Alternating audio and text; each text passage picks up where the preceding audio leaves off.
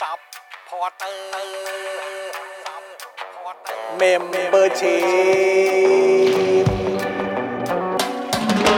ซัพพอร์เตอร์ซัพพอร์เตอร์ฉันอยากเป็นซัพพอร์เตอร์ซัพพอร์เตอร์ซัพพอร์เตอร์ฉันอยากเป็นซัพพอร์เตอร์กดง่ายๆ แค่กดจอยด้านล่าง หรือว่ากด subscribe ก็ช่วยสมัครกันหน่อยซัพพอร์เตอร์ซัพพอร์เตอร์ฉันอยากเป็นซัพพอร์เตอร์ซัพพอร์เตอร์ซัพพอร์เตอร์ฉันอยากเป็นซัพพอร์เตอร์ซัพพอร์เตอร์ซัพพอร์เตอร์ฉันอยากเป็นซัพพอร์เตอร์ซัพพอร์เตอร์ซัพพอร์เตอร์ฉันอยากเป็นซัพพอร์เตอร์สมัครซัพพอร์เตอร์ Daily t o p i c กกับจอห์นวินยู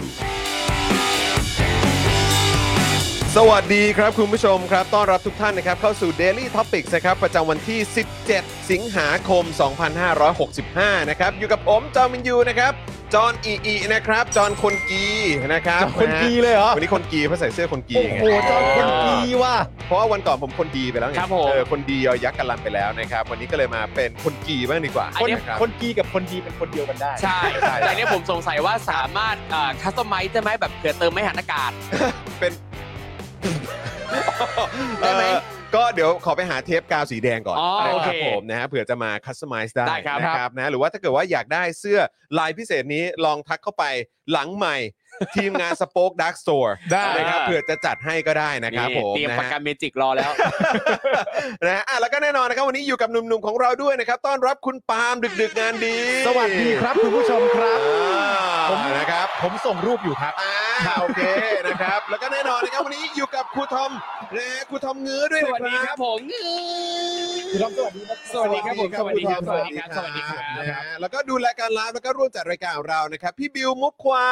ย สวัสดีครับบิวครับ สวัสดีคุณผู้ชมทุกท่านด้วยนะครับ สวัสดีครับคุณผู้ชมครับ อ้าวเอ่อวันนี้ผมมีหนังสือเล่มใหม่อยู่ในมือด้วย แต่เดี๋ยวเดี๋ยวรอให้คุณผู้ชมเข้ามาเพิ่มเติมกว่านี้อีกหน่อยดีก ได้ ว่า เลยครับ นะครับ ตมส เวลาเวลาเมาส์เวลาเอ่อประชาสัมพันธ์ PR กันเนี่ยจะได้ติดตามกันเยอะๆด้วย ครับ นะครับ ใช่ สำหรับผลงานใหม่จาก Avocado Books นั่นเอง ะดวกครับ นะ ผม โดยครูทอมนักปั่นของเรา ใช่ นะครับ นักปั่นงานยาม ครับ ดึก ผม ใช่ เออนะครับผมเดี๋ยวอีกสักครู่ เดี๋ยวเราก็จะมาเอ่อดูกันนะครัครับบ นะ ใช่ ว่าหนังสือเล่มนี้มีความน่าสนใจอย่างไรบ้าง ได้ งั้นเดี๋ยวเรารอก่อน ตอนนี้เรายังไม่ให้ดู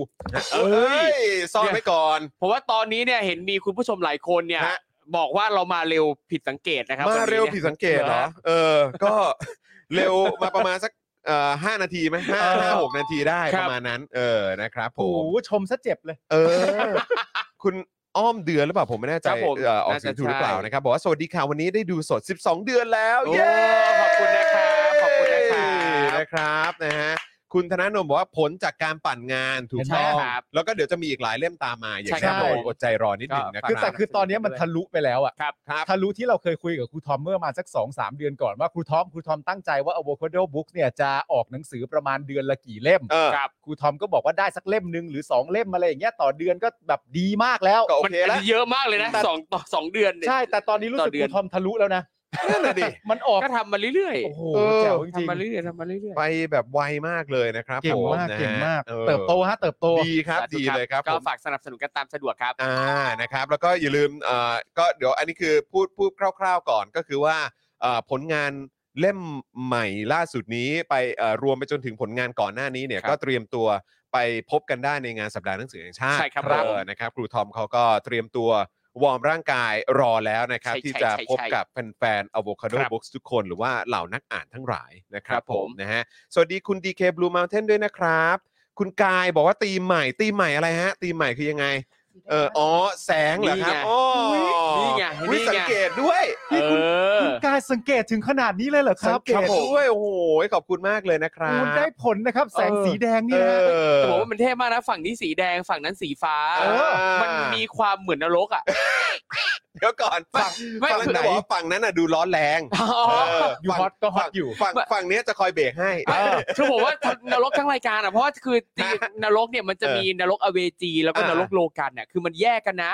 อเวจีกับ เออ โลกันน่ะ ยังไงฮะ แล้วอัน ช่วย ไหน ขยาย อัน ค ไหน วามนิดนึง สีฟ้า ฮะ คือนรกอเวจีคือนรกที่ทรมานด้วยความร้อน อ่า ก็คือสีนี้ ใช่ เออ แต่นรกโลกาน่ะคือนรกที่ทรมานด้วยความหนาวเย็นนะ อ๋อเหรอฮะ ใช่ครับ เฮ้ย นี่เพิ่งรู้ นี่เพิ่งรู้จริง นี่รู้สึกว่าเราคือนรกสองฝั่ง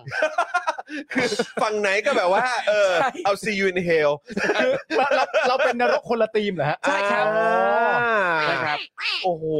แล้วแล้วอันไหน อันไหนคือเป็นที่ที่ เออเขาเรียกอะไร ระหว่างอะไรนะ โลกัน นรกนรกโลกากับนรกอเวจี อเวจีกับโลกันเนี่ย ใช่ครับ อันไหนมันคือเป็นแหล่งรวมคนที่ทำบาปมากกว่ากันฮะ อุ้ยอันนี้ไม่ไม่แน่ใจ เออ ว่า อันนี้ ไหน ผม บาป อยาก มาก คือกว่า คน กั ละ น แข อะ นง เออ นะ มัน ไม่ คนละ ไม่ แข แน่ นง ใจ ค เห วาม มือน ผิ กั ด น หรือเปล่า เออ แต่อย่างน้อย แต่ อ เขา ยู่ ไม่ ฝั่ง มี อเวจีเนี่ย เออ ไม่เหงาเพราะมีเราสองคน ใช่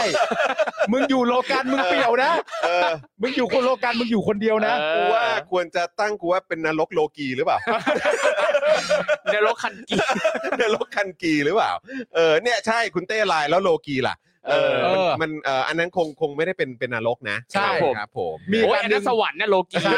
โลกีฮะ มีการหนึ่ง เออ เป็นเป็นนรกคล้ายๆนรกโลกัน แต่ว่าเป็นนรกสำหรับน้องของตอร์ชื่อนรกโลกิ เฮ้ยโลกี นี่ นี่ให้มันได้อย่างนี้ โอ้ยจัดให้พี่ปาล์มสักดอก เดี๋ยวเดี๋ยวเดี๋ยว ออค แป๊บหรับนึ่ง ผม แป๊บเดี๋ยวมีอีกเดี๋ยวมีอีก เดี๋ยวมีอีก ครับ เดี๋ยวมีอี ผ ก ม เดี๋ยวมีอีกเออน รกอะนะค ไร รับ วะ นะ นรก สวัสดีคุณสุพันธ์นีแฟรงค์คุณจูนเมคอัพด้วยนะ คุณจูนบอกว่าเอ้ยมันคือมุมแดงมุมน้ำเงินหรือเปล่า เฮ้ยชกมวยเหรอ อ๋อครับผมนะ เราจะ เอ้ย มาฟาดฟันกัน แต่จริงๆอันนี้คือ on the same team นะ เรา ครับผ ทีม ม เดียวกัน ใช่ครับ นะฮะออ เราทีมเดียวกันทั้งรายการนะฮะ ครับผม ใช่ คุณผู้ชมด้วยไงเอ ใช่ อนะครับ คุณวันยดาบอกว่าคิดถึงครูทอ ส ม วัสดีครั กลับบ มาแล้วนะครับก กลั ลับบ มา มาแล้ แล้ว วนะครับ คุณวันเฉลิมบอกว่ามุกเหงาเงาๆเหรอฮะเป็น ไม่ มุกเหงาเงาๆ ไม่เหงานะครับ ครับผม ใช่ครับ คุณสวัสดีครับบอกโอ้โหพี่ปาล์มดรอปไปเยอะ เดี๋ยว รอดูครับรอดู ช่วงนี้มันคือช่วงวอร์มอัพฮะ ใช่ มันก็ต้นรายการมันก็วงเพิ่งเริ่ม บอล ราย ก่อก าน รเพิ่งเริ่มรายการนี่กำลังแบบว่าเอออบอุ่นร่างกายนิดนึง ครับ เออนะครับ มีนรกอีกขุมหนึ่งนะฮะค ฮะ ล้ายๆนรกโลกันแต่เป็นนรกที่ยังตัดสินใจไม่ได้ เออ เขาเรียกนรกโลเล เฮ้ยนรกโลเล บิวกดมาบิวกดมา อันนี้อัน บิวกดมา อันนี้ได้อันนี้ได้ อันนี้ได้เหรออั นนี้ได้ อันนี้ได้งั้นดิวไม่ต้องกด ยู่ อันนี้ได้ ยู่ อันนี้ได้ เอออันนี้ ไม่ได้ ถือว่าสร้างสรรค์สร้างสรรค์ ไม่ได้ เออครับ ไม่ ผ มึงเข้าข่าวกันเลยนะกูคิดแค่เรื่องนี้แหละ ครับ นรกอะไรอีกดีวะ คุณนัทพิชาบอกว่าสวัสดีจากเยอรมันค่ะ สวัสดีครับ สวัสดีครับ สวัสดีคุณชาร์ตแครีด้วยนะครับ คุณปิ๊กด้วยคุณเบียร์ด้วยนะครับอ่ะสวัสดีทุกทท่านเลยใครมาแล้วก็ทักทายเข้ามาได้นะครับ แล้วก็ฝากคุณผู้ชมครับนะที่เข้ามาดูไลฟ์ของเราตอนนี้นะครับ กดไลค์กดแชร์กันด้วยนะครับ ช่วยกันกดไลค์กดแชร์กันด่วนๆนะครับ ครับ แล้วก็คอมเมนต์ทักทายเข้ามาแสดงตัวนิดนึง เราก็อยากจะเห็นหน้าค่าตาว่าเอ้ยมีคุณผู้ชมท่านไหนนะครับ ที่มาอยู่ในรายการของเราบ้างนะครับ จะได้เห็นแล้วก็คุณหน้าคุณตากันว่าเหล่านี้คือขาประจำ อ่า ครับคุณฮิรุมิอย่างเงี้ยคุณ ส ธ วัส นา ดี โนน ครับ อย่างเงี้ยนะครับคุณคินิคุอัตารุนะครับ สวัสดี คิ นะ นิ ค คุ รับ เลยเหรอ นะฮะเอ่อนรกที่สุขภาพดีเนี่ยก็คือนรกอเวจิ อ้าวเวจจี้ อ๋อ เป็นนรกแพนเบส ถ้าเราอยากตกนรกแล้วผิวเนียนก็ให้ไปที่นรกโลชั่น เออ มีมีมีมีมีมี โอ มา เคได้อยู่ได้อยู่ เออ ได้อยู่ โลชั่น ได้อยู่ได้อยู่ เอ ครับ อ อ่า นะฮะ เป็นยังไงวะ โอ้โห เนี่ยนี่กำลังนึกนึกภาพตามอยู่ว่าถ้าตกนรก โลชั่น โลชั่นแล้วเราจะเจออะไรบ้างวะเราต้องตกลงไปหมักในบ่อครีมมี ค ส รับผ ปา ครีมกวนเหรอฮะครีมก วน แล้ว นรกครีมกวน ใช่ แล้วพอเรา ครับผม ขึ้นมา ขึ้นสีได้เลย เราก็บอกพวกยมทูตยมบาลว่าอ่ากูเนียนแล้วนะ เอ เดิน อ ทางกลับได้ กูเนียนแล้วกูเนียน เนียนแล้ว แล้วกูเนียนแล้ว ใช่ นี่อันนี้อะไรฮะคุณโคเรียนะครับบอกว่านรกโลโลโลเพลงอะไรก็ไม่รู้อะจำไม่ได้ เพลงของ Flow Rider ครับ โกไรเดอร์ไปเลย แล้วชอบที่รู้ว่าโลโลโล อันนี้คือทำนองเพลงนี้ด้วยนะ เออเพลงนี้เพลงนี้ มันต้องใช่มันต้องใช่ เครับผม คุณสารไทยบอกว่าเปิดมาก็เจอมุกนรกเลย เดี๋ยวมีอีกเดี๋ยวมีอีก ครับผนะฮะคุณแชร์สวัสดีนะครับ คุณแชร์บอกว่าเย่11 เดือน 4 วันแล้วค่ะ โอ้แจ๋วมากครับ ขอณนะครับนะฮะเอ่ อ what เอ่อนรกที่ไม่ลึกมากนรกคอกี้อะฮะเออคืออะไรฮะ อ๋อ อ๋อทำไมเดี๋ยวก่อนอ๋ออธิบายด้วย อ๋อ คอขี้ นรกนรกที่ ไม่ลึกมากคือคอกี้แบบน้องน้องหมาคอกี้เหรอน รกที่ไม่ลุกมากคือนรกคอคอกี้ คอกี้ ทำไมถึงไม่ลึก คอ อะ กี้เออ ต้องให้คุณธนาโนน ไม่ไม่เป็นไร ต้ ไม่เป็องนไร ให้คุณธนาโนน อ๋อ ขยายความนิดหนึ่ง อ่า ใช่ไหมคอกี้คือน้องหมาคอกี้แบบของควีนอลิซาเบธป่ะ ใช่ แบบขาสั้นๆนะก็เลยไม่ลึกมาก ก็เป็นไปได้ เออ ไม่เป็นไรได้หมดแหละได้หมดแหละ ถ้าผมเล่นนรกโลกิได้คุณผู้ชมก็เล่นอะไรก็ได้ ได้หมดครับ ได้ ถ้า หม เรา ดครั ถ้า บ เกิดว่าคุณดีฟชัดบอกว่าถ้าเกิดแล้วว่าเราหานรกไม่เจอเนี่ยแปลว่าเราอยู่ที่นรกโลเคชั่น เอ อต้องค่อยๆหา ไป ต้องขอโลเคชันหน่อย มันเฉลิมก็ได้นะ อ่าน นรกโรลเพลย์ นรกโลเคสลับสลับสลับหน้าที่กันเป็นนร ใช่ ก ใช่ อ่า โห แล้วแต่จะโลเพเลยนะฮะ สลับบทบาทกั อ๋ น อ เนาะ นี่ไง เห็นไหมคุณธนาก็ขามันสั้นไง อ๋อขามันสั้น เออ โอ เห็ไหม เค นรก GTA คือนรกโลเพแหละฮะ โอ้ ครับผม มุ มุ ก ก น น รก รกที่ลึกมากอ่า ใช่ นะฮะคุณจูนบอกมานะครับ นรก นะฮะ อ้าว โอเคนะครับ คุณผู้ชม ใครมาแล้วย้ำอีกครั้งช่วยกดไลค์กดแชร์ แล้วก็เติมพลังเข้ามาตั้งแต่ต้นรายการได้เลยนะครับนะฮะโอ้โหอยากเห็นแบบสีเขียวแบบขึ้นมาสักแบบสักหนึ่งในสี่ก็ยังดีเนาะ เออ ใช่ เออไม่ได้เห็นมา มาครับ หลายเดือนแล้วนะฮะ เย้ คุณผู้ชมเรามีเรื่องเล่า เออคุณผู้ชม คุณจรไปนิวยอร์กรออยู่ นะ เฮ้ย ถ้ามันถึง 50%นี่เราใส่เลย ยัง นะ จะเอาอีกเหรอ เกือบลืมไปแล้ว โอ้ยอย่าเลย เอ้ยเรื่องนี้สำคัญจอน ครับผม มันมันเรื่องที่คุณแบบเดินทางไปชุ่มชื่นใจอ่ะ ถ้าท่านี้กูขอ อ๋อ ห้าสิบเถอะ เอ้ยต้อง เออ 50ไงก็ เออ 50ไง ถ้าเรื่องนี้กูต้องขอห้าสิบแล้วล่ะ ใช่ เออ แค่ รั ห้า บ สิบ ผม ก็ได้ฟังแล้วนะ ได้ เออ ฟังแล้ว โอ้ย 50%ก็ได้ฟังแล้ว เดี๋ยวนี้เดี๋ยนี้ผมไม่ผมไม่เอ่อขอเยอะฮะ ใช่ เออ ครับผม ประมาณนี้ประมาณนี้เออนะฮะ คุณจอนคุณแก่หนังสืออะไรเหรอ ผมแกะหนังสือเล่มนี้ขึ้นมาแล้วนะครับ เออ นี่นะครับเพราะอุ้ยอุ้ยอุ้ยอุ้ยอุ้ยอุ้ย ดีดี ร้อนมากร้อนมาก ร้อนมาก เออนะครับ เพราะมาจากนรก สดๆร้อนๆ ไม่ใช่เราไม่เกี่ยวแล้ว โอเคโอเค มาจากนรกโลกีเหรอฮะไม่ใช่คนะรับผมไม่ใช่ เออครับผม อาจอาจจะ เฮ้ยเดี๋ยวก่อนเจ้นี่มาจากแบบว่าเขาเรียกว่าอะไรเอ่อเขาเรียกว่าฝีฝีไม้ลายมือ ครับ นะครับของนักเขียนท่านนี้ ครับ แล้วก็การดูแลนะค ครัรับบ ผม เอ่อการอ่าเขาเรียกว่าทำหนังสือเล่มนี้เนี่ย ครับ โดย Avocado Books นั่นเอง ใช่คนะครับรับนะฮะกับหนังสือเล่มใหม่ที่มีชื่อว่า Rainbowlogy ศาสตร์สีรุ้งนะครับ อืม โดยคุณศิรภพแก้วมากนั่นเอง อ่า ครับนี่นะครับคุณผู้ชมนะครับ อันนี้เป็นเล่มใหม่ล่าสุดเลย อันนี้คือเอ่อตีพิมพ์เสร็จวันไหนฮะเนี่ย ไม่ไม่ไม่กี่วันเนี้ครับ ยังยังไม่ถึงอาทิตย์เลย สดๆร้อนๆเล ใช่ ย ครับสดๆร้อนๆ สดๆร้อนๆเลยนะครับ คุณ ค ผู้ รับ ชมครับนะแล้วก็หนังสือเล่มนี้เนี่ยเป็นผลงานชิ้นล่าสุดของทาง Avocado Books นั่นเองนะค ครัรับบ ผม นะที่เขียนโดยคุณเตเต้ศิรภพแก้วมากครับ ซึ่งเท่าที่ทราบมาเห็นครูทอมบอกว่าเขาก็ทำงานในวงการสื่อ ใช่ ด้วยเหมื ค อ รับ นกัน ใช่ครับ ฮะ ก็ทำจริงๆทำทั้งเบื้องหน้าเบื้องหลังครับ เบื้องหน้าเบื้องหลังเลย เคยเป็นพิธีกรรายการชื่อว่ารายการกระเทยครองโลก ครับผม ของนันเน็ก อ่า นะครับ โอเค แล้วก็ทำงานเบื้องหลังด้วยเป็นครีเอทีฟโปรดิวเซอร์หลายรายการนะครั ครับ บผม อย่าง The Face นี่ก็เป็นผลงานของคุณ โอ้ เต้เต้เหมือนกัน ยอดเยี่ยม สุดยอด เล แล้ว ย ก็คือคุณเต้เต้เนี่ยเป็นคนที่เอ่อสนุกสนาน อืม เล่าเรื่องเก่ง อืม ในขณะเดียวกันก็สนใจงานวิชาการ โ ตอนที่เขาเรียนปริญญาโทอะเขาได้รางวัลวิทยานิพนธ์ดีเด่น จากการทำทีสิสเรื่องเกี่ยวกับประเด็นชายรักชายในสื่อบันเทิงไทย อืม ว้าว อ่าคือเขาศึกษาเรื่องความหลากหลายทางเพศจริงจังมาก อืม นะครับ ก็เลยมาถ่ายทอดเป็นเรื่องนี้นะครับ เป็นหนังสือรวมบทความที่จะมีเล่าเรื่องมิติเกี่ยวกับความหลากหลายทางเพศในบริบทต่างๆ โดยที่จะอ้างอิงถึงประสบการณ์ชีวิตของคุณเจเต้เองนะครับ อืม รวมไปถึง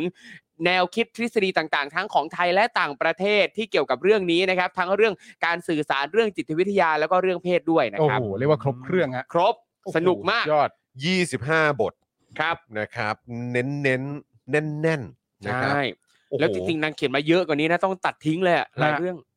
โอ้นี่คือเขาโอ้โห แต่ละบทนี่ก็คือแบบ อันนี้ผมอ่านอ่านชื่อครับบ ทได้ไหม ได้ครับ เออ ได้ครับ นะครับ วัดระดับความโฮโม อ่า ยูนิคอร์น ครับ เพราะเป็นตุ๊ดจึงเจ็บปวด อืม เผยตัวตน การเปลี่ยนเปลือกของปูเสฉวน ครับ เมื่อลูกอยากเลือกเพศ เกย์บำบัด วาระการ์ตูนซ่อนเร้น เมื่อแม่ชอบผู้หญิงและพ่อรักผู้ชาย พ่อเป็นตุ๊ดเทยลิมปิก ภิกษุเนย พิกซูเนย อันนี้ก็น่าน่าสนใจ ภิกษุเนย อันนี้เป็นบทแรกที่คุณเต้เต้ส่งมาให้ลองอ่าน เอ้าเลยฮะ คือพูดถึงเรื่องประเด็นความหลากหลายทางเพศในพระพุทธศาสนา โอ้ย เออ รวมไปถึงเล่าที่มาเหตุผลว่าทำไมเนี่ย ครับ เอ่อถึงไม่ให้ผู้มีความหลากหลายทางเพศบวช อ่า เอ เอออะไรกัน โอ ก็ เค เล่าว่ามันเกิดอะไรขึ้นในพุทธกาลอะไรเงี้ย เล่าถึงแล้วคุณเต้เต้ไปสืบหาแบบหลวงเจ้คนแรกในพุทธกาลอะไร อย่างนั้นเงี้ยที่ เลยเหปรอ รากฏ หลวงเจ้เลย เลิศ เหรอ เออเป็น ที่ หลปวง ราก เจ้ ฏนะที่ปรากฏ ใช่ที่ นะ ปรากฏอะไรเงี้ยคุณเต้เต้ก็เอามาเล่า โอ้ยน่า ต่างๆ สนใจ ให้ฟัง จังเลย เฮ้ย คุณ น่า ส ส ม ม บั บั ติ ติ ข้อหนึ่งต้องเป็นกระเทย ครับ กล่องสามใบในองค์กร กระเทยนัดให้คูณ กระเทยเมาส์ให้หารนะฮะกระเทยนัดให้คูณ กระเทยเมาส์ให้หาร คือมันมันก็จะมีวัฒกรรมอย่างหนึ่ง เออ ว่า ถ้ากระเทยนัดกันเวลานี้เนี่ย เออ ให้บวกไปอีกอะไรเงี้ย อ๋อ ให้คูณไป โอเค ถึงจะ โอเค เป็นเวลาจริงอะไรเงี้ย เออเอ เอ อ อ แต่ถ้าเวลาเมาส์เนี่ยบางทีจะเล่าเกินเบอร์เราต้องหารลงมา อ๋อโอเค ซึ่งอย่างในบทเนี้ยคุณเจเต้ก็จะเล่าถึงวาทกรรมต่างๆ ที่เกี่ยวข้องกับความหลากหลายทางเพศ อ๋อเหร อ๋ อ อ ฮะ ว่า อะไรเงี้ย ว่าว่าพอพอเหมือนพอเป็นกระเทยแล้วเขามักจะมีคำพูดอะไร ใช่ ใช้กันเป็นส่วนตัวบ้าง ใช่อ่าไม่ไม่ไม่ใช่แค่ว่าใช้กันเป็นส่วนตัวแต่ว่า ถูก ถูกสังคม อ่าม อง อ่า ยังไง อ่า และในความเป็นจริงเนี่ยมันเป็นยังไงอะไรเงี้ย ม อ๋อ โอ้โหนะครับแล้วก็มีออนเซนพิสูจน์ใจ ประทุษวาจาใช่ไหม ครับ ฮะกระเทยป่วยป่วย โอ้แม่ yes เออนะครับ โอแม่ yes นี่ โอ ก็ โอแม่ ได้ yes ด้วย โอแม่ yes yes โอแม่ นะค yes รับนะ ก็ ฮะ คือแม่ก็ yes ได้ ได้โอแม่ yes ก็คือเอ่ อโอแม่ Say ก็คื yes อ ไง เอ่อ Say yes ใช่แล้วครับแม่ เออ ใช่แล้วครับ นะ แม่ครับ โอ้ yes โอ้แม่อืม ครับ เออ ผม นะครับอยนนสส อื เอ ม อย่อมาจากอะไรก็ต้องไปลอง อ อ่าน ย ครับผม นนสส เออ ครับ ไอ้ยะ เออ หนานี้ ไอ้ยะ เออ หนานี้ นี่ไงคุณ สมาชิก สุด สภา สวย ผู้แทนราษฎร คุณ เพชรงามบอกว่าเวลากระเทยสากล โอ้ อ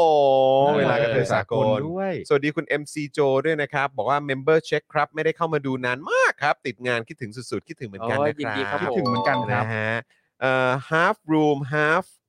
เอ่อ half room half condom half KY อืม ฮีโร่ในร่างทรงวายร้าย ครัวโลกของซีรีส์วายสมรสไม่เท่าเทียม อืม Say it out loud gay is proud นะครับ ครับผม อย่างนี้ก็จะมีพูดถึงเรื่องประวัติที่มาของเกย์พรายด้วย มันเกิดเหตุการณ์อะไรขึ้นจลาอ่า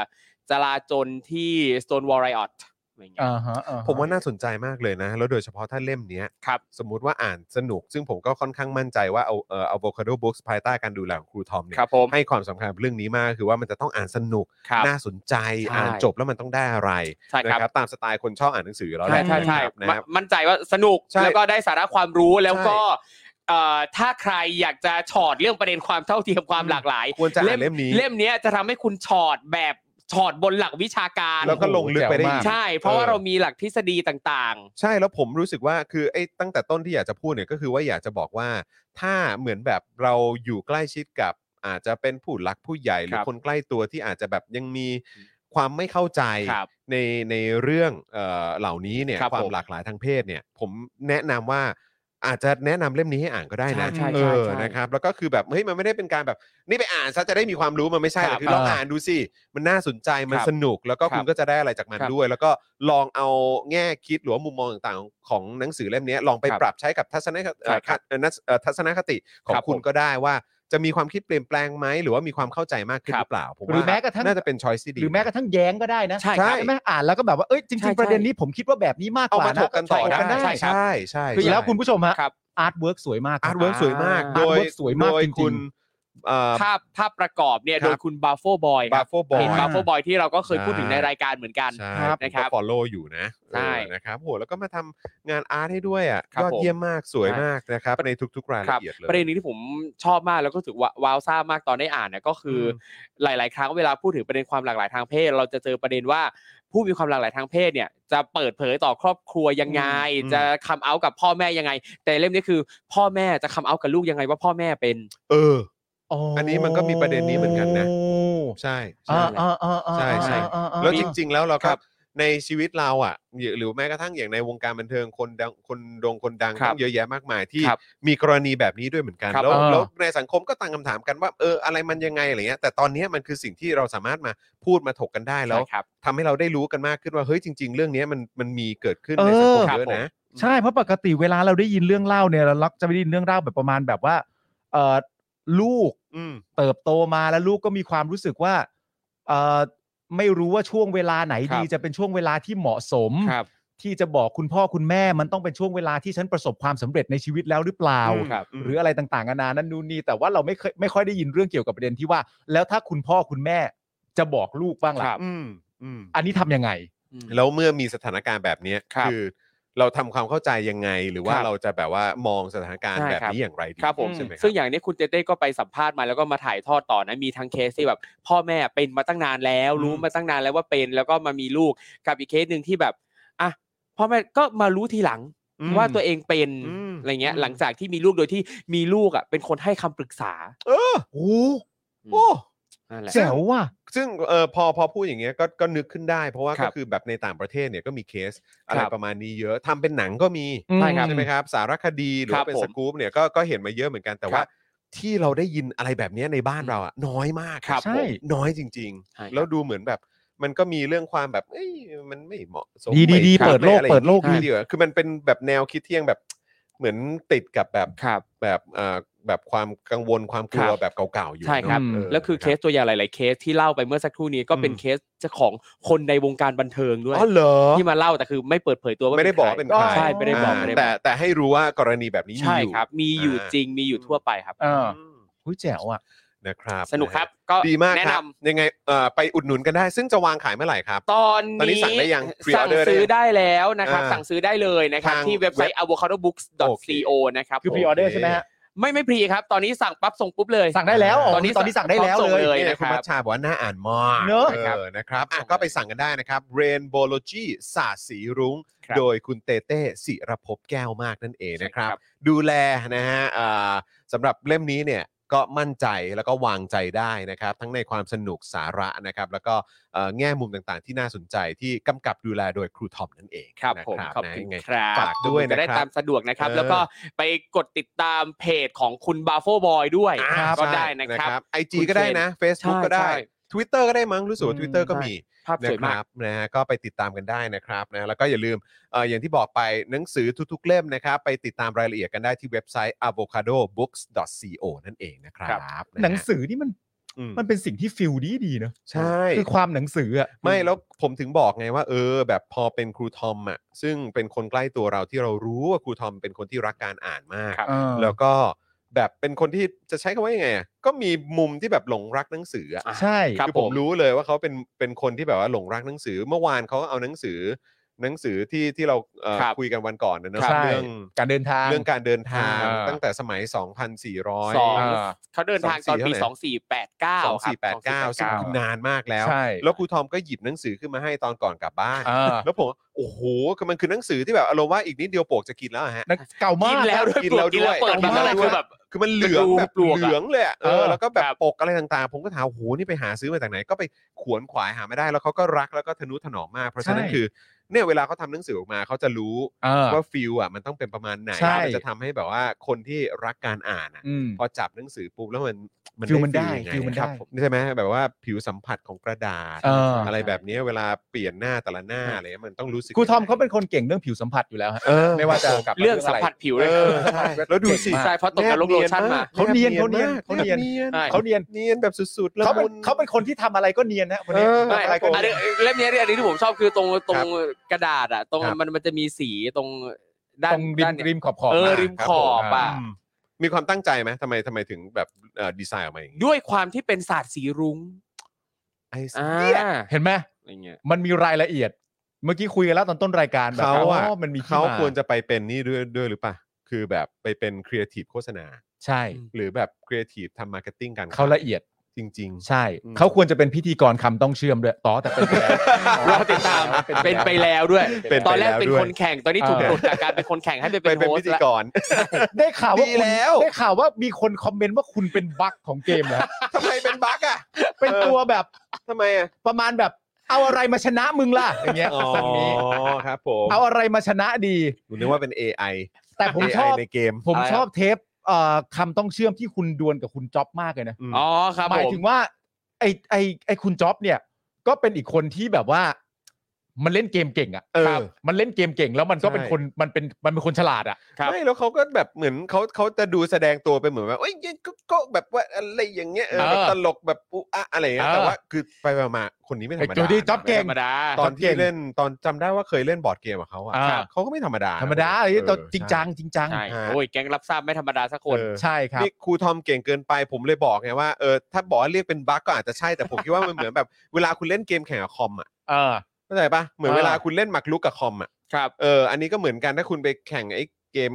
ภาษาไทยกับครูทอมอ่ะ เออ ก็คือเหมือนแข่งกับคอมอ่ะ ใช่ แต่ว่าก็ไม่ได้ระบุไว้ว่าแค่เกมภาษาไทยนะครับ เออ คือครูทอมเล่นเกมอะไรก็เก่ง ใช่ จริง แต่ว่าครูทอมเขาก็เล่นตามกฎกติกานะฮะ ใช่ครับ ไม่เหมือน ตากฎกติกา ไม่เหมือนกับ ๆ ไม่เหมือนบางตัว แน่นอ นะ น เออคใช่รับผมไม่เหมือนบาง ไม่ ตัว บอก นะ ผมเล่นตามกติกาทุกอย่างนี่ ใช่ ไปดูนะ ล่าสุดผมไปเล่นในรายการคืนครูไปยังของ อ่า ช่องยกกำลังเหมือนกัน อืม เออ คืนครูไปยังเนี่ยจะเป็นแบบ เหมือนกับแข่งตอบตอบคำถามเกี่ยวกับแต่ละหมวด เออเออ แต่ละวิชาเลยผมเนี่ยไปแข่งหมวดเกี่ยวกับการจราจร เป็นไง อื ผมบอกเลยผมชนะเลิศ เอ้า จริงปะเนี่ย ชนะเลิศอยู่แล้วระดับนี้ เออ ทั้งที่ ฝีมือการขับรถของผมผมชนะเลิศอยู่แล้ว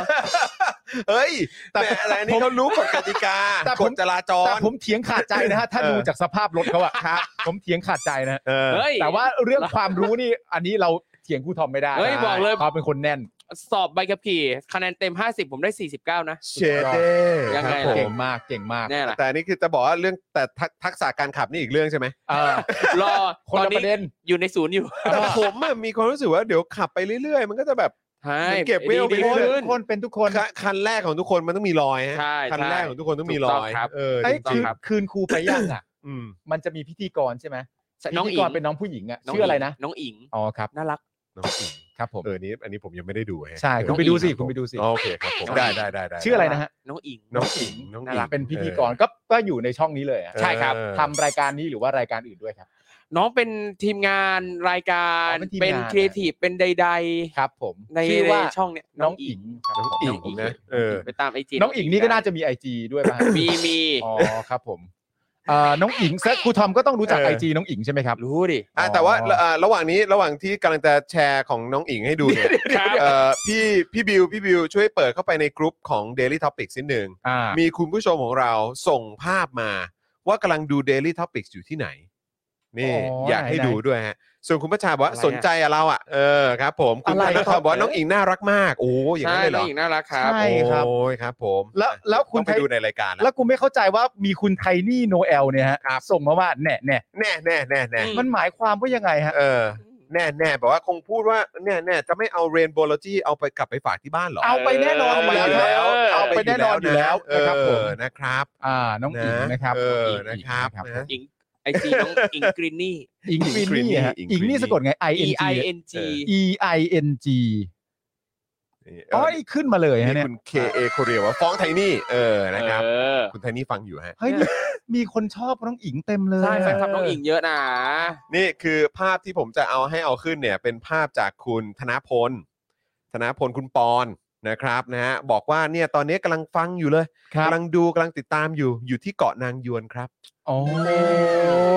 โอ้ย ดูฟิลดูบรรยากาศ โอ้ยตายแล้ ดู ว ฟิลนี่กำลังดู Daily Topics ครับ แล้วก็แบบว่ามองเลยแบบว่าแท็บเล็ตหรือว่ามือถือไปเนี่ยก็มีวิวสวยๆแบบนี้อยู่ มีเกาะเกาะอะไรนะ เกาะนางยวนครับ เกาะ เกาะนางยวนเหรอ ครับ เกาะนางยวนนี่อยู่ที่ไหนครับ จังหวัด เอ อะไรฮะอเนี่ย จังหวัดอะไรฮะเนี่ย นั่นสิครับทำไมลืมเกาะนางยวน เออเกาะนางยวนที่ไหนฮะ เกาะนางยวน คาใจมากเลย เนี่ยถ้าเป็นเมื่อก่อนผมจะตอบได้แล้วว่าเกาะนางยวนอยู่ไหน ใช่เพราะครูทอมเป็นนักท่องเที่ยว เกาะนางยวนสิ สุราษฎร์ธานี อ๋ออยู่สุราษฎร์เหรอฮะ สุราษฎร์นะ อยู่ที่อำเภอ ใต้ เกาะพะนะงัน อยู่ใต้นะ โอ้ อ๋ออยู่ ครับ พังงาน ผม เหรอ ใช่ครับ อ๋อโอเค เกาะ ออ เกาะพะงันนี่เป็นชื่ออำเภอเลยนะ เออครับผม อำเภอพะงัน อำเภอเกาะพะงัน อำเภอเกาะพะงันเลย อำเภอเกาะพะงัน อำเภอ แล้วก็จะมีเกาะในละแวกอะไรเงี้ย เอออ่าอ่อ่าอ่า แล้ว โอ้โหสถาน เนี่ย ที่ คือพอเห็นทะเลเลยนึกถึงประเด็นหนึ่งอีกละ คืออะไรฮะ ใน น้องอิง ทวิไม่ใช่ ขอโทษ อันนี้ไม่เกี่ยวกับน้องอิงละ ไม่เกี่ยว ก็เป็นประเด็นในในโซเชียลอีกเหมือนกันนะครับ เรื่องว่าล่าสุดนะครับก็มี ชาวต่างชาติปะ อะไรนะฮะ ใช่ปะใช่ชื่อเรื่องชาวต่างชาติปะ ชาวต่างชาติเนี่ยก็เอ่อจับปลานกแก้ว เออ ที่เห็นบอกว่าเหมือนลงไป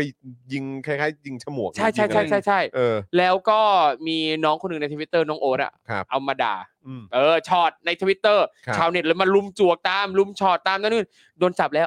อ่าใช่ หมาย ก็ ถึงว่า ก็ ค เห็ น นข่าว คนต่างชาติ เห็น ไม่ไม่ ไป ไม่ใช่ ยิง คนด่าโดน อ่า เออ เรารู้สึกว่าเอ่อไอ้คนอะไรคนขับเรืออะไรก็จะโดนด้วยนี่ ใช่ เพราะว่า น่าจะอย่างนั้น พาไปแล้วไม่เตือนไม่อะไรเหรอ ใช่ เนี่ย ครับ เรารู้รู้สึกว่าเหมือนไอ้ตัวฉมวกหรือไอ้ที่ยิงอันนั้นน่ะก็เข้าใจว่าเป็นของ อ๋อ ของแบบว่า ของบนเรือว่างั้นเถอะ เข้าใจว่าอย่างนั้นนะ โอเค ผม โอเค ผมยังไม่ชัวร์นะครับ คือวันนั้นอ่านแล้วก็เห็นแบบเออเหมือนว่าเหมือนเขาจะดำเนินคดีกับเจ้าของ ครับผม เจ้าของไอ้อุปกรณ์ ครับ ที่ใช้ในการล่าด้วย ใช่ เอออะไรแบบนี้ คือ นะครับ แต่อย่างประเด็นล่าสุดที่จะพูดถึงอะก็คือมีเพจเพจหนึ่งนะครับ เป็นเพจครอบครัวเขาไปเที่ยวที่หนึ่งเป็นหน่วยงานของทหารนี่แหละ อืม ริมทะเลแล้วก็เป็นกิจกรรมแนวแบบเอ่อปล่อยปลาฉลามสู่ทะเล เออเออเออ แล้วคือเป็นภาพของการจับฉลาม จับลูกฉลามตัวน้อยขึ้นมา แล้วก็ไปปล่อยถ่ายรูปทำกิจกรรมกันอะไรเงี้ย ซึ่งตามหลักแล้วมันทำไม่ได้ มันไม่ อืม ควรจะไปจับสัตว์ ไป แบ ยุ่ บ งกับ นั้น เขา ใด ๆ มา อ่า นั่นแหละครับก็เลยเป็นประเด็นอยู่ตอนนี้นะครับ ซึ่งเอ่อเท่าที่เห็นนะครับก็คือน้องวาว น้องวาวที่เป็นครูสอนดำน้ำอะ ครับ ที่จะมี ผม ประเด็นเรื่องเกี่ยวกับสิ่งแวดล้อมต่าง ๆ นี่ก็ อืม กำลังให้ความรู้ผู้คนอยู่ในทวิตเตอร์ในในประเด็นนี้นะครับ ก็ลองติดตามกันได้นะครับ แล้วก็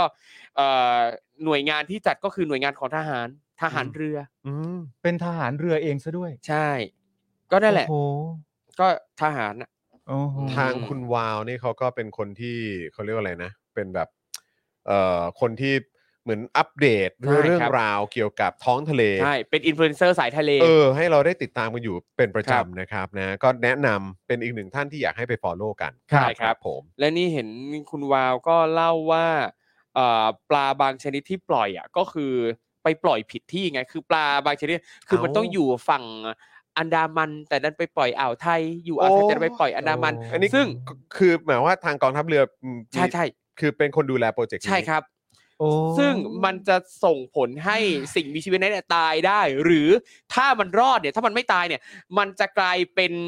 เอเลี่ยนอ่ะ เออ สปีชีส์อ่ะ ใช่ใช่ใช่เบลิสปีชีส มันก็จะไป มัน เหอ ผิดที่ผิดทางเขาอะ มันก็เหมือนจะ มัน ไป ผิดระบบ สาง นิเวศ เอ เขา อ อะ มันจะไปทำลาย ใช่ ระบบนิเวศตรงนั้นน่ะทำให้ ค มั รั น บ ผิดเพี้ยนน่ะทำให้มีปัญหา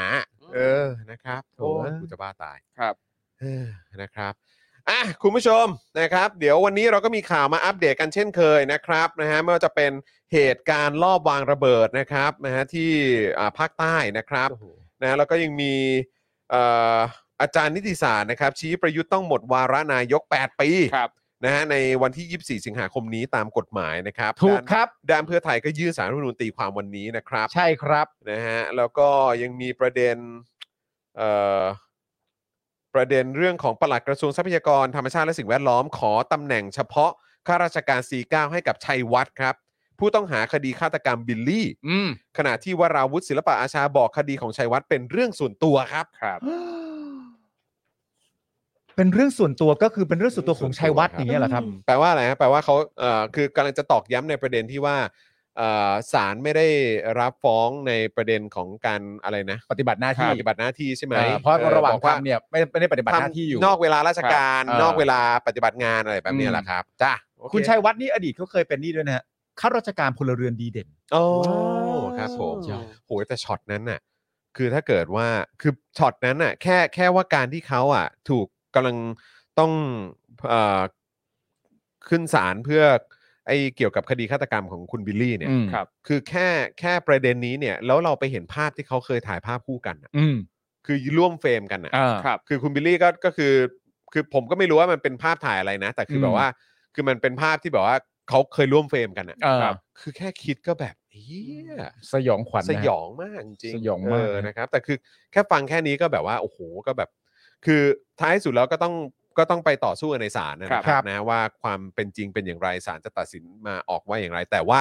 คือแค่ว่า เออมันมีมันมีเขาเรียกว่าอะไร มีภาพที่เคยถ่ายคู่กัน แล้วคดีนี้เป็นคดีที่เกี่ยวเกี่ยวข้องกับการฆาตกรรมที่ทั้ ค ง รับ สองคนนี้ก็มีเหมือนแบบมีส่วนเกี่ยวข้องกันอ่ะ ใช่ เออนะมันก็ฟังแค่นี้มันก็ดูน่าตกใจแล้วอะ ใช่ เออนะครับ แต่ในวันหนึ่งก็แบบนะมีรูปคู่กัน ครับ นะครับอ่ะคุณผู้ชมครับก่อนไปเข้าเนื้อหาข่าวกันเรามาขอบคุณผู้สนับสนุนใจดีของเรากันก่อนดีกว่า เย่ นะครับ ได้เลยครับ นะฮะ เราจะเริ่มต้นกันที่โทมิเกียวซ่านะครับผมเกียวซ่า 80 ปีตำนานแห่งความอร่อยนะครับ นี่ เข้าไปดูได้ที่ Facebook โทมิเกียวซ่านะครับ มีทั้งหน้าคลาสสิกนะครับ หน้าทาโกยากิหน้าหมาล่าหน้าชีส หน้าดับเบิลชีสนะครับ หมูเป็นหมูครับ แล้วก็ซอสอร่อยมากจริงๆนะครับคุณผู้ชมฮะ ถูกต้องครับผม บรรยากาศฝนตกทุกวันแบบนี้นะครับ ครับ หาอะไรทำแล้วก็ให้มันชุ่มชื่นใจ ครับ นะ ผม หาอะไรทำให้ชุ่มชื่นใจนี่ในช่วงฝนตกนี่คือยังไงนะฮะ ก็คือการไปกินโทมิเกียวซ่าครับ อ๋อ ถ้าไปกินที่ร้านได้ก็จะดีมาก ครับ อ่า จิบเครื่องดื่มเย็น โอ้ย ๆ ดูสายฝนพรำ โอ้ ๆ มันก็จะแจ่มมากอ่ะเดี๋ยว ครับ ครูทอ ผม ม หุยแล้วเดี๋ยวครูทอมก็ไปอีก ชิลชิลฟุดฟุดชิลฟุดฟุด ชิลฝุดๆ นะฮะ ชิลฟุดฟุด ต่อกันครับที่ร้านตั้งฮกกี่บะหมี่กวางตุ้งครับ นี่ อร่อยทุกเมนูจริง ๆ นะครับ สั่งได้ที่ Facebook ตั้งฮกกี่นะครับ หรือว่าไปกินที่ร้านก็ได้นะ ตอนนี้ร้านก็กำลังฮอตมากเลยนะ ครับ ตอนนี้กลายเป็นว่าถ้าไปที่ร้านเนี่ยนะครับ นอกจากจะได้กินอาหารอร่อยๆ แล้วเนี่ยยังไปดูศิลปะเพื่อประชาธิปไตยที่ร้านได้ด้วยนะครับ ใช่ ตอนนี้นี่ติดเต็มร้านไปหมดแล้ว ใช่ นะฮะ อืมนะครับ ล่าสุดเห็นเอาที่ที่ตั้งมาวางไม่รู้วางอะไรเหมือนกันดูในไอจีมันตั้งแบบโปรโมทขายของอะไรหรือเปล่าเดี๋ยว เหร ดู อ ก่อนแป๊บหนึ่ง คือเขาเปิดพื้นที่รับฝากขายสินค้า อ่าใช่ไหม พวก ค ข รับ น ผมม นมเนยอาหารต่างๆอะไรเงี้ยจากร้านค้ารักประชาธิปไตย เออนะครับแล้วก็จริงๆแล้วเขาก็น่ารักด้วยนะ เพราะว่ามี ครับ แบบพวกเครื่องดงเครื่องดื่ม แล้วก็มีเอ่อเครื่องดื่มให้กับเหล่าไรเดอร์ด้วย ใช่ นะครับนะแล้วก็แฟนๆของร้านก็น่ารักด้วยนะครับที่ ใช่ครับ มีการแบบว่าอุดหนุนสินค้าเพื่อมอบให้กับคนในพื้นที่ตรงนั้น ครับ ด้วย ผม แล้วก็เหล่าไรเดอร์ด้วยนะครับ ใช่ ครับ ผมโอ้น่ารักมากๆเลยนะครับ น่ารักจริงๆนะใช่ครับ ตั้งฮกกี่คุณผู้ชมครับ ตั้งฮกกี่บะหมี่กวางตุ้งนะครับ ครับผม ต่อกันที่ XP Pen ครับเมาส์ปากการะดับโปรที่มือโปรเลือกใช้นะครับ ราคาเริ่มต้นไม่ถึงพันรายละเอียดนะครับ เข้าไปดูได้ในเพจ XP Pen Thailand นะครับผม ครับ อันนี้ก็ของมันต้องมีนะคุณผู้ชมฮะ ใช่ครับ ของมันต้องมีครับ ครับ ให้จินตนาการเราบันเจิดครับ ครับผม เราสามารถนำไปใช้สอนก็ได้ สามารถนำไปใช้เรียนก็ได้ สามารถนำไปสร้างงานศิลปะแบบดิจิตอลก็ได้นะครับคุณผู้ชมครับ ได้สิครับผม สุดยอดมากครับ นะ ข ฮะ องมันต้องมีครับซีอของเราพี่โรซี่จัดไปแล้วตอนนี้สนุกสนานมากครับ ถูกต้อง นี่ ครับผม ไอเดียนี้บันเจิดขึ้นทุกวัน ครับ แล้ว ผม ส่วนตัวพี่แอม ครับ ซึ่งเป็นสามีที่ชอบนั่งดูภรรยาตัวเองวาดรูปเนี่ย อ่า ก็อิ่มเอิบใจมาก ครับผมโอ้ย ได้ ฟิน นั่ง เหลือเกิน ฟินเหลือเกิน ฟิ ได้ น นั่ง เหลือเกิ ดู น โอ้โห อืม ของมันต้องมีนะครับ แล้วแต่ ครับ อย่างที่บอกไปแต่ก่อนนี่อุปกรณ์อะไรต่างๆนานาเหล่านี้นี่ราคานี่ค่อนข้างจะแพงมาก ครับผม แต่ณตอนนี้นี่คือราคาเริ่มต้นไม่ถึงพันแล้วนะ ถู ครับ กต้องครับ ชอบแบบไหนสเปคแบบไหนก็ไปเลือกสรรกันได้ XP Pen นะครับคุณผู้ชมครับ ถูกต้องครับ ต่อกันที่ normal steak ครับ สเต็กกลับบ้านที่ดีที่สุดในกรุงเทพนะครับ สั่งได้ที่ Facebook normal steak นะครับ หรือไปกินที่ร้านก็ได้นะครับผม normal steak นี่ก็เอ่อผมแนะนำเมนูก็แล้วกันนะครับ ครับ เมนูก็คือไก่ย่างสไปซี่กับไส้กรอกรมควันครับ คุณผู้ชม อ่า โอ้โหบอกเลยว่า โดนจริงฮะ ครับ ผมเนี่ยก็ไม่รู้เป็นอะไรนะ คือไม่ว่าจะเป็นเอ่อ normal steak หรือว่า the meat pan อย่างเงี้ย ครับ เอ่อคือแบบไอ้คือทุกเมนูเขาอร่อยหมดเลยอะแต่ อ่า ใจเนี่ยแอบจะให้ดอกจันพิเศษหน่อยส่วนส่วนใหญ่จะเป็นแบบพวกเบอร์เกอร์ อ่า ชอบมากชอบ คมารัก บ เออ ไม่แต่ รู้ คุณชอบกินเบอร์เกอร์อยู่แล้ว ใช่ชอบ คุณชอบ กินอยู่ รัก แล้ว เบอร์เกอร์อยู่แล้ว เออนะครับ เบอร์เกอร์เลฟเวอร์นะครับ ใช่ใช่แล้วก็ เนื้อ คือต้องบฉ่ำๆอกว่ารายละเอียดของการทำเบอร์เกอร์ของอย่าง normal steak นี่ก็แบบใส่ใจมาก ใช่ ค ค รั รั บบ ผ ผม มอร่อย โคบ มากๆ ชีสก็ดีเหอะ ถูกต้อง ผักขม รับ ชีสก็ดีเอาแล้วฮะ อืม มาร์กไว้มาร์กไว้นะครับผมอร่อยจริงๆนะฮะอร่อยมากๆนะครับแล้วถ้าเกิดว่าคุณผู้ชมไป normal steak ในสาขาห้วยขวางนะครับ เดินออกจากร้านมาเลี้ยวขวาครับ คุณผู้ชมจะเจอ Oasis Coffee ครับ คุณผู้ชมฮะร้านกาแฟบรรยากาศยุโรปนะครับ นั่งชิลได้ 24 ชั่วโมงนะครับ เข้าไปดูรายละเอียดได้ที่ Facebook Oasis Coffee TH นะครับ อันนี้ก็อร่อยจริงๆฮะ ครับ ใช่แล้ว อร่อยจ ค ริ บ งๆนะครับคุกกี้แอนครีมเฟรเป้นะคุณผู้ชมฮะ นี่ ของดีฮะ ค อ รับ ร่อยจริงๆนะครับผม ซึ่งอย่างทั้ง normal steak แล้วก็ oasis coffee นะครับเขามีทั้งสาขาห้วยขวางแล้วก็รางน้ำ ใช่ นะครับ ใครสะดวกรถไฟฟ้า BTS ก็ลง อ่าร รางน้ำสะดวกรถไฟใต้ดินก็ห้วยขวาง ใช่ แต่ล่าสุดนี่มีแว่วๆมานะฮะ ฮะว่า มีแว่วๆมาว่าอาจจะมีเพิ่มนะ เฮ้ เฮ ย้ ย จริงไหมเนี่ย แว่วๆมา โอ้โหดีะ อันนี้เป็นเสียงลือเสียงเล่าอ้าง โอ้ยอดเยี่ยมเลย แต่ถ้าเกิด อืม เสียงลือเสียงเล่าอ้างกลายเป็นข้อเท็จจริง แล้วเดี๋ยวเรานำมาบอกกันอีกทีนะครับ ผม อ่าโอเคอดใจ รอเลย รอนิดนึงนะอดใจรอ ต้องรอ นินึ ดูด้วยว่าถ้าจะเป็นจริงๆ จะเป็นที่ไหนนะ เออ คุณผู้ชมต้องรอติดตามนะค น่า รับผ ติ ม ดตามน่าติดตาม ต่อกันที่เฟรนชิกครับคุณผู้ชมครับเฟรนชิกน้ำพริกหนังไก่ครับ เย้ หนังไก่ทอดกรอบเกรดพรีเมียมครับ ถึงใจจัดจ้านกรอบนานไร้มันรสชาติคือสุดจริงนะครับ สั่งได้ทางไลน์แอดแอดเฟรนชิกส่งฟรีทุกบ้านนะครับ ครับ ครับผม คุณผู้ชมมานี้ก็ของมันต้องมีฮะ ครับ ของมันต้องมีฮะแล้วคุณผู้ชมจะกินอะไรก็ได้นะครับ ถูก แต่อย่า ต้ ง อง แรกเลยคือเราแนะนำให้เป็นกินเปล่าๆอะครับ ทานเป็นสแน็คได้เลย ครับผม ก็มันสะดวกไงก็แบบฉีกห่อปุ๊บเปิดออกมา ครับ ล้วงหยิบได้เลย ใช่ แล้วชิ้นก็เบ้งๆทั้งนั้น ใช่ครับผม นะครับ ใช่ครับ ผ หรือถ้าใครกลัวมือเปื้อนนะครับ ก็เทใส่ภาชนะ ใช่ ก่อน ครับ มแล้วกร แบ อบ ก พ่อหมอ ใช่ กรอกเลยกรอกแบบพ่อหมอก็ได้ครับ ครับ จ ผ ริง ม ๆมีเพื่อนผมคนหนึงเป็นอีกเพื่อนอีกคนหนึงก็ด้วยความสนิทกันก็เลยตอบได้มันถามว่าโหชอบชอบเฟรนชิกมากชอบ เออ กินเฟรนชิกมากแต่แบบ เออ เวลากินตอนดูหนังตอนกลางคืนอะไรอย่างเงี้ย เออ แล้วมันแบบมือเปื้อนอะไรอย่างเงี้ยผมก็ตอบไปมึงก็ล้างดิเออแต่นี่สนิทกันสนิทกัน อ๋อ ก็จะตอบ สนิทกัน แบบนี้ ครับผม แต่ว่าถ้าเป็นคนอื่นก็จะแบบว่าอ๋อมันก็มีวิธีอื่นนะครับ เออ หรือ ครับ เผื่อ ผม แบบสมมติทีมงานไป อ่า เออ ไม่ได้ มือต้องจับคอม อ่า อันเนี้ยจะไปคำหนึ่งล้างคำหนึ่งล้างไม่ มัน สะดวก งานมันไม่เสร็จ ใช่ งานมันไม่เสร็จเข้าใจ ใช่ แต่ในภาวะดูหนังผมแนะนำก็คือกินไส้เสร็จแล้วก็ไปล้างมือ ครับผม สบายแล้ว ครับ แค่นี้นเอง เอาจะยากลำบากหน่อยก็เอาตะเกียบก็ได้ฮะ เอ เออ คือชิ้นใหญ่ขนาดว่า ใช่ หนีบด้วยตะเกียบได้ แต่ตะเกียบตอนท้ายคุณจะไม่ได้ผงนะ เออ ผงตอนท้าย คุณก็ต้องแบบโหแบบ ก็ใช้ เข้าไปแล้วก็ ใช้ แบบ ตะเกียบขี้ กวาดมันขึ้ ชิ้ น น มา ชิ้นให้หมดก่อนไง เออ พอหมดแล้วเนี่ยก็ กรอกเลย อ่า เออกรอกเลย วิธีใครวิธีมันครับ แต่ ใช่ ที่เราอยากจะย้ำก็คืออร่อยจริงๆครับคุณผู้ชม ใช่ครับ ลองเฟรนช์น้ำพริกหนังไก่นะค รี รับ บสั่งนะ รีบสั่งนะ ฮะ เออ ครับ สั่ง จะด้ ร ม่ อ ต้ ไว้เลยนะครับ ของ ครับ มาปั๊บ ผม ส่งปุ๊บ ครับ นะ ผม ได้ คุณ ครับ ชนะ ต่อไปครับผงกล้วยน้ำว้าดิบออร์แกนิก ตราน้ำว้านะครับ ช่วยเสริมสร้างความแข็งแรงของระบบทางเดินอาหาร ลดกรดไหลย้อนนะครับ เข้าไปดูได้เลยแล้วก็สั่งได้นะครับ ที่ Facebook น้ำว้าพาวเดอร์นะครับ นี่เลือกกันได้เลยนะครับ ใครอยากได้สูตรไหนรสไหนนะครับ เชิญเลยตามสะดวกนะครับ เพื่อสุขภาพของเรา ครับผมของดีฮะ ใช่ครับ ต่อไปครับแอปพลิเคชันนี้เลยครับ ต้องมีติดเครื่องนะครับ r a d a r Point ครับ ช้อปปิ้งได้ทุกแพลตฟอร์มเลยนะครับเก็บพอยต์ไว้ลงทุนได้ด้วยนะครับโหลดกันเยอะๆเลยนะครับแล้วก็ที่สำคัญอีกอย่างหนึ่งนะครับอย่าลืมแอดไลน์เพื่อรับข่าวสารหรือโปรโมชั่นดีๆนะครับที่ Line แอดนะครับ r a d a r point นะค ครับ รับผม แอปสีแดงแรงฤทธิ์แบบไฟข้างหลังนี้นะครับ ทุกคนครับ โอ้โห ก็เป็นแอปประชาธิปไตยเนาะ ถูก ค ต้ รั อบ ง นะครับผม ครับ ต่อไปครับ The Meat Pan สเต็กเนื้อเบอร์เกอร์เนื้อสวรรค์ของสายเนื้อพลาดไม่ได้เลยครับ เข้าไปดูเมนูดูรูปฉ่ำๆยั่วน้ำลายได้นะครับ ที่ Facebook The Meat Pan ครับ นะครับ กินที่ร้านก็ได้สั่งมากินก็ได้ โอ้โห อร่อยทุกที่เลย ใช่แล้วก็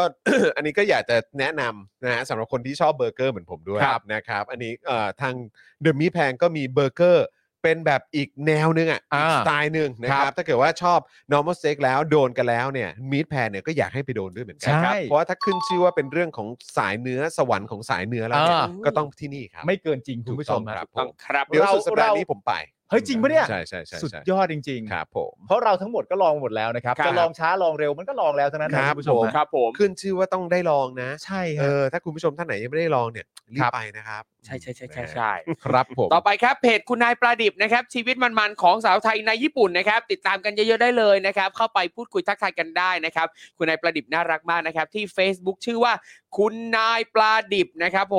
ม ครับผม อัปเดตชีวิตแบบเพลิดเพลินจำเริญใจนะครับช่วงนี้เนี่ยใครที่คิดถึงญี่ปุ่นไปญี่ปุ่นไม่ได้นะครับก็ติดตามเพจคุณนายประดิบไปก่อน ครับผ ใช่ ม นะครับ นะครับแล้วก็อย่างที่บอกไปว่าติดตามคุณนายปาดิบเนี่ยก็จะได้ฟิลแบบอย่างที่ผมชอบอ่ะ เออ ก็คือ good vibe เออ good พี่ vibe พี่ เออ พี่สาวผู้น่ารัก ใช่ เออ มันเป็นบรรยากาศแบบความรู้สึกดีๆใช่ไหมเออ ครับ มีแต่แบบว่าเอ่อความเขาเรียกว่าบรรยากาศดีๆ เวลา อ่า เข้าไปติดตามในเพจของคุณนายประดิษฐ์ด้วย ตอนนี้เป็นอีกหนึ่งเรื่องคือจริง ๆ แล้วคอนเทนต์ของคุณนายประดิษฐ์สนุกสนานมาก แต่ผมเพิ่งละเมื่อเมื่อวันสองวันก่อนผมไม่เพิ่งได้ดูไลฟ์ของคุณนายประดิษฐ์ ครับ ไลฟ์อยู่ ครับ อีกสิ่งหนึ่งที่ผมติดใจและผมชอบคุณนายประดิษฐ์มากคืออะไรรู้ไหมฮะ ยังไง เสียง ครับ หัวเราะฮะ คุณนายประดิษฐ์เป็นคน มันดู ที่ ธรรมชาติ มันหัวเราะจริงใจมาก ใช่ รับ ดู คือตอ ธร น รมชาติ ผมอะรู้จักผู้หญิงคนหนึ่ง ครับ มา 20กว่าปาน20 กว่าปีแล้วที่ ครับ หัวเราะได้อร่อยมาก ครับ เขาชื่อว่าคุณไทนี่ อ่ะ โอ้ ผมก็ว่า คนนี้ อยู่ นี่หัวเราะได้อร่อยมาก เออเออ ไปเจอเสียงหัวเราะคุณนายประดิษฐ์นี่แบบว่าโอ้โหสูสี ฮะ ไม่แพ้กันเลยคือเป็นคนหัวเราะเต็มอ่ะ เออ เป็นผู้หญิงแบบหัวเราะเต็มแล้วมันแบบ เออ โอ้โหแบบ ไม่กัก มีความสุขไปด้วยนะฮะ ใช่ครับ โอ้ ใช่ โห นะครับ เพราะฉะนั้นไปติดตามกันนะครับ รับรองไม่ผิดหวังครั ใช่ ครับ ทั้ง Facebook Instagram TikTok ด้วย อ่า ครับ ใช่ค นะ รับ follow ให้หมดครับ follow ให้หมดเลย ใช่ครับ ครับ นะ ผม ต่อไปครับโฆษณาความรู้ดีๆนะครับ จากอาจารย์เอกชัยนะครับ จากอาจารย์เอกชัยนะครับ 77 ปีวันสันติภาพไทยครับ ก็ตรงกับวันที่ 16 สิงหาคมของทุกปีนะครับ คือภายหลังจากสิ้นสุดสงครามโลกครั้งที่ 2 ในวันที่ 16 สิงหา 2488 นะครับปรีดีพนมยงค์หัวหน้าขบวนการเสรีไทย และผู้สำเร็จราชการแทนพระองค์ในรัชกาลที่ 8 ก็ได้ออกประกาศสันติภาพ ให้การประกาศสงครามของไทยต่อสหรัฐ และบริเตนใหญ่เป็นโมฆะ เนื่องจากเป็นการกระทำอันขัดต่อเจตจำนงของประชาชน แล้วก็ขัดต่อรัฐธรรมนูญนั่นเองครับ ใช่ครับ ครับ 16 สิงหาคมของทุกปีนะครับ ค จึ รั ง บ เป็นวันสันติภาพไทยนะครับคุณผู้ช ใช่ มนะ แล้วก็ อ่า เมื่อวานนี้เขาเพิ่งมีงานแล้วก็กิจกรรมกันไปนะครับ ที่ธรรมศาสตร์พระเอ่อท่าประจันทร์นะครับ ครับ แล้วก็สวนเสรีไทยตรงเอ่อบึงกลุ่มด้วย ใช่ครับ นะครับ ถ้าคุณผู้ชมสนใจเนี่ยก็สามารถเข้าไปดูนะครับอ่างานเสวนาอ่าที่เป็นการไลฟ์ย้อนหลังกันได้ ครับ นะครับอ่าผ่านทางแฟนเพจของทางอ่าเอ่อเขาเรียกว่าอะไรนะเอิ่ม ชื่อว่าอะไรสถาบันปรีดีพนมยงค์ ใช่ครับ ผมแหมต้องขออภัยครับเมื่อกี้แบบว่า นึกชื่ออยู่นะครับ ครับ นะก็ลองไปติดตามกันได้นะครับ แถมเมื่อวานนี้ก็มีแบบดนตรีในสวนมีฉายหนงฉายหนังอะไรกันด้วยนะครับ คุณชัดชาติไปพูดคุณพิจิตรรัตนกุลไปพูด ครับ นะครับนะก็สามารถไปติดตามกันได้นะครับ ใช่พูดถึงปรีดีพนมยงค์เนี่ยนะครับ ครับ คือผมเคยจะไปดูละคร ครับ ที่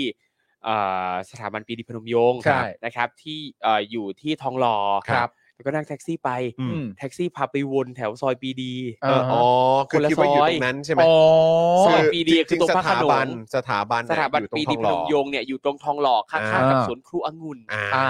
ผมผมเคยไปดูละครเวทีที่นั่นเหมือน ค กั รั น บ เออ นะครับนะ อยู่สัก ก็ สองสามครั้งได้ เออดีมากเลย ครับ เนอะนะครับ แล้วก็เป็นเอ่ออีกหนึ่งสถาบันที่เขาก็จัดกิจกรรมอยู่เรื่อยๆ ใช่ครับ ด้วย ใช่ครับ นะ ใช่ครับผม ติดตามกันได้นะครับ คุณผู้ ครั ช บ ม ผม ครับ พูดถึงละครเวทีนะครับ อืม อีกไม่กี่วันเดี๋ยวเดี๋ยวจะมีละครเวทีมนต์รักทรานซิสเตอร์แล้วนะครับ อ่า ก็ จะมา ใคร แล้ว ที่ยัง นี่ ไม่มีบัตรก็ชวนชวนนะครับ หาบัตรกันเลยนะครับผม เออ สนุกแน่นอน แล้วแล้วอันนี้เขาเขาแสดงกันที่ไหนนะ ถ้าจะไม่ผิดเป็นที่หอศิลป์ใช่ครับที่หอศิล หอ ป์ครับ ศิล ผม ป์เนาะ ครับผม หอศิลป์กรุงเทพนะครับ นะถ้าเกิดว่าช่วงนี้อยากจะสัมผัสบรรยากาศก่อนก็ไปติดตามหนังได้นะ ใช่ครับ ใช่ หนังนี่ก็คือพี่ต๊อกปะ พี่ต๊อกสุภกร ต๊อก พี่ต๊อกสุภกรกับคุณ ครับ อุ้มศิริยากรนะครับ อ่า ครับ ครับผมไปติดตามกันนะครับนะฮะอ่ะโอเค คุณผู้ชมครับนะฮะวันนี้ข่าวคราวก็รอคุณผู้ชมอยู่ ครับ นะครับ แต่ตอนนี้เนี่ยเรามาอัปเดตนะครับ ประเด็นของนักกิจกรรม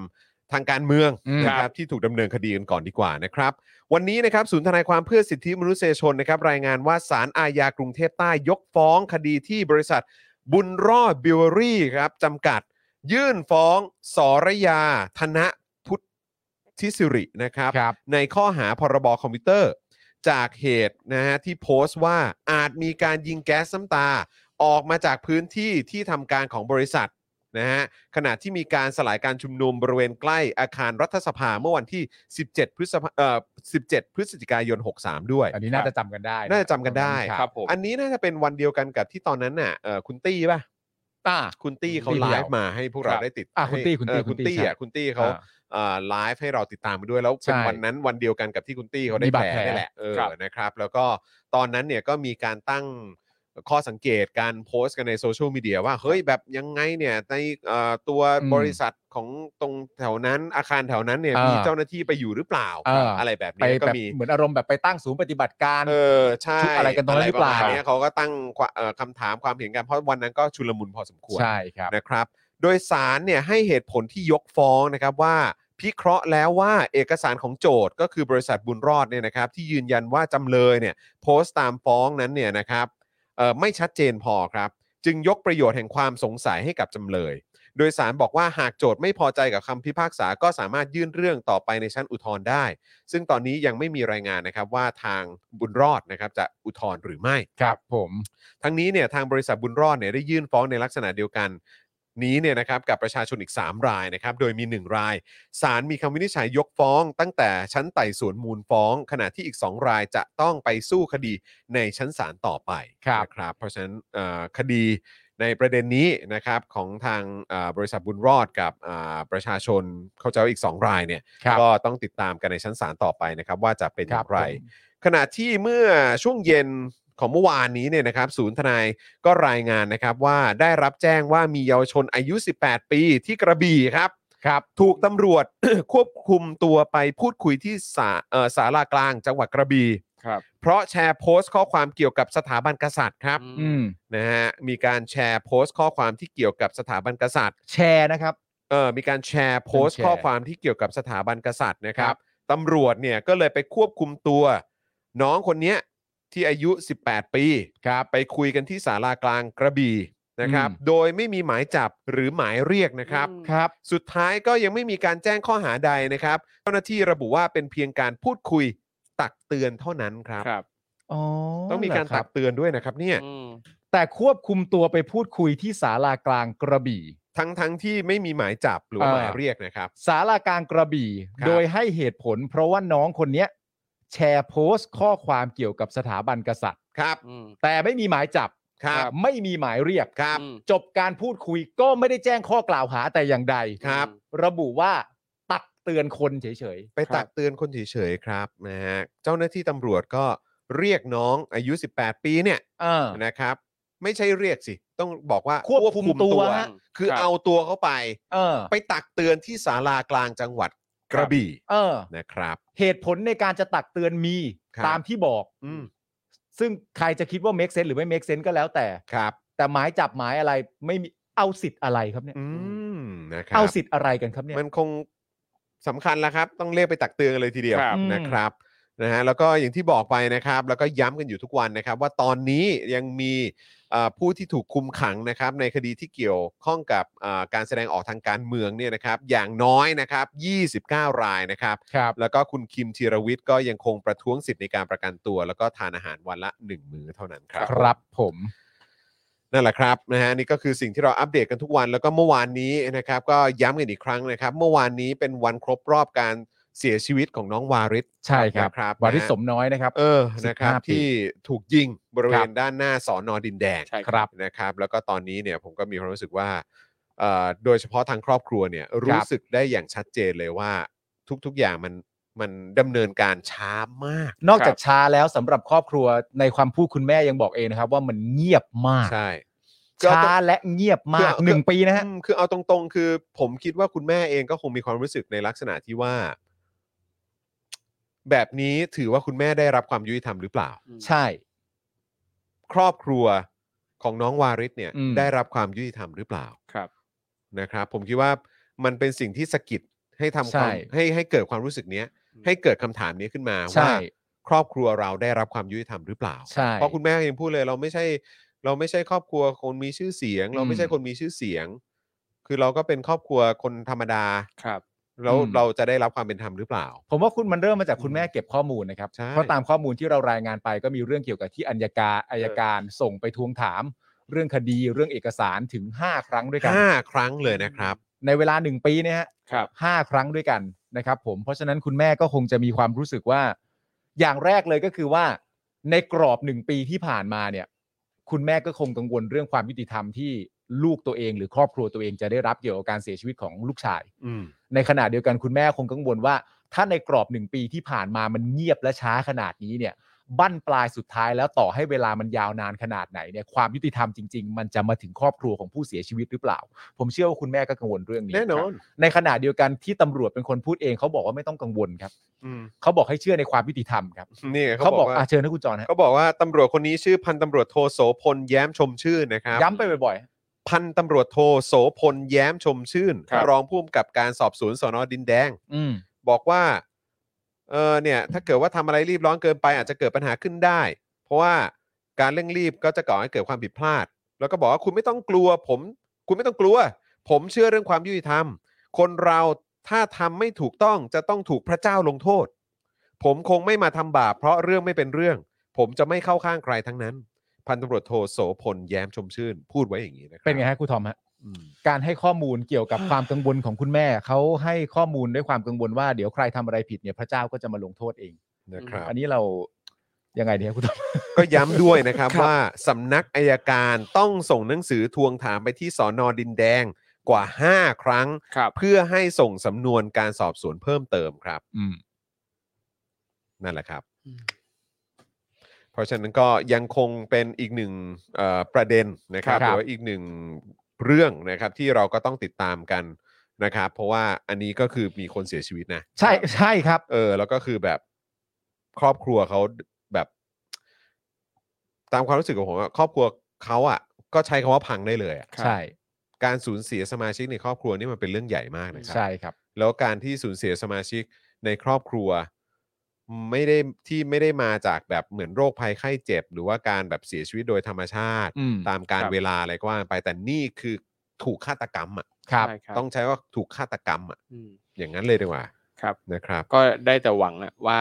ความยุติธรรมมันจะเกิดขึ้นจริง ๆอะ แต่ก็ผมว่าไอ้คำนี้มันถูกจริงๆนะให้คำที่บอกว่าความยุติธรรมที่มาช้ามันก็คือความ ไม่มี ใช่ ความอายุติธรรม ใช่ครับ เออ ผม มันคือความรู้สึกนั้นเลย แล้วก็ ครับ ผมรู้สึกว่าแปดปีที่ผ่านมา อืม ประเทศเนี้ยก็ก็ไม่ได้รับความยุติธรรมเหมือนกัน ใช่ แปดเก้าปีที่ผ่านมา แล้วนี่ก็กำลังถกเถียงกันอยู่นะครับ ว่าอีกไม่กี่วันนี้ ครับผม เอออนาคตของประเทศนี้จะเป็นยังไง อีกไม่ซึ่งกี่วันก็ต้องยอมรับ นะยังจะต้องเถียงกันอยู่อะ อีกไม่ ก็ กี่วัน ถ้าจะย้อนกลับมาก็คือคำว่าล่าช้า ห้าวัน ครับ อีกห้วัน เราล่าช้ากว่าไอ้เฮี้ยนี่มานานหลายปีแล้วนะ อืม ครับผม ครับอ่ะคราวนี้มาที่เรื่องของเหตุการณ์ เมื่อคืน ระเบิด โอ้โห นะครับ ใช่ ที่ ครับ ภาคใต้บ้างดีกว่า ค ค รั รั บบ ผม อ่า อ่ะยังไงดีข่าวนี้ ครับผม ข่าวข่าวข่าวนี้ใครอยากดูแล อ่ะผมมันก็ได้ ครูทอม ะ ครับ ณ ผม ทอมไหมออ นี่เลยครับติดตามเหตุการณ์รอบวางระเบิดที่ร้านสะดวกซื้อกว่า 11 แห่งนะครับ ทั่วชายแดนภาคใต้นะครับ 11แห่ง 11 แห่งนะฮะ เมื่อคืนที่ผ่านมาครับ เกิดเหตุระเบิดและวางเพลิงที่ร้านสะดวกซื้อและปั๊มน้ำมันนะครับ ครับ รวม 11 จุดใน 3 จังหวัดชายแดนภาคใต้ก็คือปัตตานียะลาระปัตตานียะลานาราธิวาสนะค ครั รับ บ คาดว่าเป็นการลอบวางระเบิดจากกลุ่มผู้ก่อความไม่สงบ เพื่อสร้างสถานการณ์ ขณะที่โฆษกกอรมน ให้สัมภาษณ์กับ BBC ไทยครับว่าเหตุการณ์ลักษณะนี้เคยเกิดขึ้นมาแล้วที่กรุงเทพเมื่อปี อืม 62 ที่มีการวางระเบิด 9 จุดใน 5 พื้นที่ของกรุงเทพ เพื่อสร้างสถานการณ์ให้มากที่สุด แต่ยังไม่แน่ชัดว่าการวางระเบิด และการวางเพลิงช่วงกลางดึก และเป้าหมายเป็นร้านสะดวกซื้อเนี่ยนะฮะเป็นความพยายามเลี่ยงไม่ให้เกิดการสูญเสียชีวิตหรือเปล่า อืม ขณะที่สำนักข่าวอิสรานะครับก็ได้รายงานครับว่าเมื่อกลางดึกของคืนที่ผ่านมา เกิดเหตุระเบิดที่ยะลา 4 จุดนราธิวาส 5 จุด ปัตตานี 2 จุด ส่วนใหญ่จุดเกิดเหตุเป็นร้านสะดวกซื้อนะครับ แล้วก็เป็นปั๊มน้ำมัน ซึ่งเบื้องต้นเนี่ยมีผู้ได้รับบาดเจ็บ 3 ราย ยังไม่มีรายงานผู้เสียชีวิต โดยช่วงเช้าที่ผ่านมานะครับ เจ้าหน้าที่ก็ได้เข้าไปตรวจสอบ แล้วก็เก็บกู้ระเบิดเรียบร้อยแล้ว อืม สำนักข่าวอิสรายังรายงานสาเหตุของการลอบวางระเบิดครั้งนี้อีกนะครับ ว่าอาจมีความเชื่อมโยงกับเหตุการณ์ก่อนหน้านี้ ที่เจ้าหน้าที่ได้นำกำลังเข้าควบคุมตัว รอยยานมาหะอายุ 26 ปี ครับ ครูสอนคอมพิวเตอร์โรงเรียนสอนศาสนาแห่งหนึ่ง ในพื้นที่อำเภอรือเสาะจังหวัดนราธิวาสในฐานะเป็นผู้ต้องสงสัยว่ามีส่วนเกี่ยวข้องกับเหตุระเบิดในพื้นที่ภาคใต้ จนมีเจ้าหน้าที่เสียชีวิตหนึ่งราย และบาดเจ็บสามราย นอกจากนี้เจ้าหน้าที่ยังมีการควบคุมตัวสมาชิกกลุ่มพูโล G5 อีก 2 คน จึงคาดว่าการจับกลุ่มดังกล่าวอาจสร้างความไม่พอใจ ให้กับแกนนำกลุ่มก่อความไม่สงบทำให้ต้องก่อเหตุรุนแรงตอบโต้ครับ อืม นอกจากนี้หน่วยงานความมั่นคงในพื้นที่จังหวัดนราธิวาสก็ได้ยังมีการตั้งข้อสังเกต กรณีที่ศาลอาญาคดีทุจริตและประพฤติมิชอบภาค 9 จังหวัดสงขลาเปิดอ่านคำพิพากษาศาลฎีกา คดีการทุจริตของนักการเมืองท้องถิ่นรายหนึ่งในพื้นที่นราธิวาส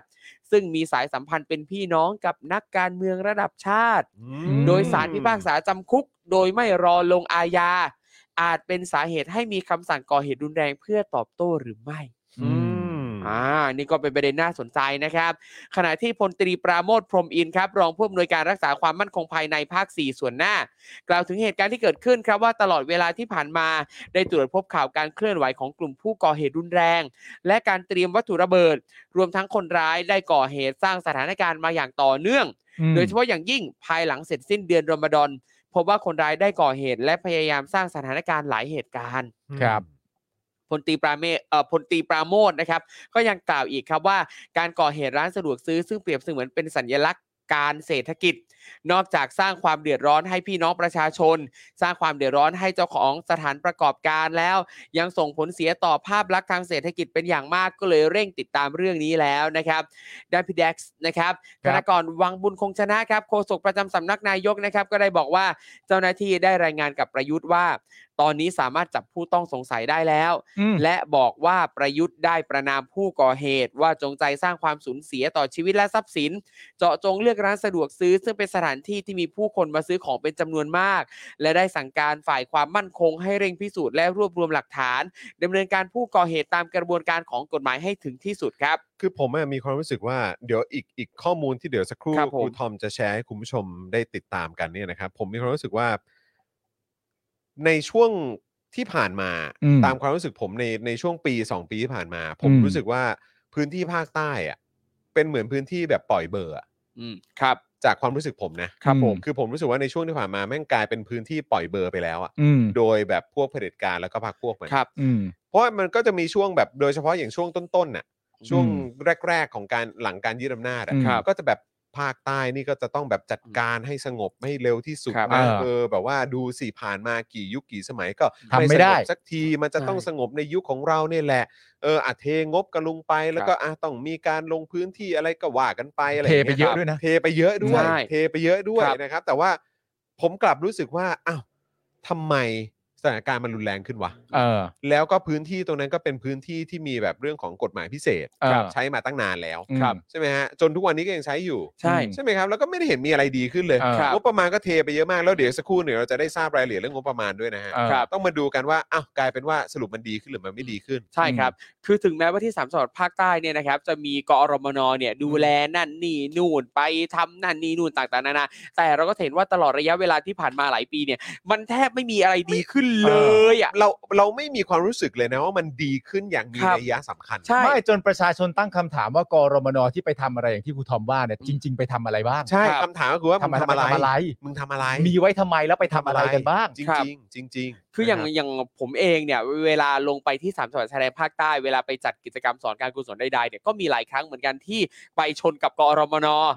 คือที่เจอเนี่ยก็คือจะเจอที่โรงแรมกรมอนมากินข้าวมาประชุมกัน แค่นั้นอันนี้คือสิ่งสิ่งที่เรารับรู้มาว่า โอเค เขามาประชุม แต่คือประชุมอะไรไม่รู้ อืม แล้วก็ไปกินข้าวที่โรงแรม เหมือน ดี อา ยว ร กั มณ์แบบจัดเสวนา ใช่ อะไรอย่างเงี้ย ค ฮะ รับ ประชุม ใช่ครับ ประชุม หอ แล้ อาว จ ก็ จะ มี ประชุลับ โต๊ะ ใดๆอันนี้เราก็ไม่รู้ โต๊ะเอ่อโต๊ะ ครับ ยาวๆนั่งกันหลายๆ ใช่ อัน ครับ แล้วก็มีแบบแล้วก็นั่งประชุมกันใน แลกเปลี่ยน ห้างกัน ข้อมไปูล ใช่ แล้วก็แบบโอ้ยก็เอ่อมีความใหญ่โตประมาณนี้นะก็ต้องมีคนมารอต้อนรับนั่น นี่แหละ นู่ ผมถึง าๆ รู้สึกว่า ะ อันเนี้ยมันก็เป็นอีกหนึ่งตัวอย่างของ ครับ ความสิ้นเปลืองของงบประมาณ ใช่ แล้วก็การทำอะไรที่ไม่เคยสำเร็จเลยของเผด็จการ อืม ครับ แล้วเนี่ยอยู่มา 8 9 ปีอย่าง อืม ต่อเนื่องอำนาจเบ็ดเสร็จ ก็มีอำนาจกฎหมายพิเศษอะไรต่าง ๆ ก็มีงบประมาณเทไปเยอะแยะชิบหายก็มี อืม ใช่ไหมฮะจนทุกวันนี้จนทุกวันนี้จนวินาทีนี้ในปี 2565 ในเดือนสิงหาคมวันที่ 17 เนี่ย อืม ผมในฐานะประชาชนที่ติดตามเรื่องราวที่มันเกิดขึ้นมาตลอด ไม่ได้มีความรู้สึกว่ามี ครับ อะไรดีขึ้นเลย อืม ครับ ไม่ได้มีความรู้สึกว่ามีอะไรดีขึ้นเลย เพราะข่าวเมื่อสักครู่นี้ก็เพิ่งอ่านกันไปว่ามีเหตุที่เอ่อวางระเบิดกันไปถึง 11 จุด ครับผม ใช่ครับ ใช่แล้วแล้วคืองบประมาณก็ไม่ใช่น้อยนะงบประมาณเนี่ยไปลงตรงไหนยังไง อ่ะขอ บ้าง ขอขอดู ะเราลอง เรื่อง ดู งบประมาณก่อนเราจะได้มา ปคบ เราเราจะได้มาแบบขยี้กันต่อ ครับผม เออ ข้อมูลจากศูนย์เฝ้าระวังสถานการณ์ภาคใต้นะครับ พบว่าในร่างงบประมาณปี 66 นะครับ มีงบที่เกี่ยวกับการแก้ปัญหาความรุนแรงในชายแดนภาคใต้เนี่ย 6,251 ล้านบาทนะครับ ครับ 6,251 ล้านบาทนะครับ แล้วก็ยังมีงบอีกกว่า 22,896 ล้านบาท เป็นของกระทรวงทบวงกรม และหน่วยงานที่เกี่ยวข้องกับชายแดนภาคใต้ ก็เกือบ 30,000 ล้านอะ ใช่ อืม ซึ่งรวมงบประมาณการแก้ปัญหาชายแดนภาคใต้ในงบปี 66 ทั้งหมดนะครับ ก็คืออย่างที่คุณจรว่าเกือบ 30,000 ล้านนะทั้งหมด ครับ ก็คือ 29,147 ล้านบาท แต่ถ้ารวม 20 ปีตั้งแต่ปี 47 นะ 20 ปีแล้วก็ ค คุ รั ณ บ ผู้ชมต้องไม่ลืมนะว่า 20 ปีตั้งแต่ปี อืม 47 แล้วอยู่กับไอ้เคียตู่เนี่ยมาตั้งแต่ปี 57 ใช่ไหม ใช่ ครับ57 ถึง 65 เนี่ยนะครับ อืม ซึ่งก็จะเรียกว่าเกือบครึ่งได้เปล่าวะ อืม ก็ก็ก็ สี่ ก็ เจ็ด เกือบเกือบๆนะ ครับ ใช่ ผม เกือบเกือบๆนะ เพราะว่าอยู่ ใช่ กับไอ้เฮียตู่มาก็ 8 ปีแล้วอ่ะ ครับผม 8ปีก็คือ 8 ปีใน 20 ปีอ่ะ ครับ ซึ่งทั้ง 20 ปีเนี่ยใช้งบไปทั้งหมดเท่าไหร่ฮะ ห้าแสนหนึ่งหมื่นล้านบาทนะครับผม 5แสนล้านบาทที่ใช้ไปกับ ห้า การ แสนล้านนะ แก้ปัญหาแบบความสงบ ใช่ นะฮะเพื่อให้เกิดความสงบขึ้น ครับ ในภาคใต้เนี่ย อืม ห้าแสนล้านบาท อืม และ 8 หรือ 9 ปีเนี่ยที่อยู่ไอ้ตู่มาเนี่ย ครับ โอ้โห ก็คือเกือบครึ่งอ่ะ ใช่ ของเวลาเหล่านี้ แล้วคือดูนะเราลงทุนไปเท่าไหร่ 20 ปีลงทุนไป5แสนล้าน แล้วสิ่งที่ได้กลับมา มันมีอะไรบ้างอ่ะ ก็เท่าที่เราเห็นนะฮะ อืมมันเลยเลยเลยไม่รู้เลยว่า แล้วงบตรงเนี้ยไปทำอะไรยังไงบ้าง แล้วเมื่อเอาลงไปใช้แล้วเนี่ยมันก่อให้เกิดผลดีอะไรยังไงบ้างหรือเปล่า แต่อย่างน้อยที่เห็นแน่ ๆก็คือ ทหารชั้นผู้น้อยนะครับ ที่ไปประจำการอยู่ตามสามจังหวัดชายแดนภาคใต้เนี่ยชีวิตความเป็นอยู่แย่มาก อืม ไม่ดีเลย อืม คือมีเพื่อนผมสมัยเรียนประถมเนี่ยนะครับ ไปเป็นทหารอยู่ที่สามจังหวัดชายแดนภาคใต้เหมือนกัน อืม ก็ยังคุยกันเรื่อยๆนะครับว่าแบบคือสภาพความเป็นอยู่แย่มาก แล้วก็บ่อยครั้งก็ยังเพื่อนส่งข้อความมาช่วยส่งนั่นนี่นู่นให้หน่อย ส่ง อ่า เสื้อผ้าให้หน่อยกางเกงในแปรงสีฟันอาหารแห้งต่างๆอะไรเงี้ย ให้ส่งไปให้หน่อย ทั้งทั้งที่งบประมาณปี 66 นี่คื ครั อ บ 6,251 ล้านบาทนะครับ ครับผม อันเนี้ยเมื่อกี้ผมเอาปี 47 ครับ เอา 65 ลบ 47 ใช่ไห มั ม นก็ได้ 18 ปี แล้ว อืม ผมก็อ่ะลองหารดูว่า5แสนล้านหาร 18เนี่ยก็คือปีละประมาณ 27,000 ล้าน 18 อืม ใช่ไหมเพราะฉะนั้นเอา 27,000คูณ 8 ก็ได้อ่ะ อืม อืม คูณแปดละกันแปดปีอ่ะสองสองแสนล้านครับ ครับ สองแสนล้านในยุคของไอ้ตู่เนี่ย เออ อันนี้อันนี้ผมผมตีคร่าวๆนะ นี่ตีกลมๆว่าแต่ละปี กลมๆ เท่ากันนะ สมมติว่า ครับ ทุกปีเท่ากันนะ แต่ ครั ผ บ มก็ ผม แบบอ่ะถ้าสมมติว่ามันประมาณสักหรือเป็นแสนล้านแม่งก็เยอะแล้วอ่ะ ใช่ แล้วคือแบบ แล้วจนในปีเนี้ยที่แบบว่าเนี่ยยังดูกันอยู่เลยว่ามึงจะยังอยู่ในอำนาจหรือเปล่า อ่า หรือว่ามันอาจจะเป็นช่วงท้ายมึงมึงจะอยู่ต่อหรืออะไรก็ตามแต่คือดูสิ อืม วางระเบิด 11 จุด อืม นี่แปลว่ามันดีขึ้นหรือเปล่า อืม ตลก ครับ โหดฮะ ตลกแล้วก็มีกฎหมายอะไรพิเศษเยอะแยะมากมาย คนในพื้นที่สูญเสียโอกาสการใช้ชีวิตเยอะแยะมากมาย เพราะกฎหมายพิเศษ ครับ แล้วก็ไม่รู้ว่าได้รับผลกระทบอะไรบ้าง เยอะแยะมากมาย ภายใต้พรกฉุกเฉิน เต็มไป นะ หมดงบประมาณที่ลงที่เทลงไปมัน ครับ เกิดอะไรขึ้นบ้างไหมวันนี้เมื่อวานเนี้ยวางระเบิดไป 11 จุดอะ อืม ครับ นี่จริง ๆ ตามข่าวบอก อืม มีเพิ่มเติมนะ บอกว่านาราธิวาสนี่เป็น 9 จุดนะ อืม 9จุดใน 6 อำเภอ อืม ครับ ส่วนใหญ่ก็เป็นร้านสะดวกซื้อเอ่ออ่ะร้านสะดวกซื้อก็ถูกเพลิงไหม้ นี่คุณคิงเอ่อลิชคิงบอกว่างบไปลงกับรถเบนซ์ควบคุมสั่งการหรือเปล่า อืม ควบคุมสั่งการไม่อยู่แถวนั้นฮะ ครับ ควบ ไม่ คุม รู้ สั่ เอา ง ไป การ ใช้ ก็ ตรงนั้นหรือเปล่า วิ่งกันกรุงเทพเนี่ยฮะ ครับ แล้วคือเหตุการณ์ลักษณะนี้เนยครับการวางระเบิดวางเพลิงเนี่ยมันเกิดขึ้นเรื่อย อืม ๆนะครับเกิดขึ้นเรื่อยๆในสามจังหวัดชายแดนภาคใต้ จนหลายครั้งเวลาพูดคุยกับคนในพื้นที่เนี่ยเขาก็บอกว่าเขาชินแล้วกับอะไรแบบนี้ ซึ่งในความรู้สึกของเราเรารู้สึกว่า เราไม่ควรจะชินกับอะไรแบบนี้ จริง อะ จริง มันไม่ใช่สถานการณ์ที่ อืม มันจะเกิดขึ้นนะ ใช่ ครับแล้วคืออย่างอะอย่างในในเมืองเนี้ยมีบังเกอร์อยู่ทั่วไป มันใช่ อืม มันใช่เรื่องไหมเนี่ย ใช่แล้วจนแบบชาวบ้านก็คืออ่ะมาเพ้นสีระบายสีให้บังเกอร์มันดูสวยงามอย่างแรกหน่อยเจริญหูเจริญตาหน่อยซึ่ง มันไม่ใช่อ่ะแค่การมีอยู่ของบังเกอร์ในเมืองอ่ะ มันก็ไม่ใช่แล้ว นั่นเลยดิฮะ ออกจากสนามบินมาขับมาหน่อยอ้าวเจอด่านตำรวจมีแบบรั้วลวดหนามใด ๆ กั้นอะไรเงี้ยมันไม่ได้จะปลอดภัยขนาดนั้น แต่ว่าชาวบ้านก็ยังต้องอยู่ที่นั่นกัน เพราะเขายังต้องใช้ชีวิตกันอยู่ที่นั่นเพราะที่นั่นคือบ้านของเขาอ่ะ แต่พอมันไม่มีการจัดการจริง ๆเขาก็ต้องทนอยู่แบบนี้ให้ได้อ่ะ แต่จริง ๆ แล้วย้อนกลับมานี่คิดถึงแบบเรื่องแบบ สิ่งที่เขาแบบเข้ามาตอนแรกแล้วแบบเหมือนประกาศว่าจะทำอะ เออ ฉันจะเข้ามาปราบโกง ฉันจะเข้ามาจัดการปัญหาชายแดนภาคใต้ที่แบบใครต่อใครอยู่มาก็ไม่ได้เรื่อง ครับ ทำก็ไม่สำเร็จ อืม นี่ทุ่มงบประมาณลงไปแล้วล่าสุดก็ล่าสุดก็มีประเด็นเรื่องแบบเอ่อปราบปรามผู้มีอิทธิพล ครับผม ตามพื้นที่ต่าง ครับ ๆ อะไรต่างๆ นานานั่นนู่นนี่ซึ่งแบบไปวันนั้นไปดูรายการอะไรไม่รู้แล้วเหมือนอารมณ์ประมาณว่าเอ่อเหมือนผู้หญิงคนหนึ่งถูกคนที่มีอิทธิพลในยข่มขู่อะไรต่าง ค ๆ รั นา บ นานั่นนู่นนี่อะไรเงี้ยแล้วก็คนที่มาออกรายการด้วยเหมือนเป็นเป็นรองของกระทรวงอะไรต่างๆนานาอีกทีหนึ่งอ่ะแล้วผมก็ดูรายการแล้วแบบแหมคำพูดในรายการนี่ก็เก๋ามากเลยนะ ครับ ทำไมฮะ เหมือนอารมณ์แบบว่าเฮ้ยคุณอารมณ์แบบคุณที่คุกคามผู้หญิงอยู่อ่ะคุณต้องหยุดได้แล้วนะ เพราะถ้าคุณไม่หยุดเนี่ย ผมก็จะไม่หยุดเหมือนกันนะครับ แล้วก็ไล่ไปถึงแบบนโยบายการปราบปรามผู้มีอิทธิพลของประยุทธ์ที่ได้สั่งการไว้อะไรต่างๆนานากูแบบมึงเก่า ผม ามก อยากรู้ ครับ เลยว่าใครอ่ะ เดี๋ยวให้ดู นี่ มันอยู่ในรายการดังเลยอะ ครับ เลอ รายการดังๆเลยอะ รายการดังๆเหรอ ดัง Daily Topic หร เลยอะ อ Daily Topic เหรอ โอ้เดลี่ท็อปิก เอ นะฮะ อ เออ เอางี้ไม่ไม่ดังเท่า Daily Topic โอ้โห โอเค เพราะว่าตอนนี้ Daily Topic นี่ก็ ฮะ โอเค Daily Topic มันก็คือทุกคนก็ยืนยันว่ามัน มันดังอันดับหนึ่งของประเทศแล้วแหละ แน่นอน ใช่ไหม ขึ้นหิ่งขึ้นหิ่ง มันควรขึ้ ขึ้ น น ยิ่ง นิ่ แล้ว งเลย ใช่ มันมัน ขึ้นิ่งเลย มันเป็นรายการปักธงของเมืองไทย แน่นอน เออมันเป็นรายการปักธ โอ้ ง โห ข ต อย งไทยเขาเขาเรียกกันว่า ฮะ รายการเอ่อพรีเมียม พรีเมียม เออ ด้วยโอ้โห ค ค รั รับ บผม รายการคุณภาพ ครับ นั่นแหละฮะ โอ้โห แต่ว่าอีกอันนั้นก็เป็นอีกรายการหนึ่งที่ก็ ครับ มีมีชื่อเสียงเหมือนกัน เออ ครับมีชื่อเสียงเหมือนกันแล้วก็ เหรอ นั่นแหละฮะเอามาสัมภาษณ์ ช่องน้อยสีป่ะ ช่องไม่ ห ผ รือ ม เป็ ไม่ นช่องออนไลน์ สีผมไม่นับ อ่า เออ ผมไม่นับสี อ่าไม่นับสี ผมด้วย ไม่นับสี โอ้โห แต่ว่ามันเป็นรายการที่แบบนะเนี่ยรายการที่พี่ปาล์มพูดนี่ก็ดูอยู่เหมือนกันวันนั้นคุณผู้ชมก็จำได้ อ๋อเหรอฮะ ครับ หลายครั้งที่บอกว่าเอ้ยหยุดเถอะนะ ถ้าไม่หยุดเนี่ยผมก็จะไม่หยุดเหมือนกันนะ แล้วก็ เออ พูดนโยบายอะไรต่างๆกันานาเรื่องการปราบปรามเนี่ยมันอยู่ในนโยบายการทำงานของประยุทธ์และรัฐบาลนี้อยู่แล้วอะไรต่างๆกันานาอู้ยเหี้ยเก่งเนอะ โอ้ คือจริง ๆ การดูแลสุภาพสตรีที่ถูกคุกคามนี่คนละประเด็นนะฮะอันนั้นผมเห็นด้วยอยู่แล้ว ฮะ แต่ประเด็นเรื่องแบบเก่าเหลือเกินกับคำพูดคำจาอะไรตัวเองเนี่ย อื โอ้ ม โหเก่งจริง อยากรู้เลยเว้ย เออ อยากรู้เลๆยเว้ย เก่งจริง เออ นะครับ เดี๋ยวเปิดให้ดูแต่ ได้ อย่างที่บอกไปไม่ไม่ไม่ดังเท่าเดลิทอปิกอะ ครับผม เพราะนี่ ค ท็ รั อปิก ผม นี่คือมัน อืม มันรายการที่ ผมว่ามันเป็นรายการแบบเป็นรายการสมบัติแห่งชาติ สมบัติแห่งชาติ ครับผม โอ้โห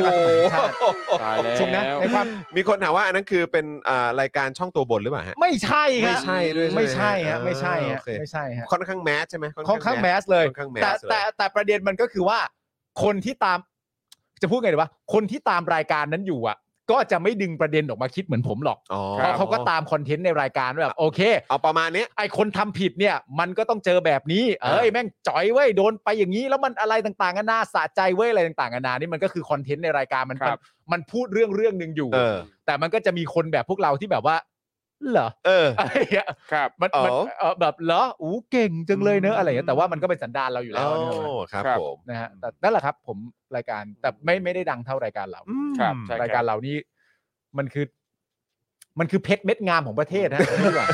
นี่คุณอินบาร์บอกว่าเออสมบัติของชาตินี่ไม่ใช่จดหมายเหตุกรุงศรีเหรอครับ ไม่ใช่ ฮะ ไม่ใช่ฮะ จด ใน หมาย ยุค อยู่ นี้ เป ส ล่าวะ มัยนี้ฮะ ยังมีอยู่เปล่าวะจดหมายเหตุกรุงศรีอะ มี เอ ว่าวะ อ เออ รู้แต่ว่า ไม่ กระจกหกด้านน่ะยังมี ยังมีเหรอ เหรอ โอ้ แต่เขาปรับรูปแบบเป็นแบบทันสมัยมากเลยนะกระจกหกด้าน อ๋อเหรอฮะอัปเดตแล้ว เท เหรอ มากเท ใช่ มาก ครับ แต่ยังเป็นเสียงเดิมปะ เสียงเดิม น่าจะยังเสียงเดิม ใช่ เออต้องเป็นต้องเป็นเสียงแบบ เออ เสียงคลาสสิก ใช่ นะครับ อีกรายการหนึ่งของเราที่เป็นสมบัติแห่งชาติก็คือรายการ Spoke Dark Talk ครับ สปอตดักทอ นี่ สุดยอดมาก เอ้ยแต่ว่าวันนี้เนี่ยเอ่อในกรุ๊ปของถกถามเนี่ยเอ่อรู้สึกว่าเข้มข้นมากเลยนะ เหรอ ในกรุ๊ปเนี่ยในกรุ๊ปเอ่อทีมงานแล้วก็เอ่อพิธีกรแล้วก็เอ่อต่างๆเนี่ย คือแบบเหมือนมีหัวข้อใหม่มารอแล้ว อืม แล้วก็เตรียมจะถ่ายตอนใหม่ ครับ ๆแล้ว เพราะฉะนั้นก็คือเดี๋ยวเตรียมดูเลยครับ อย่างกับทำอย่างกับซีรีส์ฮะ โอ้โห เออ คือออกมาให้ติดตามกันได้แบบทีๆเลยอ่ะ ครับผม นะครับแล้วก็อย่างที่บอกไปว่า Spoke Dark Talk เนี่ยตอนใหม่เนี่ยเดี๋ยวถ่ายสัปดาห์หน้า อ่า นะครับ แล้วก็เอ่อแล้วก็สำหรับเจาะข่าวตื้นที่เพิ่ ค ง รับ ถ่ายกันไปวันนี้ ซึ่งวันนี้เจาะข่าวตื้นวันนี้ก็สนุกมากด้วยเข้มข้นมากด้วย ครับ นะครับ ก็เดี๋ยวเตรียมตัวติดตามกันได้ในวันศุกร์ อ่า นะครับอืมนะฮะคุณลูกทุ่งถามว่าถกถามจะมีคุณลูกกอล์ฟไหมครับ มีสิครับ มีสิครับ เออคุณลูกกอล์ฟ มีครับ นี่คือ มีครับ แบบโอ้โหเขาเรียกว่าเป็นเสาหลักเลย ใช่ เสาหลักเลย เสาหลัก ครู นะ ทอมก็เป็นเสาหลัก เสาหลักเหมือนกัน ครับ มาจากเสาหลักเหมือนกัน มาจากเสาหลัก ออ ใช่ นะครับแต่ว่า อะไรนะเพลงแต่ละส่วนอะไรนะ ทั่วราชอาณาจักรนี้เราเป็นหลักอยู่แต่ละส่วน ยอด เป็นไงล่ะ เป็นไงล่ะ ยอด ความภาคภูมิใจ เออ ทั่วราชอาณาจักรนี้เราเป็นหลักอยู่แต่ละส่วน ใช่ ได้แน่นอนได้แน่นอน ชาวจุฬาจึงควรรู้ค่าแห่งเกียรติภูมิจุฬาเป็ไง นี่นี่นี่นี่คุณจรเห็นไหมครับคอมเมนต์ของคุณ A B C Rock เนี่ยฮะ ฮะ อ่านะครับ อ๋อเหรอฮะ ครับ อ๋ ผ อ ม โอเค อ่า เออ ครับครับครับครับเนี่ยฮะประมาณเนี้ยฮะ อืม ครับ เดี๋ยวกลับไปดูได้กลับไป เอดูอผม ได้ ก็นึกไม่ออกว่าตอนไหน อ่า ครับ เนี่ยครับ แต่ก็ต้องยอมรับนะว่าตอนที่เรื่องของคุณแตงโมเนี่ย อืม มันแบบคือเขาดอมิเนต ครับ เขาดอมิเนต ใช่ เขาเป็น เขาดอมิเนตจริงๆอะ เขาเป็น คือ เขาเป็นเสาหลักฮะ คือเหมือนเหมือน ครับ ผมเปิดไปในแบบ YouTube อย่างเงี้ย อ่า YouTube ถ้าเราดูในทีวีเนี่ยมันก็จะมีแบบโฮม เออ เอ่อเพลง เออ เกม ใช่ ข่าวสารอะไร เออ แบบเนี้ยอ่าแล้วก็มีไลบรารีอะไรต่างๆคก็รับ ว่าไปคุณ subscribe ใครไว้ก็ว่าไป อืม แต่ไอช่องข่าวสารเวลากดเข้าไปแล้วโดยเฉพาะตอนที่มีเอ่อกระเอ่อประเด็นของเรื่องคุณแตงโมเนี่ย อืม ก็คือแบบรายการนั้นนี่คือ dominate เลยอะ ใช่ ครับ แม่งคือแบบโอ้โหกูเลื่อนไปทางไหนก็เจอหมดเลยอะ ใช่ จริงๆ แต่ประเด็นก็คือว่าหลายคนก็เดาได้ อืม ครับ หลายคนเดาได้เลยนะ ครับ ว่ามันมีอยู่เอพิโซดเอพิโซดหนึ่งอะ อืม ที่เป็นประเด็นเกี่ยวกับเรื่องคุณแตงโมเหมือนกันนะครับ แต่ว่าช่วงหลังๆ ช่วงหลังๆ ก็มีประชาชนหลายคนที่บอกว่ามันยังคงเป็นเรื่องคุณแตงโมอยู่จริงหรือเปล่า อืมอืม หลายๆเอพิโซดท้ายๆประชาชนก็ถามนี่เรายังพูดกันเรื่องคุณแตงโมอยู่จริงหรือเปล่า อืม ยังเป็นประเด็น ห เรื่ รือ อง เราคุย ณแตงโม เรื่องอะไรกันแน่ หรือเราคุยเรื่องอะไรกันแน่แล้วหรือ เออ หรือแม้กระทั่งเราทำอะไรกันอยู่ อืม ทุกวันนี้เราทำอะไรกันอยู่ แล้วหลาย ๆ คนก็ก็สรุปจบได้เลยว่าเอพิโซดนั้นน่ะที่เราดูอ่ะเป็นเอพิโซดสุดท้ายแน่ อืม ๆ รู้ได้เลยอ่ะ อืม ดูจบรายการแล้วก็รู้ได้เลยว่านั่นคือเอพิโซดสุดท้ายแน่ อืม ๆ แล้วก็เป็นเรื่องนั้นจริง อืม ๆ หลังจากนั้นมาก็ไม่ไม่มีประเด็นนี้ขึ้นมาอีกแล้ว อืม คือมันรู้ได้อย่างชัดเจนอ่ะ ครับ ผมเชื่อว่าเอพิโซดนั้นคนก็ได้ดูกันเยอะ อืม แล้วก็แบบอ๋อมันคงไม่มีเรื่องคุณแตงโมแล้วแหละเพราะว่า เพราะว่าก็ ไปกันใหญ่ละ มันเออไปกันใหญ่แล้ว มันไปกันใหญ่ จะทำยังไงกันต่อแล้ว จริๆครับมนะครับ โอเคครับคุณผู้ชมครับ คราวนี้ก็ยังไม่จบนะ เออนะฮะประเด็น 8 ปี จบเถอะ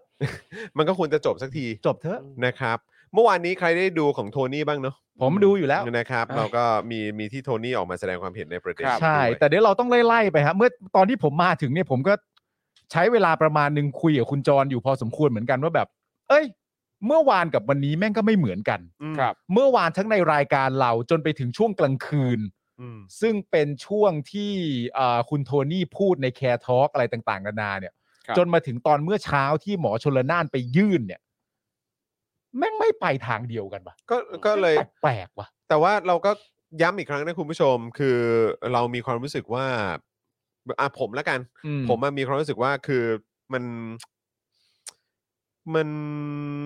เราเรากำลังถกเถียงกันในเรื่องที่แบบแม่งไม่สมเหตุสมผลนะครับ อ่า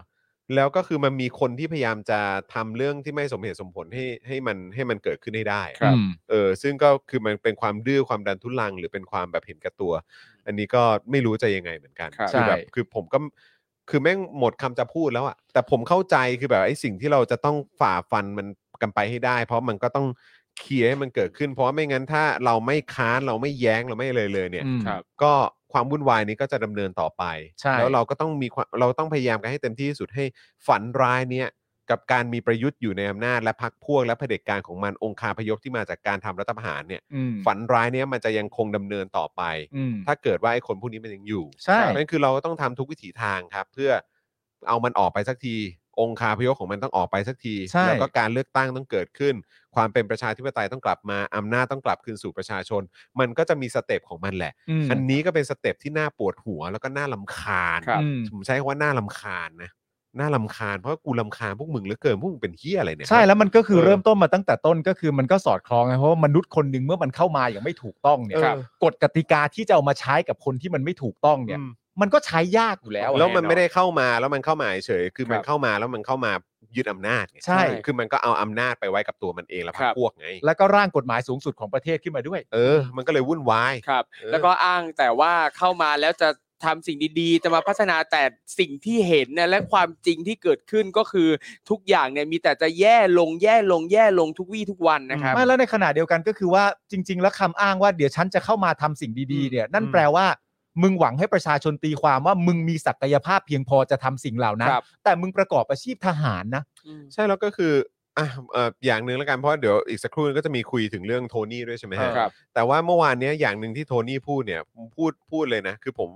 ผมรู้สึกว่ามันจริงตรงที่ว่ามึงยิ่งอยู่นานน่ะก็คือมึงหาเสียงให้คนอื่นนะ อืม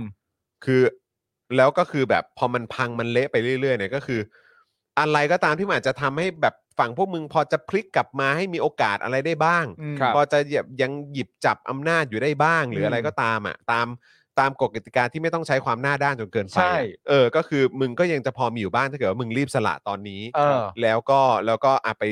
ไปพยายามยื้อหรือพยายามสู้กันในวิธีอื่น อืม เพื่อให้มึงอยู่ในอำนาจต่อไปก็ว่ากันไป แต่คือตราบใดที่มึงยังใช้ความหน้าด้านแบบเนี้ย อืม แล้วไม่ใช่แค่ตัวมึงเอง แล้วก็พักพวกมึงเท่านั้นนะแต่ไอ้พวกองค์กรอะไรต่างๆ เต็มไปหมดเนี่ย อืม หน่วยงานอะไรต่างๆเต็มไปหมดเนี่ยถ้าเกิดพวกมึงยังดันทุลังหน้าด้านขนาดนั้นเนี่ยพวกมึงก็จะไปด้วยนะ ใช่ เอางั้นใช่ไหม และย้ำว่าที่สละเนี่ยสละด้วยตัวมึงเองนะ ไม่ใช่ ใช่ สละโดยการยุบสภานะ ใช่ ซึ่งแบบ เพราะยุบสภาคือการทำร้ายสภานะครับ ใช่ แล้วก็คือเอาเลย ก็คือในความรู้สึกผมอ่ะไอ้ที่ฟังโทนี่เมื่อคืนเนี่ยก็คือประมาณว่าโอ้ยถ้ามึงทำเนี่ยก็วิปริตมากแล้วมันก็จะพังกันหมดเลยนะ เออ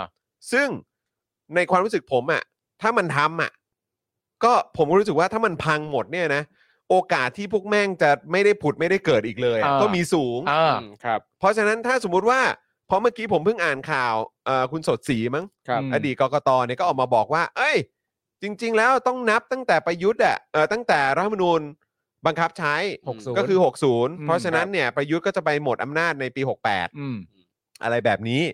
ก็คืออ่ะมามามาอีกคนนึงแล้วนะ เออ ก็มาพูดอย่างนี้นะ ซึ่งเราก็อ้าวโอเคเอาเลย ถ้าเกิดมึงอยู่ถึง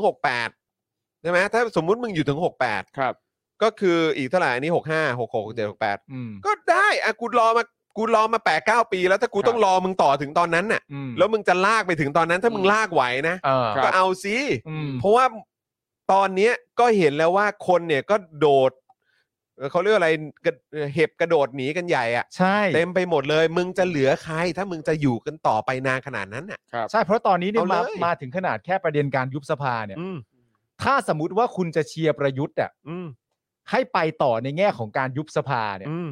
นั่นแปลว่าคุณไม่มีเหตุผลซัพพอร์ตนะ อืม คุณแค่ดีใจเฉยๆ ว่ามันจะเป็นอะไรยังไงก็แล้วแต่เนี่ย แต่ขอให้ประยุทธ์ได้อยู่อ่ะกูปลื้ม อืม อืม แต่อย่าลืมนะว่าคุณไม่มีเหตุผลซัพพอร์ตนะว่าการกระ ครั ทำ บ นี้มันถูกต้องยังไงอะ ใช่ คุณก็รู้อยู่แก่ใจว่ามันไม่ใช่ ใช่ และไอ้ไม่ใช่เหล่านี้แหละมันจะย้อนกลับไปในเรื่องประเด็นของการที่ว่ายิ่งอยู่นานก็ยิ่งเหมือนหาเสียงให้คนอื่นอะ ครับ แต่ประเด็นที่คนไม่อยากรออยู่นะตอนนั้นเนี่ยถึงตอนนั้นเพราะโอเคประเทศมันชิบหายแน่ๆแล้วเรื่องหนึ่งเนี่ยอีกประเด็นหนึ่งก็คือว่า ณตอนนี้ผมเชื่อว่าคนในประเทศก็มั่นใจว่ามึงก็ไม่ได้มีเสียงอยู่แล้วอะ อืมคือคือเตรียมตัวเลยครับ ก็ผมมีความรู้สึกว่าก็เอาสิ ก็ถ้าเกิดว่ามึงจะมึงจะอยู่ต่อมึงจะอยู่ยาวเอาเลยเพราะว่า อืม คือตอนเนี้ยผมก็รู้สึกว่า คนที่เขาตาสว่างมากยิ่งขึ้นเนี่ย อืม มันเพิ่มขึ้นทุกวินาทีอยู่แล้วอะ ใช่ครับ ใช่ แล้วคือตอนนี้คือมันมันตาสว่างกันแบบโดมิโนเอฟเฟกอ่ะ ใช่ อืม แล้วคือมันสว่างแล้วสว่างเลยนะครับ ใช่แล้วคือแล้วมันจะสว่างไปจนถึงจุดที่แบบว่า มันเต็มไปด้วยความเครียดแค้น ความโกรธ อืม ความไม่พอใจ เพราะตอนนี้อ่ะก็อาจจะมีคนที่แบบอุ้ยไม่ไหวแล้วแหละเขาอยู่ต่อไปไม่ได้แล้วจริง ค ๆ รั มั บ นมันแย่แล้วจริง ๆ อะไรอย่างเงี้ย อืม คือเมื่อก่อนก็อาจจะชอบเขานะอะไรอย่างเงี้ยแต่ว่าตอนนี้มันไม่ไหวแล้วจริง อืม ๆแล้วถ้ามึงอยู่ต่อนะ จากที่เขาแบบอาจจะมีความรู้สึกแค่นั้นแบบว่าพยายามเต็มที่แล้วแต่มันไม่เวิร์กอะไรอย่างเงี้ยต้องเปลี่ยนสักทีแหละ มันจะมา อืม ถึงตรงจุดที่ว่า มึงต้องไปแล้วแหละ อืม คือแบบจากที่เข้าใจเขานะ เป็นแบ ครับ บ มึงต้องไปหรือเป็น อ่า อะไรอย่างเงี้ยคือมันจะ มันจะเพิ่มสเต็ปเลเวลความรุนแรงความ ใช่ อะไรเงี้ยมากขึ้นเรื่อย ครับ ๆครับแล้วก็แล้วมันแล้วยิ่งมันตอกย้ำแบบนี้นานๆน่ะประชาชนเรียนรู้ไปจนเข้ากระดูกดำอ่ะ ใช่ โอกาสที่มึงจะมาพังงาดหรือจะมีโอกาสอะไรต่างๆ ในอนาคตพักพวกของมึงทั้งหลายเนี่ย ยาก ใช่ ครับ แล้วไอ้พวกที่ยังคอยสนับสนุนเป็นนั่งร้านพวกแม่งอยู่นะไอ้พวกพักการเมืองเก่าแก่พักการเมืองขนาดเล็กพักการเมืองขนาดกลางอะไรต่างๆ เหล่าเนี้ยเออถ้ามึงยังสนับสนุนอยู่ก็ก็โอเค อนาคตทางการเมืองของมึงเนี่ย กูก็สามารถเซบายบายได้เลยอ่ะ พักการเมืองที่อยากได้แค่ประมาณ 52 ที่นั่ง ใช่หรือ พร ว่าครกา แบ ร บ เมืองที่อยากได้ประมาณ 30-45ถึง45 ครับ อะไร ย่างเงี้ย อย่างเงี้ย เออ คือมึงเตรียมตัวเลย ใช่ ก็เอาเลย ถ้าพวกมึงยังคงจะหน้าด้านสนับสนุนกันต่อไป พวกองค์กรอิสระอะไรทั้งหลายเนี่ยที่จะแบบว่ามึงจะสามารถทำอะไรที่มันหน้าด้านหน้าด้านได้เนี่ย ก็เอาเลยเพราะท้ายสุดแล้วพวกมึงก็จะไม่มีที่ยืนในสังคมเหมือนกันอ่ะ ใช่ ก็เอาสิ มันไม่มีนะฮะ จริง ๆ นะฮะระยะเวลามันไม่ได้อยู่ข้างมึงนะ ครับ มันไม่มีนะ คนที่เริ่มต้นจากไม่ชอบประยุทธ์แล้วกลายเป็นชอบอะ อืม ครับ แต่คนที่เริ่มต้นจากแบบเออรัฐประหารก็รัฐประหารเถอะอาจจะไม่รู้อะไรมาก โอ๊ยตอนนั้นแบบหลงคารมคนฆ่ากัน ครับ คนตีกันอะไรต่างๆกันานาแล้ว สงครามกลางเมือง สงครามกลางเมือง หลังเลือดประชาชนคนไทยต้องมาหลังเลือดบนแผ่นดิน หรืออะไรต่างๆกันานานี่แล้วสุดท้ายมาจบที่ว่า เออกูไม่น่าเชื่อเรื่องเหล่านั้นเลยอะ เออ ไอ้ ครับ อย่างเงี้ยมีแต่จะเพิ่มขึ้น ใช่ ไอ้แบบตอนแรกก็ไม่ชอบรัฐประหารหรอกแต่ตอนนี้แม่งเจ๋งว่ะไม่มีหรอกฮะ อืม ไม่ คือ มีหรอก เตรียมตัวเลยครับ เตรียมตัวเลย ซึ่งผมก็ก็แบบตอนทีแรกก็แบบไอ้เหี้ยมันยังไงวะ ครับ ลำคาญวุ่นวายชิบหาย อืม แต่พอมานั่งคิดดูก็ เออ ก็ดีนะ ก็ อืม ก็ท้ายสุดก็ ถ้ามึงจะอยู่ต่อก็คือมันเป็นการถอนร่างถอนโคลนตัวพวกมึงเอง ใช่ จากการกระทำของพวกมึงเอง เพราะความโลภและความแบบว่า ไม่รู้จักพอ ซึ่งก็แบบ เออ อันนี้แม่งเป็นแบบสัจธรรมที่แบบว่า ครับ จะเป็นสังคมไหนแม่งเกิดขึ้นอย่างนั้นจริง ใช่ ใช่ ยิ่งอยู่คนยิ่งเห็นความชั่วช้าสารเลวอะ ใช่ น้ำยิ่งลดต่อยิ่งผุดอะ ใช่ แล้วเมื่อวานผมเห็นไอ้เนี่ยไอ้อะไรนะเอ่อ the fish that never open its mouth อะ will never get caught อะ อ๋อ คือเขาเขาเขาพูดเหมือนแบบว่าเออปลาปลาที่ไม่เคยอ้าปากก็จะไม่ก็จะไม่โดนเหยื่อ อืม นั่นได้ ครับ แต่ถ้าไอ้ปลาเนี่ยไอ้ปลา อืม ยุทธเนี่ย เออ ไอ้ปลายุทธเนี่ยที่ เออ แบบว่าแม่งก็อยู่ในเนี้ยมา แล้วมึงจะอยู่ต่อเป็น 10 ปีเนี่ย เออ ตลอดระยะเวลา 10 ปีอะ ครับ จริงเหรอว่ามึงจะต้องเงียบปากหรือมึงจะไม่ทำอะไรที่มันพลาดเลยอะ โอ้ย ทุกวันนี้ ทุกวันนี้ ทุกครั้ง ก็ใช่ ที่ ไง อ้าปาก ก็พลาดหมดนะ ก็ ฮะ ใช่ไง เพราะฉะนั้นถ้ามึงอยู่ 10 ปีจริงๆเนี่ย ก็จะมีเวลา 10 ปีเลยนะ ที่กูสามารถดูได้เลยว่าจะเลือกจิ้มตรงไหนที่จะเล่นมึง ใช่ ดี เออ โอ้ยพูดถึงประยุทธ์เนี่ยทุกครั้งที่อ้าปากเนี่ยก็คือมันเห็นชัดเจนว่ามันปไม่ลายุท มี ธ์ อะไรดีออกมาเลปลายวิทย์ทั้งหลายเนี่ย หรือแม้กระทั่ปงลาหี่ ว่า เออ ทุกลมหายใจของประยุทธ์นี่แหละ คืออ ม ความชิบหายของประเทศชาตินะค จ รับ ริงๆครับ เพราะฉะนั้นคือเตรียมตัวเลยครับ ก็ ครับ ผมก็มีความรู้สึกเพราะตอนทีแรกก็แบบ คือถ้าแบบช่วง 2 3 ปีแรกมันก็น่าหงุดหงิดมันก็น่าแบบเออ เออ แต่พอมาสัก 5 ปีปุ๊บโอ้โห ครับ เฮียหกปี 7 ปี อืม 8 ปี 8 ปีแม่งมันถึงจุดที่แบบว่า โอ้ยกูมา 8 ปีแล้วถ้ามึงจะอยู่สัก 12 ปีเนี่ยอ้าวบอกเอาดิ เออ เออเพราะกูก็รู้สึกว่าอย่างน้อยกูก็เห็นทางออกตรงที่ว่า อดเปรี้ยวไว้กินหวานอะ เข้าใจ เข้าใจ เออก็ได้ เข้าใจ คือถ้า เข้าใจ มึงจะพากูชิบหายมาขนาดนี้แล้ว เออ กูชิบชิบหายอีกหน่อยก็ได้เพื่อให้เห็นความชิบหายของพวกมึงทั้งหมด เออ ยินดี ใช่ ได้ แต่แต่ความคิดคุณจรเนี่ยเบสออนหมายถึงว่าเบสออนว่ามึงไม่มีความไว้หน้าไว้เนื้อเชื่อใจอ่ะ ซึ่งผม ครับ ก็รู้สึกว่าการเบสตรงจุดนั้นก็เป็นการเบสที่ที่ที่ถูกต้อง ถูกต้องไอ้ได้ ครับ ถูกต้องอะมันถูกต้องอยู่แล้ว แต่ว่าประเด็นที่ตามมามันก็คือว่าคือณตอนนี้ผมก็ผมก็เชื่อว่า อืม หมายถึงว่าวิธีคิดคุณจอมเป็นวิธีคิดว่าเออในภายภาคหน้าไอ้คนที่มันน่าไว้ใจไม่ได้ ถ้ามึงจะทำแบบนี้จริง ๆ เนี่ย กูก็มีรูปแบบความคิด อืม แล้วกูก็มีวิธีการรออ ม แล้ว ครับ กูก็รู้ว่าในภายภาคหน้าเนี่ย มันจะมีประเด็นอะไรต่างๆนานาบ้าง เนี่ย ในการแบบทำลายตัวเอง อืม แต่ในขณะเดียวกันผมก็เชื่อว่า ก็คงมีคนรอไม่ไหวแล้วนะ เอออ๋อ ครับ แน่นอน เพราะว่ามันก็ แอ ขยับ ครับ เข้าใกล้การเลือกตั้ง อืม เข้าไปทุกที ครับ แล้วก็ประชาชนหลายๆฝ่ายก็เห็นว่า เออมันมันหมดคุณค่าแล้วอ่ะ ใช่ มันหมดคุณค่าในสายตาประชาชนแล้วดูจากการเลือกตั้งอะไรต่างๆนานาที่ผ่านมาเลือกตั้งผู้ว่ากทมเองเลือกตั้งซ่อมเองอะไรต่างๆนานานั่นนู่นนี่ แม้กระทั่งเลือกตั้งซ่อมของหลักสี่เองนี่ก็ตามอ่ะ ครับ ใช่ไหมเพราะไอ้ตัวคนที่เป็นคนก่อนนี่ก็โด่งดังมากนะ ใช่ ก็ยังหายแวบไปกับตาได้เลยอะ ใช่ หายไปไหน ใช่ก็ก็ได้ครับก็ได้ ได้ก็เดี๋ยวรอก็เดี๋ยวรอ ก็ก็ไม่ก็ก็รู้สึกว่า อ่า กูก็คือ ก็ได้ ออ ก็ได้ คือออกมาทางไหนอะ อ่า คือจะแบบว่าอ่ะเดี๋ยวต้องเอ่อเลือกตั้งเร็วขึ้นหรืออะไรแบบนี้ก็ก็ดี เออ เออก็ดีนะแต่ว่าถ้ากูถ้ากูต้องรอ เออ เพราะว่ามึงใช้ความหน้าด้านของมึงเนี่ย ก็บอกเลยว่าความหน้าด้านของมึงก็มีต้นทุนนะ ใช่ ครับผม ก็ เอามีหมดแหละ สิก็เอาสิถ้ามึงคิดว่าคุ้มเอาเลย ลองดู เล องดู ครับ ผม อืม แต่เดี๋ยวเรามาดูวันนี้กันหน่อยนะครับ ได้ยังไง ผม ครับ คุณผู้ชม ยังไงครั ฮะ บ เป็นเรื่องที่อาจารย์นิติศาสตร์นะครับ ชี้ว่าประยุทธ์เนี่ยต้องหมดวาระนายก 8 ปี 24 สิงหาคมนี้ ครับ ตามกฎหมายนะครับ ส่วนทางด้านเพื่อไทยเนี่ยยื่นสารธรรมนูญตีความวันนี้นะครับ คือวันนี้เนี่ยคุณชลนาสีแก้วนะครับ ในฐานะผู้นำฝ่ายค้านเนี่ยนะครับ พร้อมตัวแทนจากพรรคร่วมฝ่ายค้านได้ยื่นหนังสือต่อคุณชวนหลีกภัย ประธานสภาผู้กดกาแฟ เอ้ยไม่ใช่ เออเออ ประธานสภาผู้แทนราษฎร ใช่ นะค แท รับ นรารับ ษฎร ออกมาเลยนะฮะ ครับผม แหโอ้โห เพื่อพิจารณาส่งต่อไปยังสารรัฐธรรมนูญนะครับ ให้พิจารณาวาระการดำรงตำแหน่งของนายก 8 ปีของประยุทธ์เนี่ยนะฮะซึ่งคุณชวนเนี่ยนะครับก็กล่าวหลังรับหนังสือว่าตามกฎหมายต้องมีการเข้าชื่อ 1 ใน 10 ของจำนวนสมาชิกที่มีอยู่ หรือก็คือไม่น้อยกว่า 48 คนนะครับ ครับ แต่ครั้งนี้เนี่ยฝ่ายค้านเนี่ยได้ร่วมกันเข้าชื่อเป็นจำนวน 172 คน โอ้โห อืม ซึ่งมันมากกว่า 48 แน่นอน ครับ นะ ครับ จึงเชื่อว่าไม่น่าจะมีปัญหาอะไร หลังรับเรื่องสภาจะมีการตรวจสอบคำร้อง และความถูกต้องของผู้ร่วมลงรายชื่อ ครับ คาดว่าจะพิจารณาแล้วเสร็จเนี่ยนะครับ ภายใน 1-2 วัน วันนี้วันที่เท่าไหร่วะ 17 18 19 ครับ อืม โอเค จากนั้นก็จะสามารถส่งสารธรรมนูญได้เลยนะครั ครับบ ผม โดยคำร้องของสสพักร่วมฝ่ายค้านนะครับ ในสภาผู้แทนราษฎรเนี่ยนะครับ ประกอบไปด้วย 1. ขอให้สารรัฐธรรมนูญวินิจฉัยการสิ้นสุดลงของตำแหน่งนายกตามวาระ 8 ปี ที่ระบุไว้ในรัฐธรรมนูญ อืม ข้อ 1 นะฮะ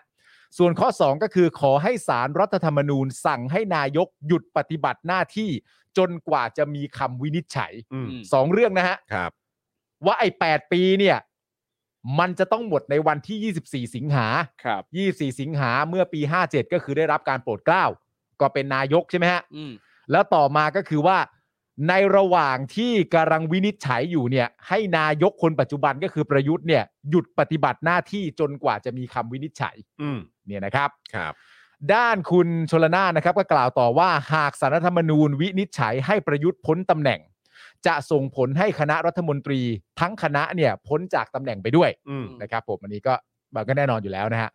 แต่รัฐธรรมนูญยังเปิดช่องให้คณะรัฐมนตรีสามารถรักษาการได้ อืม และหากสารวินิจฉัยให้ประยุทธ์พ้นตำแหน่ง จะส่งผลให้ประวิทย์วงษ์สุวรรณที่ตอนนี้เป็นรองนายกเนี่ยนะครับ ขึ้นมาทำหน้าที่เป็นนายกรักษาการแทน อืม ทั้งขึ้นทั้งล่อง อืม มันมันมีเวของมันฮะมันมีเวของมัน ครับ ส่วนข่าวลือเรื่องยุบสภาเนี่ยนะครับ อ่า อันนี้คุณชลนานก็พูดตรงหน้านะว่า ก็ทำได้นะครับ ผมเพราะอำนาจเนี่ยอยู่ที่ประยุทธ์ แต่ต้องดูถึงเหตุผลในการยุบสภา ซึ่งฝ่ายนิติบัญญัติไม่ได้ทำความผิดหรือมีข้อขัดแย้งใด ๆ จึงเป็นสาเหตุของการยุบสภที่เป็นสาเหตุของการยุบสภาครั้งนี้ เว้นเสียแต่ว่าประยุทธ์เนี่ยนะครับ จะยุบสภาเพื่อรักษาอำนาจเพื่ออยู่ยาวเท่านั้น คือมันก็จะ คือถ้ามึงบอกว่ามึงจะยุบสภา ก็ถามว่าด้วยเหตุอะไรล่ะ ไม่ครับเหตุผลทุกอย่างมันชัดเจน มัน ครับ มันไม่มีเหตุผลในการยุบสภาอยู่แล้ว มันไม่มีครับ มันไม่มีเหตุผลในการยุบสภาอยู่แล้ว ยกเว้นเหตุผลเดียวก็คือยุบสภาเพื่อให้ตัวเองอยู่ในอำนาจต่อไป คือเล่น รับ ขยะ แค่นั้น เล่น เลย แง่ของมัน ครับผม หาวิธีทางหาช่องโหว่ของมันไว้อยู่ทางหน้าต่อ เพราะว่าในความเป็นจริงแล้ว เหมือนตามที่คุณหมอชลนานบอกก็คือว่าทำได้ไหม อืม เขาก็ตอบว่าทำได้ อืม เพราะอำนาจมันอยู่ที่เขา อืม ครับ เขาก็ทำได้ อืม แต่การยุบสภาเนี่ยมันต้องมาตามเหตุและผลอยู่ อืม ดีมึงจะยุบเพื่ออะไรอ่ะ อืม แล้วในความเป็นจริงอย่างเมื่อวานที่เราคุยกันคุณจรก็บอกใช่ไหมว่า มันอาจจะหาเหตุผลก็ได้ว่าไอ้คะแนนการอภิปรายไว้วางใจปุ๊บคะแนนมันไม่ค่อยจะดี ไม่ค่อยจะเด่นอะไรต่างๆนานานั่นนู่นนี่แต่ผมก็มองว่าแต่มึงก็ชนะทั้งสี่ครั้งอ่ะ อืม มึงไม่เคยตกเลยสักครั้งนะ ครับ นึกออกปะ อืม แล้วในขณะเดียวกัน ย้อนกลับไปเรื่องลักษณะท่าทีในการพูด คุณก็พูดมาเสมอว่าคุณไว้ใจในเสียงข้างมากของตัวเอง อืม คุณไม่เคยกังวล คุณกล่าวโจมตีพักเพื่อไทยไม่รู้จริงอย่าพูด คุณกล่าวโจมตีพักก้าวไกลไม่รู้จริงอย่าพูด และสุดท้ายพอทุกอย่างมันผ่านกันหมดคุณก็ดีอกดีใจที่คุณผ่าน อืม เพราะฉะนั้นแค่การกระทำของคุณบวกกับเหตุผลที่จำเป็น มันไม่เคยแสดงออกถึงการแนวโน้มจะเดินทางไปหาการยุบสภาเลยนะฮะ ครับ เพราะคุณไม่ได้มีความกังวล คุณไม่ได้มีความรู้สึกว่าคุณมีอะไรเสียหาย แล้วในขณะเดียวกันหมอชลนานก็บอกเองว่า สภากับผู้บริหารอำนาจรัฐ ยังไม่มีความขัดแย้งใด ๆ ที่ส่งต่อไปถึงการยุบสภานะครับ ครับ อืม ก็ยังไปกันตามคำร้องอยู่ มัน เป็น ก็ ป ยัง ก คง ติ ดำเนินไปได้อ่ะ เพราะฉะนั้นเหตุผลเดียวถ้ายุบสภาก็คือว่า มึงอยากอยู่ต่ออ อืม มึงจึงยุบทั้งทั้งๆที่ไม่มีเหตุผลที่จะต้องยุบ อืม ง่าย ๆ แบบนี้เลยฮะ ครับ เนอะเข้าใจ มันเริ่มนับ 60 หรือ 62 ก็ดีกับยิ่งรักษณ์ทักษิณนะ อีก 7 เดือนรอได้มมันไม่มีทางกลับมาได้แน่นอน กลัวอย่างเดียวคือยึดอำนาจนะฮะ อืมก็ต้องสู้อะครับ ครับผม นะฮะ คือถ้ายึดถ้ายึดอำนาจก็เรา ผมว่าประชาชนคงอยู่นิ่งกันไม่ได้แล้วแหละ ใช่ เนอะอืมครับผม คุณชลนานนะครับ ยังกล่าวต่อว่าหากยุบสภาในวันที่ 22 สิงหาคมจริงนะครับ ครับ ก็จะไม่มีกฎหมายการเลือกตั้งอ่ะอันนี้ก็ต้อง อืม ตั้งใจฟังกันหน่อย อืม เพราะว่าหลาย ๆ ฝ่ายก็ยังงงกันอยู่นะครับว่า ครับ เอ้ยไอ้กฎหมายพรบการเลือกตั้ง พอมันย้อนกลับมาหลังจากที่สภามันล่มเนี่ย มันผ่านไปแล้วแน่ ๆ ไม่ใช่เหรอวะ อืม ก็กลับมาใช้หารร้อยบัตรสองใบกันแน่ ๆ แล้วไม่ใช่เหรอ ตามที่กกตเสนอให้คอรมอผ่านอะไรต่างๆนานานั่นนู่นนี่ แต่คุณหมอชลนานบอกว่า หากยุบสภาในวันที่ 22 สิงหาจริงเนี่ยนะครับ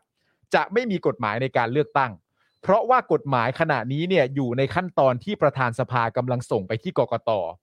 หลังจากนั้นกกตจะมีข้อทักท้วงหรือไม่เนี่ยตนไม่รู้ แต่ว่าในระยะที่รอกกตทักท้วงเนี่ยมันต้องกลับมาที่สภา อืม นั่นหมายความว่าต้องใช้สภาในการพิจารณากฎหมายฉบับนี้อยู่ อืม หากไม่มีสภากฎหมายก็ค้างอยู่แค่นี้ อืม จะดำเนินการต่อไปไม่ได้ เว้นแต่โชคดีหน่อย เข้าสู่กระบวนการทูลเกล้าไปแล้ว ถ้าเกิดยุบสภาจะไม่เป็นผลอะไร อืม แต่ 22 นี้เนี่ยไม่น่าจะทันแน่ อืม ๆ ถ้ายุบสภายังไงก็ไม่มีกฎหมายเลือกตั้ง ถ้าไม่มีกฎหมายเลือกตั้ง เกิดศูนยากาศ ก็ไปเสริมแรงต้านของประชาชน จะเกิดกระแสเรียกร้องต่อต้านขึ้นเยอะ อืม และจะทำให้เกิดวิกฤตทางการเมืองตามมา เชื่อว่าประยุทธ์คงไม่ทำภาวนาด้วยว่าอย่าให้ทำ ผมว่าคือผมเข้าใจแล้วแหละ พอพอพูดอย่างนี้ปุ๊บอะผมว่ามันมีความเป็นไปได้สูงเลยที่ว่าถ้าเกิดว่าประยุทธ์ยุบสภาขึ้นมา แล้วมันเกิดสุญญากาศอย่างที่เขากังวลกันจริงๆอะ อืม ผมว่าประชาชนลงถนนนะ อ๋อก็ต้องลงนะฮะ ผมว่า ครั ล บ งแน่ เพราะมันชัดเจนนะฮะ ผมว่าลงแน่ มันชัดเจนในเป้าประสงค์ว่าประยุทธ์ทำไปเพื่ออะไรอะ อืมคือ ถ้าเกิดว่าเป้าประสงค์มันชัดเจนอยู่แล้ว เพราะว่ามันไม่ได้มีปัญหาอะไรที่จะต้องยุบ เออ ใช่ไหมคือเพราะว่าอภิปรายอะไรต่างๆ ก็มันก็ผ่านไปหมดแล้ว ใช่ มันไม่มีเหตุผลอะไรนอกจากอย่างเดียวก็คือมึงจะยื้อยื้อยุดอยู่ในอำนาจอะ เออ แค่นั้นเลย เพราะฉะนั้นถ้าอันนั้นเป็นเหตุผลเดียวของการที่เผด็จการมันพยายามจะยื้อให้ตัวเองอยู่ในอำนาจต่อไปอ่ะประชาชนลงถนนอยู่แล้ว ใช่ ครับ ชัวร์ ไม่แล้วมันเป็นที่มาหลายอย่างนะครั อื บ ม ประเด็นก็คือว่า คือณตอนนี้อย่างแรกเลยก็คือว่าตอนนี้อยู่ในขั้นตอนที่ยื่นกกต อืม ส่วนกกตจะเห็นแย้งหรือไม่เนี่ยไม่รู้ แต่ผมก็อะคิดในแง่ของสถานการณ์ปกติแล้วกันนะค ครั รับ บ ผมก็มีความรู้สึกว่ากกตจะเห็นแย้งไปเพื่ออะไรในเมื่อ ในส่วนหนึ่งมันก็แทบจะเป็นร่างของคุณน่ะ อืม ครับ คุณจะเห็นแย้งร่างตัวเองทำไม คือในความเป็นจริง 500 มันโผล่มามันพิสดารนะฮะ อืม ใช่ ไอ้ร้อยที่เสนอกันตอนแรกก็ใกล้ที่สุดแล้ว อืม เพราะฉะนั้นคุณจะเห็นแย้งกับร่างที่จะเป็นร่างตัวเองนั่นมันก็เรื่องหนึ่ง แต่ปัจจุบันก็คือว่า ถ้าเกิดมันแบบเร็วแรงฝ่านรก อืม เพื่อจะทำให้ประเทศปลอดภัยเนี่ย เกิดมันแบบวรืบผ่านกกตได้อย่างรวดเร็ว แล้วก็ทะลุเบิกไปถึงการทูลเกล้าเลยเนี่ย ครับ ก่อนวันที่ 22 สิงหาคมที่มีการคาดการณ์กันว่า ประยุทธ์จะยุบสภา ถ้ามันผ่านไปตรงทูลเกล้าเลยเนี่ย ก็คือจบผ่านแล้วแน่นอน ถือว่า Final Decision ขั้นตอนสุดท้าย มันได้จบลงเป็นที่เรียบร้อย แต่ถ้ามันจะเป็นอย่างนั้นได้แล้วมันจะเร็วขึ้นเนี่ย นั่นแปลว่าพาร์ทของการที่ส่งให้สารรัฐธรรมนูญวินิจฉัยเนี่ยพาร์ทเนี้ยก็อาจจะไม่ต้องและ ครับ ไม่มี แต่เราก็เห็นระวีใช่ไหม อืม ที่ระวียังมีความรู้สึกว่าจะรวบรวมสสให้ได้ 50 คน ส ครับ วให้ได้ 25 คน อืม หลังจากนั้นก็จะยื่นให้สารทำดูญวินิจฉัย ซึ่งในความเป็นจริงแล้วเนี่ย ผมก็จะแปลกใจอยู่ดี ถ้าเกิดว่าสารทำดูญวินิจฉัยและเห็นแย้ง อืม เพราะว่ามันก็มีคนพูดกันมาเสมอว่าหารร้อยเนี่ย มันตรงกับรัฐธรรมนูญและเจตนารมณ์ของรัฐธรรมนูญมากกว่า อืม แล้วรัฐธรรมนูญหรือสารรัฐธรรมนูญจะไปตีความแย้งซะเองเนี่ย เพื่อ มันก็เหมือนกกตตีความแย้งตัวเองอ่ะ ใช่ มันก็ไม่เมคเซน s ์ ใช่ครับ แต่ประเด็นที่ตามมานะตอนนี้ก็คือว่าที่ผมคุยกับคุณจรก็คือว่า ไอ้แย้งหรือไม่แย้งเนี่ย ครับ อาจจะไม่ใช่ประเด็นสำคัญ เท่ากับว่าแต่ละช่วงมันใช้ขั้นตอนเวลาเท่าไหร่ ใช่ อันเนี้ยเรื่องใหญ่ ใช่ ครับ ใช่ใช่ถูกต้อง ว่ามันจะทันหรือมันจะไม่ทัน ครับ นะครับ อืม เพราะฉะนั้นก็ ก็ต้องเตรียมดูครับ ก็ต้องเตรียมดูเลยครับ ก็คือว่าแล้วอันนี้ก็จะเป็นการตอกย้ำอีกครั้งหนึ่งนะครับ ถ้าเกิดว่าตัดสินใจยุบสภาเพื่อให้เกิดสุญญากาศ เพื่อเยื่อมหน้าจของตัวเองเนี่ย อันนี้มันก็จะเป็นจุดแบบตอกย้ำเลย อืม ว่านี่ไงคนจงใจสร้างสถานการณ์คือใคร ใช่ ใช่ไหมครับ แล้วคนที่สร้างปัญหามาตั้งแต่ 22 พฤษภาคม 57 เนี่ย แล้วก็อ้างว่าจะเกิดแบบแผ่นดินลุกเป็นไฟจะเกิดนั่นนู่นนี่อะ โอ้โห เนี่ย อืม ในเดือนสิงหาคม ครับ หรือว่า 22 สิงหาคมเนี่ยก็ถ้าเกิดว่ามีการยุบสภาจริง ๆ เพื่อให้เกิดสุญญากาศอย่างนี้จริง ๆ เนี่ย ก็คือชัดเจนเลยว่า ถนนทุกสายก็จะหันไปทางประยุทธ์ครับ ใช่ ก็ ค มึ รับ งแล้วไง ก็คือมึงคือต้นต่อปัญหาและคืถูกต้องอเป็นจุดเริ่มต้นปัญหาใหม่ ครับ อีกครั้งหนึ่งด้วย อืม ถ้าเกิดว่าประชาชนลงถนน เพราะไม่โอเคกับเรื่องนี้อ่ะซึ่ง เออ ซึ่งมีความเป็นไปได้สูงอยู่แล้วเขาไม่โอเคอยู่แล้ว ใช่ เพราะว่าอันนี้คือมึงตั้งใจที่ก่อปัญหาแล้ว อืม แล้วประเทศอ่ะมีปัญหา ใช่ ครับ ใช่ไหมครับ เพราะฉะนั้นคือถ้าเป็นอย่างนี้ปุ๊บเนี่ยทุกอย่างมันเล็งมาที่มึงเลยนะแล้วคือมึงเตรียมตัวได้เลยนะ เออ ก็คือสปอตไลท์ทุกอย่างแล้วก็คือแบบคุกตารางอะไรต่างๆ คือเขาเข้าไปปัดกวาดทำความสะอาดรอ ครับ มึงเลยอ่ะ ถูก อืม เพราะอีกอย่างหนึ่งที่คุณที่หลาย ๆ คนก็ดักทางไว้เรียบร้อยแล้วก็คือว่าถ้าประยุทธ์มีความรู้สึกว่าอะไรต่างๆ นานา มันไม่เข้าที่เข้าทางรัฐบาลไปไม่ไหวอะไรต่างๆนานาประยุทธ์สามารถรับผิดชอบด้วยตัวประยุทธ์เองโดยการลาออกด้วยตัวของตัวเองได้ไง ใช่ ครับ นก็ แล้วถ้ามึงจะ ค่ ดิ้นไป เลย เป็นยุบสภาเนี่ย มันไม่ใช่ทางออกเดียวของมึงไง อืม มันก็คือมึงชัดอะ มึงชั ก็ ด ก็นั่นแหละครับ ก็เตรียมตัวได้เลยครับ ใช่ฮะ เตรียมตัวได้เลย ในขณะที่เมื่อวานนี้นะครับอาจารย์นิติศาสตร์จำนวน 51 คนจาก 15 มหาวิทยาลัยเนี่ยนะครับร่วมกันเขียนจดหมายเปิดผนึกถึงประธานตุลาการสารรัฐธรรมนูญเลยนะ อืม และตุลาการสารรัฐธรรมนูญนะครับกรณีการนับระยะเวลาดำรงตำแหน่งของนายกของประยุทธ์นะครับ โดยสรุปใจความก็คือว่า รัฐธรรมนูญ พศ 2560 มาตรา 158 วรรค4เนี่ยนะครับ บัญญัติให้นายกดำรงตำแหน่งรวมกันเกิน 8 ปีไม่ได้ อืม ซึ่งเป็นเรื่องการควบคุมนายกไม่ให้อยู่ในอำนาจนานเกินไป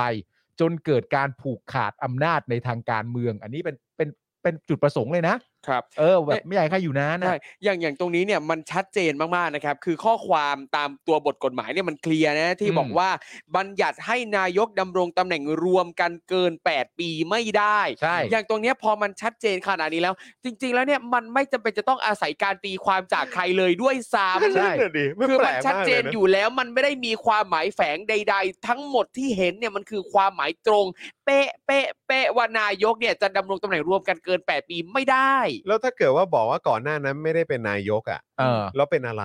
เออ จะบอกว่ารักษาการอ่ะมันก็ไม่ใช่ไง ใช่ และคนที่ใช้ภาษีประชาชนนะ เออ ตอนที่เป็นนายกก็คือประเทศเราเอาคนเถื่อนมาใช้อย่างเงี้ย เออตลกครับ เอาโจรมาใช้อ ใช่ ย่างเงี้ย ตลกจริงๆฮะ แล้วคือคือมันมันมีเป็นลายลักษณ์อักษรมาตั้งแต่ไหนอยู่เป็นมาตั้งแต่ไหนแต่ไรแล้วว่านายกคือประยุทธ์เนี่ยคือประยุทธ์เนี่ยเป็นนายกมาตั้งแต่ปีนั้นอ่ะ อืม ใช่แล้วก็ย้ำอีกทีนึงย้อนกลับไปก็เข้าประเด็นเรื่องปปชอีก ค ป รับ ปชบอกไม่ได้ยึดทรัพย์สินเนื่องจากดำรงตำแหน่งเดิมก็นายกอะ อ คือ มึง ต้ จะเอาอะไร ต้ง ฮะ ต้องกี่เรื่องอ่ะต้องกี่เรื่องอืม แต่ครูทอมคิดในตรกกะของคนปกติเขาจะคิดกันใช่ไหมโอเค เข้าใจ ได้ครับ เข้าใจ เมื่อประยุทธ์นะฮะต่อนะฮะเมื่อประยุทธ์เนี่ยเป็นนายกตามมาตรา158วรรคสี่โดยที่รัฐธรรมนูญปี 60 เนี่ยมิได้มีการยกเว้นให้กับนายกที่ดำรงตำแหน่งมาก่อนรัฐธรรมนูญประกาศใช้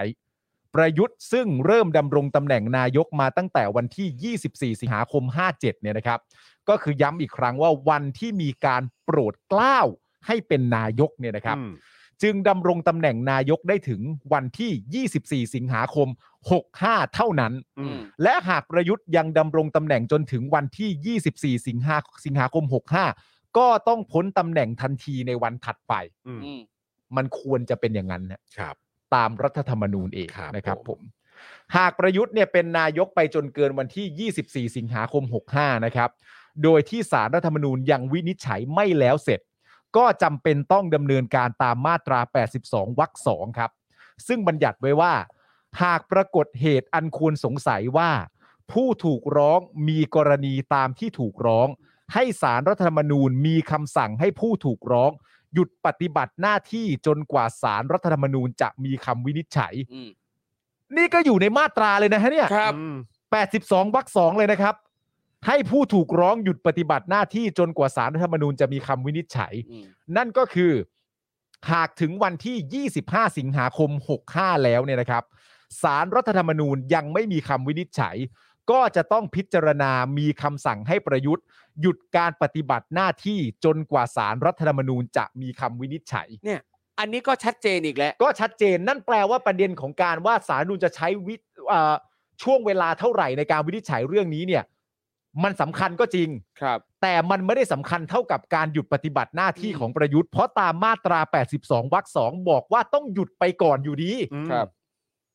มึงจะไปไหนอะยุทธ อืม นั่นน่ะดิ มึงจะพยายามทำอะไรวะยุทธ โอ้โห ในช่วงท้ายของจดหมายเนี่ยนะครับยังระบุว่าการนำเสนอความกฎหมายในเรื่องนี้ต่อประธานตุลาการสารรัฐธรรมนูญเนี่ยนะครับและตุลาการสารรัฐธรรมนูญเองเนี่ยมีความตั้งใจเพียงอย่างเดียว เพื่อให้ประเทศไทยเนี่ยยึดถือหลักการปกครองโดยกฎหมายให้มากยิ่งกว่าที่ผ่านมา เพราะการแก้ไขปัญหาความขัดแย้งและความเห็นต่างทางการเมืองนั้นเนี่ยนะครับ ไม่มีทางออกอื่นนอกจากฝ่ายตุลาการ จะต้องวินิจฉัยตัดสินปัญหาโดยยึดถือตัวบทกฎหมายครับ อืม และใช้กฎหมายกับทุกฝ่ายอย่างเสมอกัน อืม และเป็นอิสระจากผู้มีอำนาจที่ฝ่ายตุลาการต้องใช้อำนาจตุลาการในการควบคุม ซึ่งในกรณีนี้ก็คือพลเอกประยุทธ์จันทร์โอชา ในฐานะนายกรัฐมนตรี นี่เท่ากับเบสิคลี่กล่าวง่ายๆว่าสารตุลาการหรือฝ่ายตุลาการต้องมีอำนาจ พ้นจากอำนาจของประยุทธ์นะฮะ อืมไม่คือไม่มันถ้าคือเอาจริงเหรอว่าจะให้แบบว่าสังคมมันเป็นในลักษณะที่ว่า เออ รู้แหละ กฎหมายเขาบอกว่า ห้ามฆ่าคนอ่ะ ครับ เออ แต่ว่าท้ายสุดแล้วอ่ะก็คงต้องไปรอให้ศาลตัดสินมั้ง เออ อืม เพราะว่าตัวบทกฎหมายอ่ะมันตีความกันได้ ครับ เราจะเอาอย่างนั้นจริงๆเหรอ่ะ เราจะอยู่อย่างนั้น เข้า เหรอ ใจ ครับ ป่ะคือคือเอาจริงเหรอแล้วก็คือแบบคนที่อยู่ในแวดวงแบบว่านิติศาสตร์ แล้วก็แบบทางกฎหมายอ่ะคือ รับ คุณจะให้แบบกฎหมายนี่แบบว่า กฎหมายควรจะเป็นสิ่งที่แบบมันคู่กับคำว่าศักดิ์สิทธิ์อ่ะ เออ คำคำว่าศักดิ์สิทธิ์ก็ย่อมเป็นสิ่งที่เราเคารพ ครับ เชื่อมั่นยกไว้อยู่แบบ อืม ให้อยู่ที่สูงอะ่ะ ครับ แต่ถ้าเกิดว่าคือคุณจะคือถ้าถ้ามันวิปริตแบบเนี้ย มันก็จะกลายเป็นแบบเหมือนของไม่มีค่า ใช่ ไม่ ค แล้ รับ วถ้า ที่เรา คุณ ไม่ต้องไปสนใจอ่ะ ถ้าคุณ อืม ร่ำเรียนมาเนี่ย นอกจากว่ามันจะ อืม ศักดิ์สิทธิ์แล้วเนี่ยมันยังเป็นศักดิ์ศรีของตัวคุณเลยนะ ใช่ มันเป็นศักดิ์ศรีที่ติดมากับตัวคนเลยในฐา ครั นะ บ ผู้ที่ร่ำเรียนวิชานี้มาและประกอบอาชีพเหล่านี้ ใช่ค ค รั รับ บ หรือจริงๆกำลังจะสื่อว่าในประเทศนี้เนี่ยจริง ๆ มันก็ไม่มีอะไรที่เป็นของศักดิ์สิทธิ์อยู่แล้วหรือเปล่า ไม่แน่ใจเหมือนกันนะ ที่อ้างว่าศักดิ์สิทธิ์กัน เออใช่ อืม อ่ะอีกด้านหนึ่งแล้วกันนะครับ อืม ด้านพันตำรวจโทกีรบกิจธีรานนท์นะครับ เลขาธิการสำนักงานผู้ตรวจการแผ่นดินเนี่ยนะครับ ได้ให้สัมภาษณ์ถึงความคืบหน้ากรณีที่คุณศรีสุวรรณจันยาเนี่ยนะครับ ครับ ได้ยื่นคำร้องต่อผู้ตรวจการแผ่นดิน ขอให้เสนอเรื่องพร้อมความเห็นต่อสารรัฐธรรมนูญ วินิจฉัยสถานะการดำรงตำแหน่งนายก 8 ปีของประยุทธ์ อืม นะครับ อืม โดยบอกว่าเบื้องต้นนะครับ ทางผู้ตรวจการแผ่นดิน มีมติรับคำร้อง และได้นำเรื่องดังกล่าวเข้าหารือในที่ประชุมเรียบร้อยแล้วนะครับ โดยพิจารณาแล้วเห็นว่าควรจะออกคำวินิจฉัยให้ได้ก่อนวันที่ 23 สิงหาคมนี้ อืม นะครับผมขณะที่วันนี้ครับ ยังไงเรา ไอ้ยุทธเนี่ยนะครับ ฮะ ครับไอ้ตู่เนี่ยนะครับ ครับ ปฏิเสธที่จะตอบคำถามนักข่าวเกี่ยวกับเรื่องการยุบสภาครับ อ๋อ หลังเมื่อคืนที่ผ่านมาเนี่ยนะครับ มีกระแสเรื่องยุบสภาอีกครั้ง เมื่อเว็บไซต์ราชกิจจาเนี่ยนะครับ ได้ประกาศระเบียบกกตอ่ะอันนี้ก็เป็นประเด็น ที่ตอนแรกเราถามกันว่าไอ้ประเด็นเรื่องยุบสภานี่มันมาจากไหนใช่ไหม ครับ จริงๆมันมาจากไอ้ตรงนี้ก็มีส่วนนะฮะ ครับ ได้ประกาศระเบียบกกตนะครับ ที่กำหนดแนวทางการใช้ทรัพยากรของรัฐ และบุคลากรของรัฐ ที่จะมีผลต่อการเลือกตั้ง หลังจากครบวาระสภาหรือยุบสภา อื อื ม ม ซึ่งเป็นที่น่าสังเกตว่าทำไมกันครับ ถึงเพิ่งมาประกาศตอนนี้ ทั้งทั้งๆที่ร่างระเบียบที่ว่าเนี่ยนะครับ เสร็จไปตั้งแต่ปี 63 แล้ว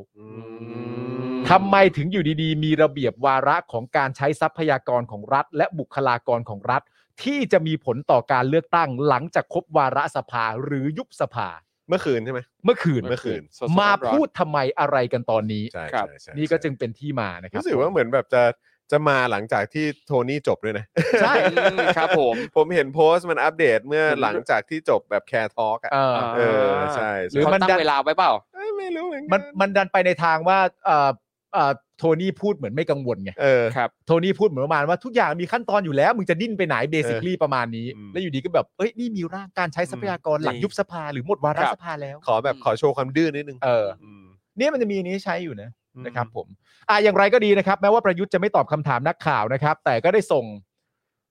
แดกมา ครับ นะครับ ผมมาตอบแทน เอายัง นะครับ อยู่ ผม แล้วเนี่ย นึกว่า นะฮะ จะไปเตรียมตัวแบบว่าเป็นสอสอยแล้ว ใช่ นี่ก็ยังแบบว่าทำหน้าที่เป็นโคชกอยู่ ใช่ จริง ๆ ผม รั ก็ ก โชคโคชก ไงรักงาน จริง ๆ ผมก็อยากทำงานภายใต้พลเอกประยุทธ์ต่อไป ใช่ เพราะท่านเป็นผู้ใหญ่ใจดีแล้วก็ให้โอกาสผมมาตลอด แม่ต้องไปเป็นสสในพรรคของลุงป้อม ใช่ จริงๆ อยากขึ้นตรงกับลุงตู่มากกว่า แต่ลุงตู่ดันเป็นนายกไปซะแล้ว โอ้ เราก็ทำหน้าที่กันมาตลอดครับ แล้วก็กังวลเหลือเกินว่า คนใหม่ที่เข้ามาจะทำหน้าที่ได้ดีเท่าฉันไหม เออ ก็มึงก็ไม่ได้ดีนะ ครับ โดยธนกรนะครับบอกว่านายกยืนยันไม่มีการยุบสภาเอา จ้ะ เว้ยเอเว้ นายกยืนยันปั๊บ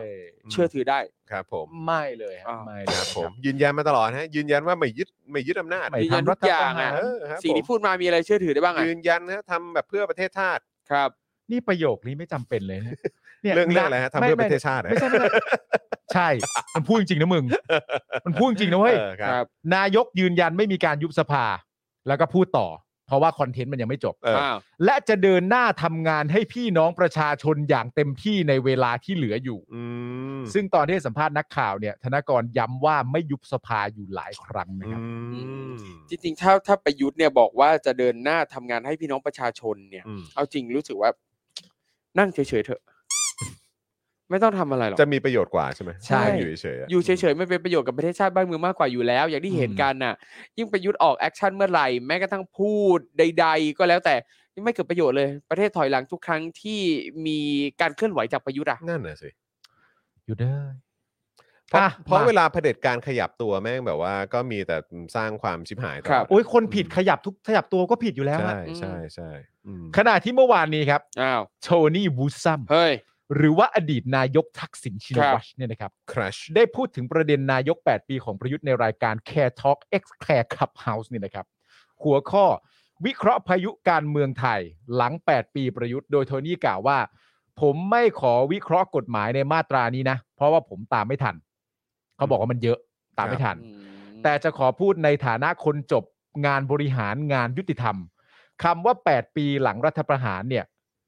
ประยุทธ์เอ่อโทนี่บอกนะครับว่า ตอนที่เขาร่างรัฐธรรมนูญเนี่ยเขาก็เห็นหน้าผมตลอดแหละ อืม นี่ตอนที่ร่างเห็นหน้าผมตลอดแหละ ครับ ก็จะพูดจริง อืม ๆ ตอนที่ โอเค ร่างอ่ะเขาเห็นหน้าแต่ในความเป็นจริงอ่ะเขาก็คิดกันตั้งแต่แรกอยู่แล้ว อืม ก็มีข้อตีความว่าจริงๆแล้วไอ้ร่างเรื่อง8ปดปงแปดปีอะไรต่างๆนานาเนี่ย มันก็ยึดว่า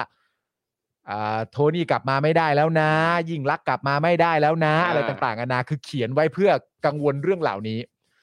เขียนไว้เพื่อกังวลคนไม่อยู่ แล้วให้ประชาชนในประเทศอะใช้แทน อืม นะฮะ อืม ก็เป็นสไตล์ของเขานะครับผม แค่เห็นหน้าก็เยี่ยวราดน่องแล้วนะฮะโอ้โหน่ากลัวเหลือเกิน จริงนะครับ ดู ผม แบบเที่ยวด้านเที่ยวล้านนอกจ แค่ ริ เห็ ง นหน้าก็เยี่ยวราดนอก เออ แล้ว ครับ ครับ เออ ผม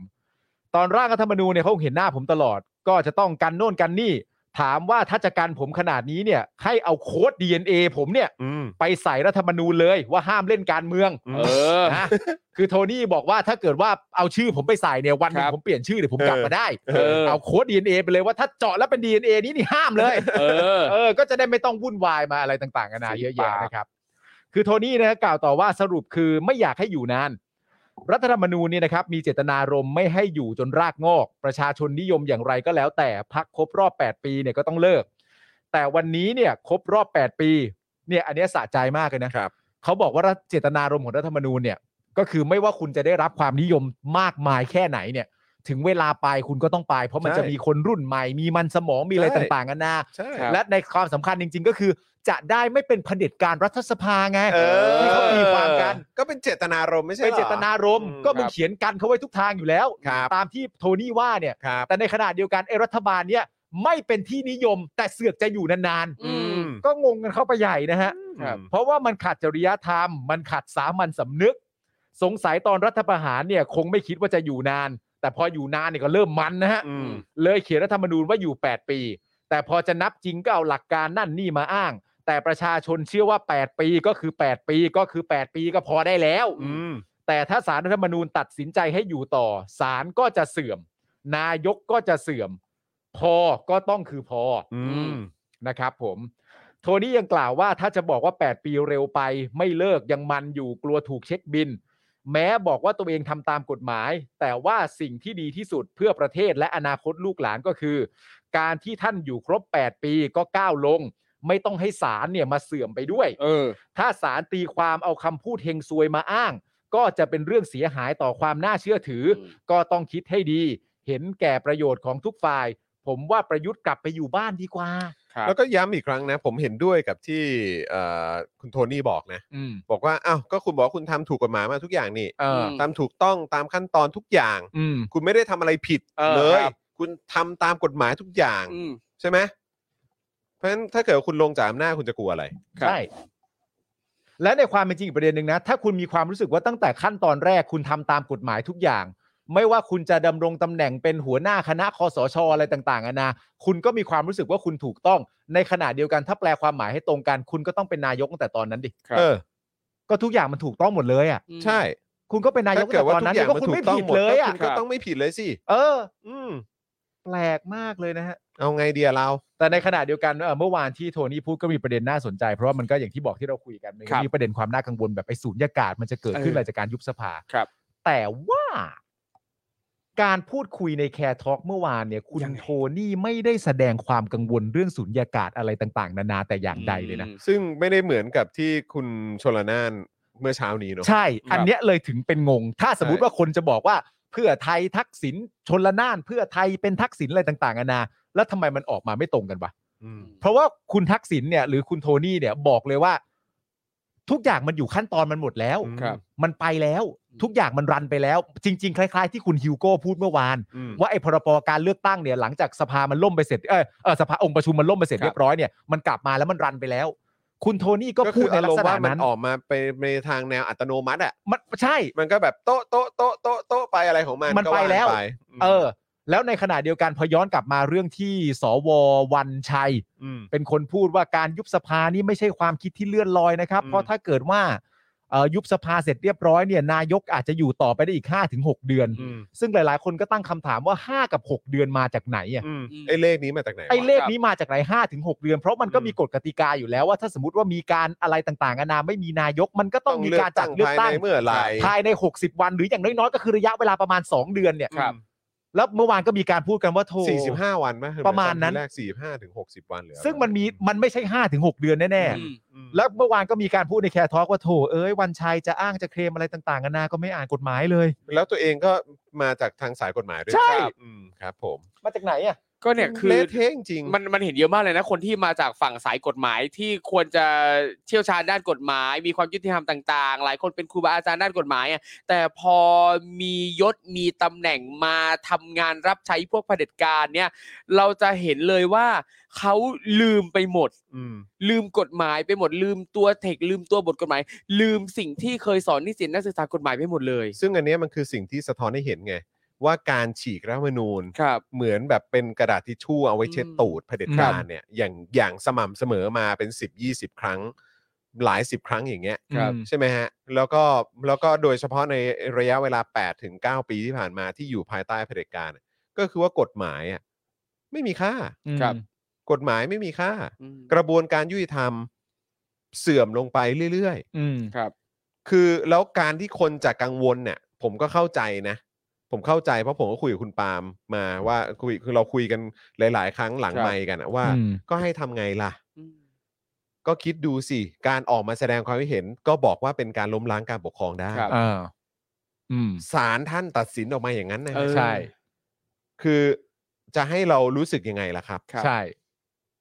จะให้เราไม่กังวลได้ยังไงว่า เรื่องแบบนี้ก็อาจจะเกิดขึ้นได้ อืมครับ เพราะว่ามันไม่มีหลักอะไรให้ยึดแล้ว อื อื ม ม และสิ่งที่สำคัญที่สุดที่จะทำให้สังคมมันฟังก์ชันได้อย่างหนึ่งเลยเนี่ยก็คืออ ม กฎหมาย ครับ กฎหมายที่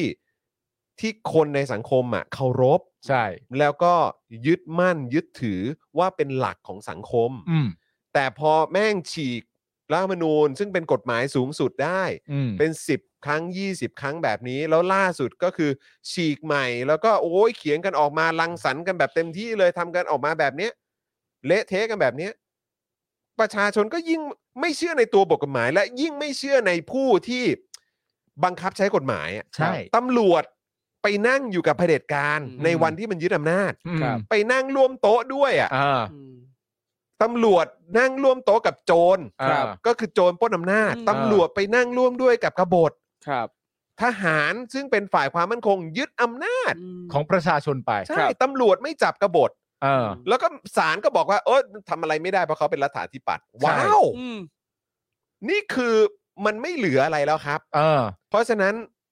ไอ้นาฬิกาที่มันนับถอยหลังจุดจบของพวกคุณเนี่ยมันสตาร์ทไปแล้วแหละ ครับ ผมว่ามันสตาร์ทมาสักพัก แต่ ล้วครับ ผมอ่ะก็ไม่กล้าฟันธง อืม ว่านาฬิกานั้นเนี่ย มันจะนับไปถึงศูนย์น่ะเมื่อไหร่ อืม ช้าหรือเร็วผมไม่แน่ใจ แต่บอกตามตรงนะ มันนับแล้ว ใช่ มันนับถอยหลังแล้ว อืม แล้วถ้าจะยังทำอะไรกันแบบนี้อยู่ ผมถึงมาตกผลึกว่าอ้าวถ้าเกิดมึงจะทำอย่างนั้นอยู่อะแบบเขาเรียกว่าอะไรอะธรรมชาติ ครับ มันจะลงโทษเองแหละ อืม อืม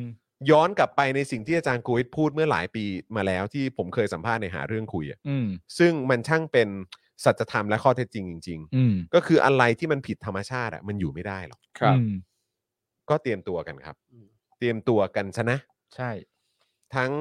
เรื่องของกฎหมาย กระบวนการยุติธรรมผู้บังคับใช้กฎหมาย ไปจนถึงพวกเผด็จการและเครือข่าย ครับ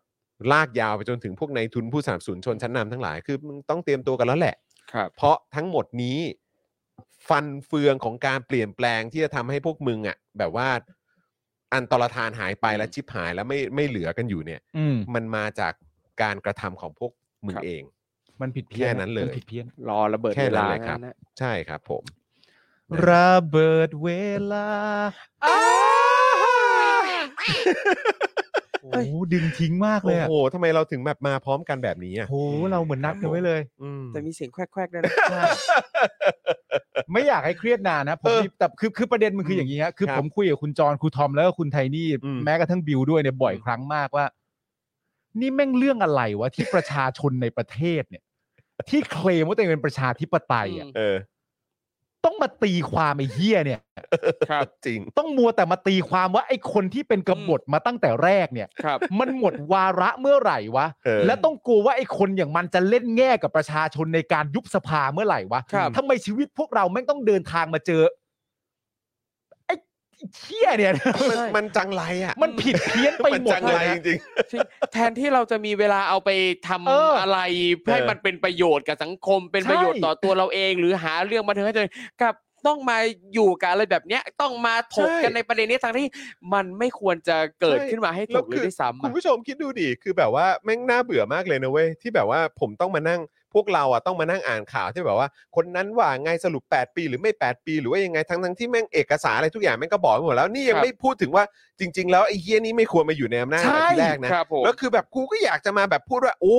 วันนี้นะครับสภาเราได้ก้าวไปถึงอีกจุดหนึ่งแล้วที่เราจะแบบว่าซีโร่คาร์บอนครับโอ้โห ครับ นี่เรามาถึงจุดนี้ได้ยังไง เออ สุดยอดมากเลยโอ้โหประชาธิปไตย พาเรามาถึงจุดนี้ได้ หรือว่าโอ้โหคุณผู้ชมครับโอ้โหตอนนี้นี่แบบว่า ประเทศเราเจริญอย่างนั้นประเทศเราเจริญอย่างนี้มีเรื่องน่าสนใจอย่างนี้เกิดขึ้นในแวดวงนั้นแวดวงนี้เกิดขึ้นอย่างนั้นอย่างนี้ ครับ เราจะได้มานั่งคุยกันใน อืม Daily To อปิกอ่ะ ใช่ แต่คือแม่ง Daily To อปิกในทุก ๆ วันนี้ก็คือแบบกูต้องมานั่งถกเถียงกันกับเรื่องแบบนี้เนี่ย ครับ เออ คือมันเป็นประโยชน์อะไรกับประชาชนกูถามจริง มาแล้ว ครับ ทุก ๆ วันนึกออกคุณผู้ชมนึกออกปะคือที่เราติดตามข่าวกันอยู่อะ ครับ เรากำลังติดตามข่าวว่า กบฏนี่หมดวาระเมื่อไหร่อ่ะ เอออ อะไร เศ วะ ร้าจังเลย เออก ไม่ บฏใช้ ไม่ กบฏ เครียด ก เนอะ บฏวาระเนี้ย กบฏ กบฏ นี่น จะหมดวาระ จหมดวาระเมื่อไหร่ เออ วะ ใช่ใช่ เฮ้ย ใช่ คนหนึ่งเขาบอกว่ามันต้องเริ่มต้นตั้งแต่ 57 หรือ 60 หรือว่า เออ 62 หลังการเลือกตั้ง โทนี่พูดว่ามันรันไปแล้ว หมอชลนานพูดว่าอย่างนี้ อ๋อต้องส่งให้ศาลศาลวินิจฉัยใช้เวลาเท่าไหร่ไม่รู้ มีประเด็นควบกันระหว่างหมดวาระกับการเลือกตั้งพรปการเลือกตั้งมันรันไปหรือยังนะ เราต้องคิดทั้งหมดเนี้ย เออ อืม เนื่องจากกบฏแม่งเป็นนายกอะ แล้วกบฏแม่งก็ดื้อไม่ยอมออก เออ กบฏแม่งยึดอำนาจก็มาตั้งแต่ต้น ซึ่งจริงๆ มันควรจะจบตั้งแต่การที่เราเรียกมาว่ากบฏกบฏมันควรจะถูกปลดออกไป มัน โดย ควร เร็ จะ ว จบตั้ ที่ ง สุด มันควรจะจบตั้งแต่วันนั้นที่มันเกิดขึ้นและไอ้ ใช่ โนตำรวจที่นั่งข้างอะจับกุม ใช่ เออ และอย่างนั้นน่ะเรา หรือ ก็ไม่ต้องคิดเรื่องนี้ หรือทำ ครับ แบบป้าเสรีก็คือชักปืนยิงหัวแม่งเลย คือแม่งก็ควรจะเป็นอย่างนั้น คือ ครับ แบบมึงต้องยิงแบบทั้งโต๊ะเลยอ่ะ ครับ จริง ๆ มึงเป็นตำรวจมึงต้องชักปืนยิงกระสุนพอ อืม พอ จริง ๆ แต่มึงไม่ยิงไง เออ มึงเสือกไปนั่งกับเขา นี่เราต้องอยู่ในประเทศที่เราต้องมาตีความแล้วบอกกันเป็นการแข่งขันกับเผด็จการว่า กูว่ามึงหมดวาระแล้วนะ อะไรวะเนี่ย อืม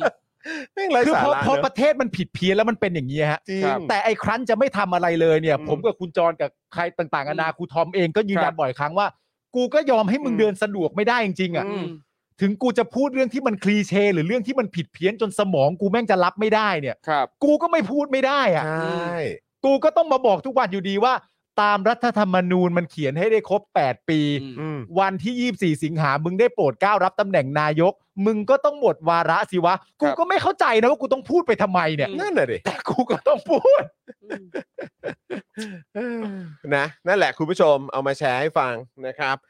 อ่ะยังเหลืออีกสักเรื่องไหม ได้ ขออีกเรื่องได้ไหมครับ ได้ นะครับ ได้ครับ สำหรับประเด็นของ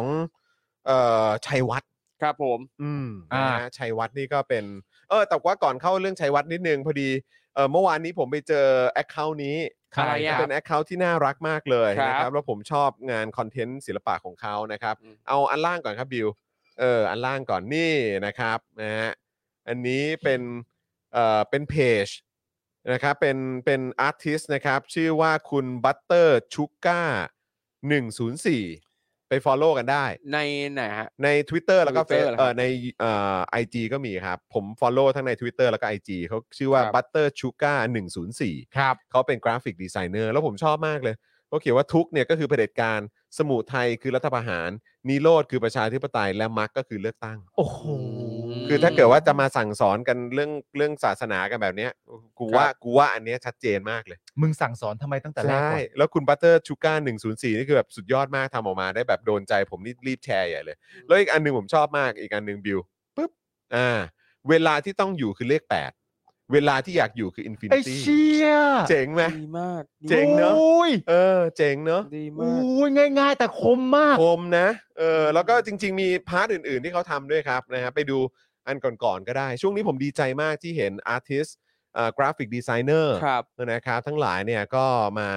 เอ่อ โอ้โห พูด คม คุยถึงประเด็นเกี่ยวกับสังคมการ ครับ เมืองด้วยเหมือนกัน ผมดีใจมากเพราะว่าเราต้องเราต้องไม่ลืมนะครับว่าศิลปะ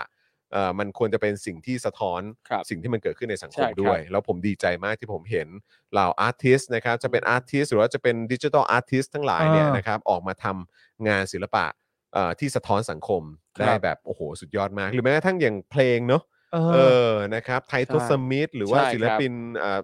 หลาย ๆ ศิลปินเนี่ย หลายท่าน จะออกมาเป็นแรปจออกเป็นฮิปฮอป ใช่ เป็นร็อก เป็นอะไรก็ได้ ครับ หมดเพื่อชีวิตก็ได้ด้วยเหมือนกัน คือตอนนี้มันมี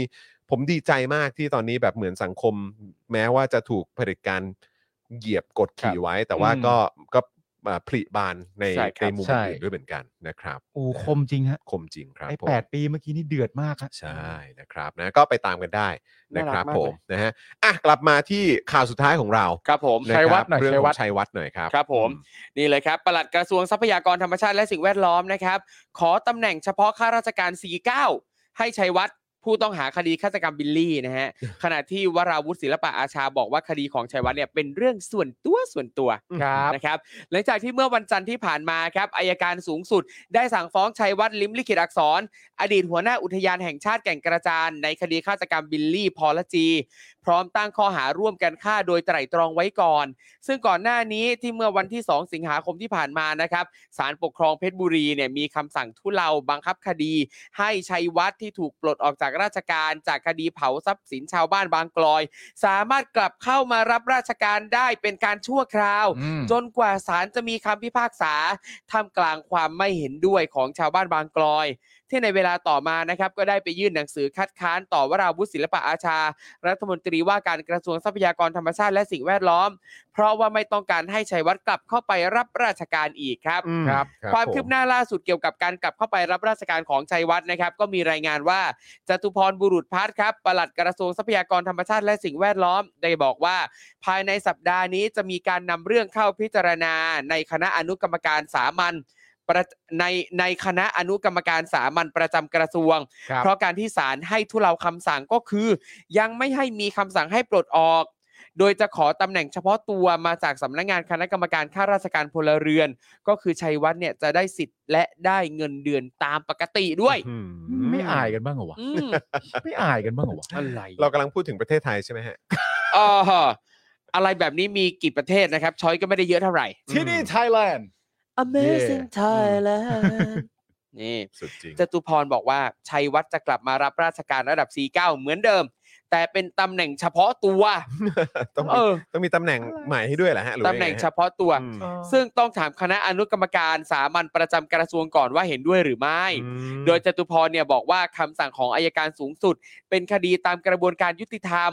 ส่วนคำสั่งของศาลปกครองในการทุเลาการปลดออกจากราชการ ทางกระทรวงก็ต้องดำเนินการตามคำสั่งศาลเช่นกัน ซึ่งคำสั่งทั้งสองเนี่ยมันเป็นคนละส่วนกัน ม เออเราต้องเข้าใจเนี่ยเราจะมารวมกันไม่ได้นะมันคนละส่วนกัน ครับ ขณะที่รัฐมนตรีว่าการกระทรวงทรัพยากรธรรมชาติและสิ่งแวดล้อมครับวราวุฒิศิลปะอาชา กล่าวถึงคดีของชัยวัฒน์ว่า ได้ทราบเรื่องที่อัยการสูงสุดเนี่ยสั่งฟ้องชัยวัฒน์แล้ว แต่ยังไม่มีการส่งหนังสือไปที่กระทรวง ซึ่งวราวุฒิก็บอกว่าคงจะไม่ได้รับแจ้งไปที่กระทรวง เพราะเรื่องนี้มันเป็นเรื่องส่วนตัวระหว่างชัยวัฒน์กับอัยการสูงสุด อืมอืมอืม แต่ยังไงก็ตาม กระทรวงจะดำเนินการตามระเบียบและระบบราชการ เป็นเรื่องที่ปลัดกระทรวงเนี่ยจะดำเนินการต่อไป มีข้อมูลนะครับว่าเมื่อวันที่ 25 มีนาคม 64 นะ ชัยวัฒน์เนี่ยถูกให้ออกจากราชการ หลังจากถูกชี้มูลความผิดปฏิบัติหน้าที่โดยมิชอบ หรือถอนเผาทำลายบ้านเรือน ยุ้งฉางทรัพย์สินของชาวบ้านบางกลอยโอ้โห อืม จิตใจ ทั้งหมดนี้ ฉั เป็น วยะไ เรื่องส่วนตัวนะฮะ ครับ ใช่ แล้วก็ไม่ได้หลังเดียวนะครับ เออ ใช่ โอ้โห เป็นร้อยหลังนะครับ เป็น เสียหายกว่า ร้ ร้ อ อย ย ห ห ลั ลั ง งนะ เป็นร้อยหลังครับ โดยเหตุการณ์นี้เกิดขึ้นเมื่อปี 54 นะครับ ซึ่งทำให้ปู่คออี้โคอิมิมินะครับ ได้ไปแจ้งความดำเนินคดีกับชัยวัฒน์แล้วก็นำมาสู่คำสั่งของสำนักงานคณะกรรมการป้องกันและปราบปรามการทุจริตในภาครัฐ ที่ให้ชัยวัฒน์เนี่ยออกจากราชการ อืม ต่อมาพอเดือนพฤศจิกา 64 นะครับ ชัยวัฒน์ได้ไปยื่นอุทธรณ์คำสั่งที่ให้ปลดเขาออกจากราชการ พอวันที่ 2 สิงหาคมที่ผ่านมา ศาลมีคำสั่งทุเลาบังคับคดี ให้ชัยวัฒน์เนี่ยกลับเข้ามารับราชการเหมือนเดิมได้ นั่นแน่ ไม่ได้คิดหัวชาวบงชาวบ้านอะไรกันเลย โอ้โหครับผม อืม ชัยวัฒน์เนี่ยนะก็ให้สัมภาษณ์กับ Daily News ครับ หลังจากมีข่าวว่าอายการสูงสุดเนี่ยสั่งฟ้องข้อหาร่วมกันฆ่าโดยไตร่ตรองไว้ก่อนว่า การที่อายการสูงสุดรับเรื่องถือเป็นโอกาสที่ดี ที่จะได้พิสูจน์ความจริงให้รู้กันไป เพราะว่าตั้งแต่ต้นเนี่ยนะเขาก็มีหลักฐานชัดเจนอยู่แล้ว มีความมั่นใจในสิ่งที่ตัวเองทำว่ามันถูกต้อง อืม ชัยวัฒน์ยังกล่าวด้วยนะครับว่าเขาเชื่อว่าเรื่องคดีดังกล่าวเป็นการสร้างเรื่องขึ้น ไม่ได้มีหลักฐานว่าลงมือฆ่าจริง อีกทั้งมีการพิสูจน์แล้วว่ากระดูกเนี่ยไม่ใช่ของบิลลี่ อืม ทั้งที่เขาเนี่ยเป็นห่วงลูกน้องอีกสามคน ไม่มีเงินต่อสู้คดี ถือว่าเป็นการรังแกคนที่ไม่มีทางสู้ เนื่องจากว่าไม่มีใครทำอะไรผิดเลย อืม อ๋อเหมือนตัวเขาเขาก็แบบว่าอ่าประมาณนั้นเขาก็สู้คดี แต่ว่า ก็ ตัวเขาเองเนี่ย ใช่ เป็นห่วงลูกน้อง เป็นห่วงลู มาก ก น้ ก อง ว่า ไง อืม คือนอกจากเขาโดนเนี่ยลูกน้องเขาก็ลูกน้องก็โดนด้วย อ่า แต่เขายังสู้คดีได้แต่ลูกน้องเนี่ยโอ้โหจะเอาตังค์ที่ไหนจะนั่นนี่นู่นลำบากยากเย็นแสันเข็น อ่าแล้วเขาก็มั่นใจว่าตัวเขาเองเนี่ยมันเสียเปรียบเพราะว่าในความเป็นจริงแล้วเขาไม่ได้ทำอะไรผิดกันเลยอ่ะ อืม ครับ แล้วเขาก็บอกว่าอะไรนะ อีกทั้งมีการพิสูจน์แล้วว่ากระดูกไม่ใช่ของบิลลี่นะ เออแล้ว มีการพิสูจน์แล้วด้วยเหรอครับ ครับ อืม เหรอฮะมีการพิสูจน์กันแล้วจริงๆนะว่า อืม กระดูกไม่ใช่ของบิลลี่ ครับ อืม ด้านภรรยาของคุณวิลลี่นะครับ ก็ให้สัมภาษณ์กับมติชนนะฮะหลังอายการสูงสุดมีคำสั่งฟ้องชัยวัฒน์ว่ารู้สึกดีใจ แล้วก็มีความรู้สึกว่ากระบวนการยุติธรรมเนี่ยยังมีให้เห็น ส่วนที่ชัยวัฒน์กล่าวว่าถูกกลันแกล้ง ตนเชื่อว่าไม่มีใครจะไปกลันแกล้งชัยวัฒน์ได้หรอก อืม ส่วนที่บอกว่าหลักฐานที่ DSI พบเนี่ยเป็นเรื่องที่จัดสร้างขึ้นไม่ใช่กระดูกของบิลลี่นั้นภรรยาบิลลี่บอกว่ากระดูกกระดูกที่พบเนี่ยไปตรวจ DNA แล้ว ตรงกับกระดูกแม่ของบิลลี่ ซึ่งการตรวจสอบทางนิติวิทยาศาสตร์ ถ้าไม่เชื่อกระบวนการทางนิติวิทยาศาสตร์แล้ว จะเชื่อถืออะไรได้ อืม นั่นแหละฮะ ทีแรกจะแบบ อ๋อ ต้องเป็นแบบ ชื่อผมสิผมสวดมนต์ ครับ ผมส โอ วดมนต์ เค สวดมนต์ รู้ นะ จัก แล้วก็เชื่อตามนั้นนะ สวดมนต์ รู้จักทุกข์สมุทัยนิโรธมรรคหรือเปล่าล่ะ โอ้โห คือเมื่อเมื่อเมื่อช่วงสายวันนี้มั้งผมคุยกับคุณ คุณ คุณพงพักใช่ไหมเดี๋ยวก่อนนะ อ่า เดี๋ยวขอ คุณ เช็ค พงพั ก่อก นเดี๋ยวก่อนนะ เดี๋ยวปึ๊บเออเดี๋ยวกันนะ เดี๋ยวเดี๋ยวคุยคุยในไหนวะรู้สึกว่าจะคุยในใน Instagram อ่าใช่คุณพงพัก อืม คือคุณพงพักอ่ะเออ ก็คือเมาส์เมาส์กับหลังไม้เสมอคุณพงษ์พักจะชอบอวดอวดเสื้อที่ซื้อใหม่จากทา ครั ง บ สป o อ e ดาร์กเสมอขอบคุณมากนะครับ คุณพงษ์พักแล้ว อืม คุณพงษ์พักก็ส่งเข้ามาหลังไม้ว่าเออพี่จอนครับ ผมดูสดไม่จบนะ มาดูย้อนหลังต่อ แล้วผมอยากแชร์ความเห็นส่วนตัว เรื่องที่ไอ้ตู่เนี่ยมันเอาธรรมะมาตอบเรื่องค่าไฟอะครับ คือลักษณะคนถามเขาถามปัญหาทางโลก แต่เสือกเอาคำตอบทางทางธรรมเนี่ยมาเอ่อมาตอบ ครับ ซึ่งโดยที่ผมคิดเนี่ยคิดมาตลอดว่าคนที่จะเข้าทางธรรมอย่างน้อยทางโลกเนี่ยเขาไม่ลำบากแล้ว เช่น ผมหิวข้าวแต่ธรรมะกินได้ไหม ผมเป็นโรคธรรมะช่วยให้หายไหมเป็นต้น อืม และจุดที่ผมรู้สึกว่ามันตอกย้ำว่าทางโลกสบายแล้ว ค่อยศึกษาทางธรรมคือพระพุทธเจ้าครับ นี่คือตัวอย่างที่ทางโลกคือสบายแล้ว เพราะเป็นเจ้าชาย มันก็ง่ายที่จะหาอย่างอื่นทำอยากแชร์เฉยๆครับคุณนายครับผม เออแล้วผมก็รู้สึกว่า เออ หรือว่ามันคือแบบ ตอนนี้คือมึงแบบ มึงไม่มีอะไรต้องกังวลอะไรอยู่แล้วอะ ครับ เออ จนมึงแบบสามารถมาแบบว่าอ๋อครับ มันก็เป็นสัจธรรมนะนะ เข้าใจปะเหมือนแบบ ใช่ เหมือน เหมือนเหมือนเหมือนเหมือนประมาณว่า ก็ก็ให้มันเป็นไป ใช่ มัน าม ต้องเป็นไป คือหลักธรรมหนึ่งที่คนพูดกันบ่อยก็คืออันนี้จังทุกขังอนัตตา คือคืออารมณ์คนแล้วแล้วก็คือแบบการที่ตอบได้แบบนั้นน่ะ ครับ ก็คือคงคนคงต้องเป็นคนที่แบบว่าไม่ไม่ลำบากอ่ะ ใช่ก็ช่างแม่งไม่ต้อง ซึ่ ไป ง ใส่ใจอะไรละ ซึ่งมันก็ตรงกับที่หลายคนบอกว่าเอาก็แหง่สิ ก็แบ ครับ บ ว่าค่าไฟมึงจ่ายเองหรือเปล่า หรือว่าแบบอย่างค่ารถที่อยู่อาศัยอะไรต่างๆมึงก็อยู่ฟรีนี่ ครับ ใช่ไหมบ้านหลวงอะไรต่างๆอย่างเงี้ยเออก็คือแบบมึงก็ไม่ต้องลำบากอะไรไง ที่มึง ใช่ สามารถบอกได้ไงว่าเอ้ยเรื่องนี้มันเกิดขึ้นก็อดทนสิ เออ เออ อดทนกันหน่อยสิ ครับโถ่เอ้ย อืมอะไรแบบเนี้ย อืม เออเนอะผมก็แบบเออจริงคุณพงพัก ผมว่าคือคือจะเรื่องเรื่องคือศาสนาหรือว่าคำสอนไม่ได้ผิดนะครับ ครับ ศาสนาและคำสอนเนี่ยไม่ได้ผิดนะครับ ครับ คำสอนของพระพุทธเจ้าในประเด็นนี้ไม่ผิดนะฮะ ครับ ใช่ เออนะฮะแต่ว่าไอ้คนที่หยิบยกขึ้นมาอ้าง แล้วเอามาพ่น ใช่ เอามาแบบว่า หยิบมาสั่งสอนคนอื่นนี่ย เอามาใช้ผิดบริบท อันเนี้ยแหละ อะ คือประเด็น อืม ใช่ไหมครับ แล้วก็ที่คุณพงพักพูดเนี่ยเออมันก็น่าสนใจเพราะเออก็ใช่สิก็มึงมึงไม่ลำบากอะไรเลยนี่ ใช่ ครับ มึงไม่ลำบากอะไรเลยจริงๆนะ ใช่ ใช่ คือทุกข์สมุทัยนิโรธมรรคเนี่ยมันก็คือจริงๆเป็นหลักธรรมที่มีความเป็นวิทยาศาสตร์ด้วยซ้ำนะ ใช่ ใช่ เพราะว่ามันมันคือกระบวนการคิดอะเราดูที่ต้นเหตุของปัญหา เพื่อที่ว่าเราจะได้แก้ปัญหาได้อย่างถูกต้อง ใช่ แก้จากต้นเหตุด้วย ใช่ อืม แล้วคือพอประยุทธ์เอามาใช้ในบริบทเนี้ยเราก็ต้องมาคิดว่ามันเข้ากับบริบทไหม ใช่ มัน ใช่ ถูกไหม แต่ถึงแม้มันจะเข้ากับบริบทเนี่ย อืม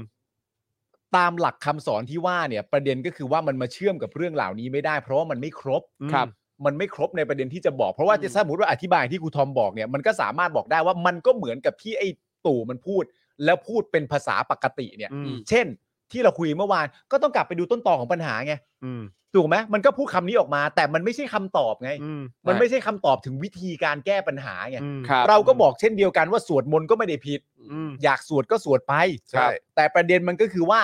คุณเอาการสวดมนต์มาใช้เพื่อพูดว่าคุณน่าไว้วางใจเนี่ย โอ้ ไม่ โห เกี่ยว ใช่ใช่ ก็ ใช่ สวดมนต์คุณก็สวดไป คุณจะ ใช่ มีพระธรรมคำสอนอะไรในชีวิตคุณมันก็เรื่องของคุณ ใช่ แต่คุณจะดึงเรื่องเหล่านั้นแบบว่า ไว้ใจผมเถอะ อืม เพราะว่าผมมาสวดมนต์มันเลยแปลค่าว่าผมน่าไว้ใจไม่เกี่ยว คือ คือ คือคือเวลาตู่ อืม บอกว่าสัจธรรมเนี่ย ถ้าตามความจริงเนี่ยสัจธรรมแปลว่าความจริงแท้ทำที่จริงแท้ ครับ ใช่ไหมครับ ความจริงแท้แหละ ครับ แต่เวลาตู่พูดไอ้คำว่าสัจธรรมเนี่ยผมเห็นด้วยกับคุณผู้ชมเมื่อสักครู่นี้ เวลาตู่พูดว่าสัจธรรมเนี่ยก็คือ animal will do นะ ครับ จริง ใช่ สัจ ๆคือเวลามัน แล้วนะ ออกมาจากปากมึง ค อะ รับ เออ มันคือ animal will do ไง ใช่ แต่ถ้าสัจธรรมจริง ๆ ที่มันแปลเนี่ยก็คือคือธรรมที่แท้จริง เออ ใช่ เออแต่เวลามันออกมาจากปากมึงอ่ะแม่งคือ animal will do จริ งๆอ่ะ เอ่อสัตว์ทำแล้วด้วยนะครับ เออ เป็น ครับผม animal have been doing for long time for eight years For eight เอ to อครับ nine ผม เออ มครับ นั่นแหละ ก็ถ้าว่างๆนะครับ ก็ลองไปคิดดูว่าต้นเหตุที่แท้จริงของปัญหาคืออะไรนะ เอ้ยแต่ขอเอารูปนั้นขึ้นอีกทีได้ไหมของคุณ เออ บัตเตอร์ ได้ได้ได้ได้เลยชอบ เออนะครับชอบจริงๆ เท่มาก ทุสมุทัยนิโรธมากนะครับ ทุกข์ก็คือเผด็จการสมุทัยก็คือรัฐประหาร นิโรธก็คือประชาธิปไตย และมรรคเนี่ยก็คือการเลือกตั้ง อ่า ครับ ถ้าจะอ้างแบบนี้ก็อ่ะก็พูดให้ครบแบบนี้ดีกว่า เออนะครับ ครับ นะฮะแล้วก็อีกอันก็ชอบจริง ๆ ของเอาขึ้นอีกรอบเถอะเออชอบจริงๆไอ้ตัว อัน เล นี้ ข นี่ แป อัน ด โปรดผมเลย เวลาที่ต้องอยู่คือ 8 ปี คือ กับ ผม เวลาที่อยากอยู่เนี่ยคืออินฟินิตี้ คือผมชอบอะไรที่มันง่าย ๆ แต่แบบโห เออ ไปเห็นมันได้ยังไง คว ะ มสัตว์อื คม นะครับ มาก เจ๋งฮะ ชอบมากเลย ฮะชอบชอบชอบอืมนะครับ โอ้โหอยากเอาไปแบบผูกคอยตัว ครับ นะฮะ คุณผู้ชมครับ ครับ ตู่จะยุบสภาไหมครับ เออ เอางี้ดีกว่า เอาไงดีเอาไงดี มันเข้าใกล้แล้ว ครับ อืม อื มันจะยุบไหม ยุบหนอพังหนอ ผมว่าไม่ อืมนะฮะ เออ คิดว่าไม่ใช่ไหมคุณว่าไม่ใช่ไหม ผมว่าไม่ เออนะครับ แล้วผมก็ผมก็คิดว่าสารธรรมนูญตัดสินว่า 24 สิงหาหมดด้วย อืมก็เดี๋ยวรอ เออ ดูเดี๋ยวรอดู จริ เดี๋ยว ง รอดูเดี๋ยวรอดูอืมเดี๋ยวรอดูฮะ อยากแทงเลย เออ แท่งสวนเหรอ เออ ผมเป็นเจ้าให้นะ นะ ผม ฮะ เป็นเจ้าให้ได้ ไม่ นะ ใช่เจ้ามือนะครับ เจ้าโลกนะ เจ้าให้ได้นะ คุณ Rock Cat บอกว่าไม่ มันต้องเล่นแง่แล้วก็ลากลากไป อืม เออ นะครับ คุณแอดมิน Voice บอกว่า faith faith คือความเชื่อใช่ไหมฮะ bring ignorance and mutant cool government I here to use to manage this country Alright ครับผม คุณท็อปบอกว่าถ้าเราหาต้นต่อเจอ แต่เราพูดถึงมันไม่ได้ เราจะแก้ปัญหายังไง เหมือนแก๊สรั่วในบ้าน ที่มีกฎว่าห้ามพูดว่าแก๊สรั่วตายยกบ้าน ครับ สุดครับ แหมคุณจูนบอกว่าคิดว่ายุบแล้วกัน โอเค อืม ได้ คุณเว คุณจเจ เจ ต ษ บอกว่าโห คุณปาล์มใจมาก ใช่เวลา คุณมินาย w ว l ฟบอกว่ายุบทำไม มันอยากมีชีวิตรอดถึงเวลาเออดึงเวลาฟรีๆ จริง อ่าก็เป็นไปได้ครับ ครับ ไม่คาดหวังอะไรจากคนคนนี้อยู่แล้วครับ คุณศิวะบอกนะครับนะฮะคุณวิวัฒนาบอกว่า land of the dictators เออนะครับ มีหลายคนอยู่ครับ คอนเวิร์ตในเท้ามันสั่น คอนเวิร์ตในเท้ามันสั่น โอ้โหครับผม นะ สุดยอด ตายกี่ชาติก็ลาดไม่ลง โอ้โหย คนหรือขี้อะเนี่ยโอ้โหลำบากเลย ขี้แบบไหนด้วยหรือวะ เออ อยากรู้เลย ส้วมตันส้วมตัน โอ้ยแต่เมื่อวานมีคุณทักษิณ เออ พูดมาคำหนึ่ง ว่า คุณทักษิณบอกว่าก็แบบแบบได้คุยกับพรรคเพื่อไทยไง เออ กูแบบ กูชอบความมั่นใจของคนคนนี้จริงๆ เออเออเออทำไม เขาก็บอกว่า ได้คุยกับพรรคเพื่อไทยมาแล้วแบบในเรื่องของการวางแผนของพรรคเพื่อไทยอะไรต่างๆนานาว่า แบบได้คุยมาแล้วว่า ถ้าเป็นสูตรฐานร้อยแบบบัตรสองใบ ครับ พรรคเพื่อไทยก็มีแผน อืม อืม ถ้าเป็นแบบหารห้าร้อยพักเพื่อไทยก็มีแผน อืม หรือจะกลับไปเป็นแบบหารร้อยแต่เป็นบัตรใบเดียวพักเพื่อไทยก็มีแผน อืม เพราะฉะนั้นสำหรับพักเพื่อไทยเนี่ยแลนสไลด์ไม่ใช่เรื่องยาก เอ้ยโอ้โห โอ้ยขิงอีกแล้วขิงอีกแล้ พร้อมเลยว สไลด์แผน เออเว้ย ขิงอีกแล้วอ่ะ โอ้โห เหมือนตอนที่เขาเป็นสมัยแรกอ่ะแล้วที่ เออ ผมเล่าให้ฟังอ่ะที่ผม เออ ไปดูเข้ามา ตอนที่เป็นสมัยแรกแล้วก็แบบอยู่ดีๆก็พูดขึ้นมาดื้อๆว่า ตอนนั้นเนี่ยพักไทยรักไทยเนี่ยเป็นพักที่ป๊อปปูล่ามากนะเฮ้ยจะพูดอย่างนี้เลยเหรอ ครับ คนเราจะพูดแบบนี้เลยเหรอ อ๋อแต่คะแนนจากการเลือกตั้งเนี่ยมันก็ใช่ไง ชัดเจน ก็ป๊อป มัน จริ ชังดเจนนะครับ จริง ๆ การจัดตั้งรัฐบาลได้ด้วยพักเดียวเนี่ย มันเหงามากนะครับ ครับ จริง ๆ การจะตัดตั้งรัฐบาลในพักเดียวเนี่ยมันเหงามากนะครับ เออ แต่ทำยังไงได้ก็เมื่อประชาชนเขาเลือกมาแล้วเฮ้ย เอ อะไรวะ อ มันจะ นั่นสิ บ้า ฮะ ไปแล้วนะ นี่นี่แปลว่าถึงแม้ว่าเหงาแต่ก็ต้องเดินหน้าต่อ ก็ต้องเดินหน้าต่อไป แต่แต่ในขณะที่แม่งมีบางพักแม่งไม่ได้ชนะการเลือกตั้ง เออ แม่งคงเหงามากอะ เออ แม่งไปตามพักเล็กพักน้อยมาเป็น ใช่ โอ้โหเป็นสิบ เออ เลย คนเราก็ต้องอยากมีเพื่อนไง เป็นสัตว์สังคม เออเขาก็แบบ เป็นสัจธรรมแหละฮะ สัจธร ใช่ รม สัตว์ทำสัตว์กำลังทำอ เอยู่ อ เออ นะฮะ animals are doing ก็ Yeah ย้อนกลับมาคำเดิมก็คือครับ ว่า เออเขาก็กันไว้ให้เต็มที่รัฐธรรมนูญที่ตัวเองจงใจร่างขึ้นมาเอง เออ ครับ ที่เขาอ้างว่าเห็นหน้าเขาเวลาร่างอะ เอ นะ อ ว่าแบบเฮ้ยอยู่เป็นที่นิยมแค่ไหนจะดีแค่ไหน 8 ปีก็พอแล้วเผื่อมันมีอันที่ดีกว่า เออ มีความคิดใหม่เข้ามา ซึ่งก็ make sense ใช่ ซึ่งก็ถูกซึ่งก็เข้าใจ เออ แต่ไอ้เหี้ยเนี่ยนะ ตอนเนี้ยคือไม่เป็นที่นิยมแต่อยากอยู่อะไรของมึงวะ เออมันเป็นอะไรเนาะ เป็นอะไร แต่ก็อยากอยู่เพราะมันคงแม่งก็คงกลัวด้วยแหละ แต่ก็ย้อนกลับไปคำถามเหมือนเดิมอ้าวถ้ามึงไม่กลัวถ้ามึงบอกว่าไอ้สิ่งที่มึงทำมาถูกกฎหมายแล้วก็ถูกต้องทุกอย่างอ่ะ เออ เอ้ยมึงมีอะไรต้องกลัวล่ะ ใช่ เออ แล้วมันสอง คบ ประเด็น ผม นะฮะย้ำอีกครั้งหนึ่งถ้าถูกต้องกฎหมายทุกอย่างเนี่ยไม่ต้องกลัวอะไรเลย เพราะคุณมั่นใจว่ามันถูกต้องประเด็นที่หนึ่งประเด็นที่สองก็คือว่าถ้ามันถูกต้องมาโดยตลอดไม่มีอะไรผิดที่ผิดทางทุกอย่างชอบทำแปลว่าคุณเป็นนายกมาแล้วแปดปีครับ อืม ใช่ไหม ใช่ไหมล่ะ ก็ถูกมาตลอดนี่ จบ ครับ จบ เฮ้ย นะครับ เมื่อไหร่เลือกตั้งวะ เอ้อ อยากเลือกตั้งแล้วอ่ะ เร็วๆสิ ครับ เนี่ยตอนนี้ตอนนี้ก็เหมือนตอนนี้เริ่มเป็นคุณจรแล้วนะ ฮะ คือคิดข้ามการเลือกตั้งไปแล้วอะ ครับผม เอ อยากอะไรที่สุดรู้ป่ะตอนเนี้ย อยาก อะไรฮะ อยากนับผลแล้วอะ อยากนับ โอเค ผลใช่ใช่ ได้ ใช่ใช่ นับผลแล้วดีกว่า โอ้ยกว่าจะนับผลนี่คือข้ามไปหลายขั้นเหมือนกันนะครับ ใช่ ไม่ใช่แค่เลือกนะ ครั นั บบ กว่าจะ ผล ขนส่งมาจากต่างประเทศกว่าจะมาครบอีกอ่ะ เออ อยากให้ถึงเวลาสักที เออ ครับ นะครับ โอ้โห เลือกตั้งเสร็จแล้วกว่าผลจะออกนี่ก็ละเป็นเดือนเดือนๆอยู่นะ ไม่แล้วอยากดูคะแนนเสียงของประชาธิปัตย์ด้วยไง อ๋อ เออ พี่เดาไม่ได้เหรอ ผมอยากจะดูชื่ออะไรนะ ชื่อคนเออชื่ออะไรนะ ที่เป็นรัฐมนตรีเกษตรอะ อะไรวะ เออ ฉัดอะไรวะ ชื่อ เฉ อะไร ลิมพล เออ ฉะฉะ เฉลิมชัย เฉลิมชัย ใช่ป่ะเฉลิมชัยป่ะ เฉลิมเออเฉลิม เออ เฉลิมชัยใช่ เออที่บอกจะเลิกเล่น เฉลิมชัย การ น้อยอะ เมืองเออที่บอกจะเลิกเล่นการเมืองะ ครับ บอกจะเลิกเล่น ผม การเมือง ถ้าเกิดว่าได้ต่ำกว่าห้า เออ ห้าสอง อ เพราะว่าครั้งที่แล้วเนี่ยได้ห้าสาม ครับ บอกว่าถ้าต่ำร้อยจะเลิกก็เนี่ยเป็น 5 3 ถ้าได้ 5 2 เลิก แต่ว่าความตลกก็คือว่าอยู่ดีจุรินทร์มาบอกว่าครั้งนี้น่าจะได้ประมาณสัก 30ถึง ค 45 รับ อ้าวไอ้เหี้ย หน้าโหดอ่ะ ทำไมว่าทำไมหัวหน้าพักมันวัดน้อยกว่ารองหัวหน้าพัก เออวะวันนี้วันนี้วันนี้ก็แซวไปในเจอข่าวตื้นนะ อ๋อเหรอ เดี๋ยวรอดูเทปเทปสัปดาห์นี้ก็แซบดีเหมือนกัน เฉลิมศรีหรือเปล่า ฮะ เฉลิมพล เฉลิมศรี เฉลิมศรี เฉลิมพลมันพี่โอ๊ต น่าจะเฉ นี่ ลิ หว่าม ชัยเหรอมั้ง เฉลิมชัย เออนะ หนูรักตู่ ครับผม นึกว่าพี่ปาล์ม หนู เอา หนูรักตู่ ใส่คอนเวิร์ตแล้วไป เออครับผม นะอ่ะคุณผู้ชมครับนะฮะนี่กำลังจะสองทุ่มแล้วครับ เดี๋ยวส่ง ครับ หนุ่มๆกลับบ้านก่อนดีกว่านะครับ ครับ นะฮะอ่ะแต่ว่าวันนี้ขอบคุณคุณผู้ชมมาก ช่วยกดไลค์กดแชร์ทิ้งท้ายให้หน่อยนะครับแล้วก็เติมพลังเข้ามาหน่อย โอ้โห วันนี้น่ารักจังเลยได้ตั้ง 6%แน่นะครับ ยังเติมได้อยู่นะคุณผู้ชม เติมก็มาทิ้งท้ายกันหน่อยนะครับ ถ้าวันนี้รู้สึกประทับใจโดนใจกันก็สามารถสนับสนุนกันเข้ามาได้นะครับนะฮะแต่ว่าตอนนี้เนี่ยหมดเวลาแล้วนะครับ เดี๋ยวพรุ่งนี้เรากลับมาเป็นคิวเหมือนเดิมปะเซตเดิมไหม ใช่ครับ พิธีกมาปะ ใช่ครับ มาใช่ไหม ใช่ แล้วก็บิวมาด้วยใช่ปะอ่าโอเคนะครับ เพราะฉะนั้นก็จะมีผมมีคุณปาล์มมีครูทอมนะครับ แล้วก็มีพี่บิวด้วย ครับ นะครั ผม พรุ่งนี้5้าโมงครึ่งนะครับเดี๋ยวเจอกันแล้วกันบอกห้าโมงครึ่งแหละ ครับผม เพราะห้าโมงเย็นโดยประมาณแล้ว ใช่ ก็ประมาณห้าครึ่งทุกที ครับ นะครับ ผม ห้าครึ่งนะห้าครึ่งนะเออเรามีนัดกันนะครับ วันนี้หมดเวลาแล้วนะครับคุณผู้ชมครับนะฮะผมจอห์นวินยูนะครับนะฮะคุณปาล์มนะครับผมนะฮะแล้วก็ครูทอมรวมถึงพี่บิวมุกควายด้วยนะครับสี่หนุ่มลาไปก่อนนะครับ สวัสดีครับ สวัสดีครับ Daily Topics กับจอห์นวินยู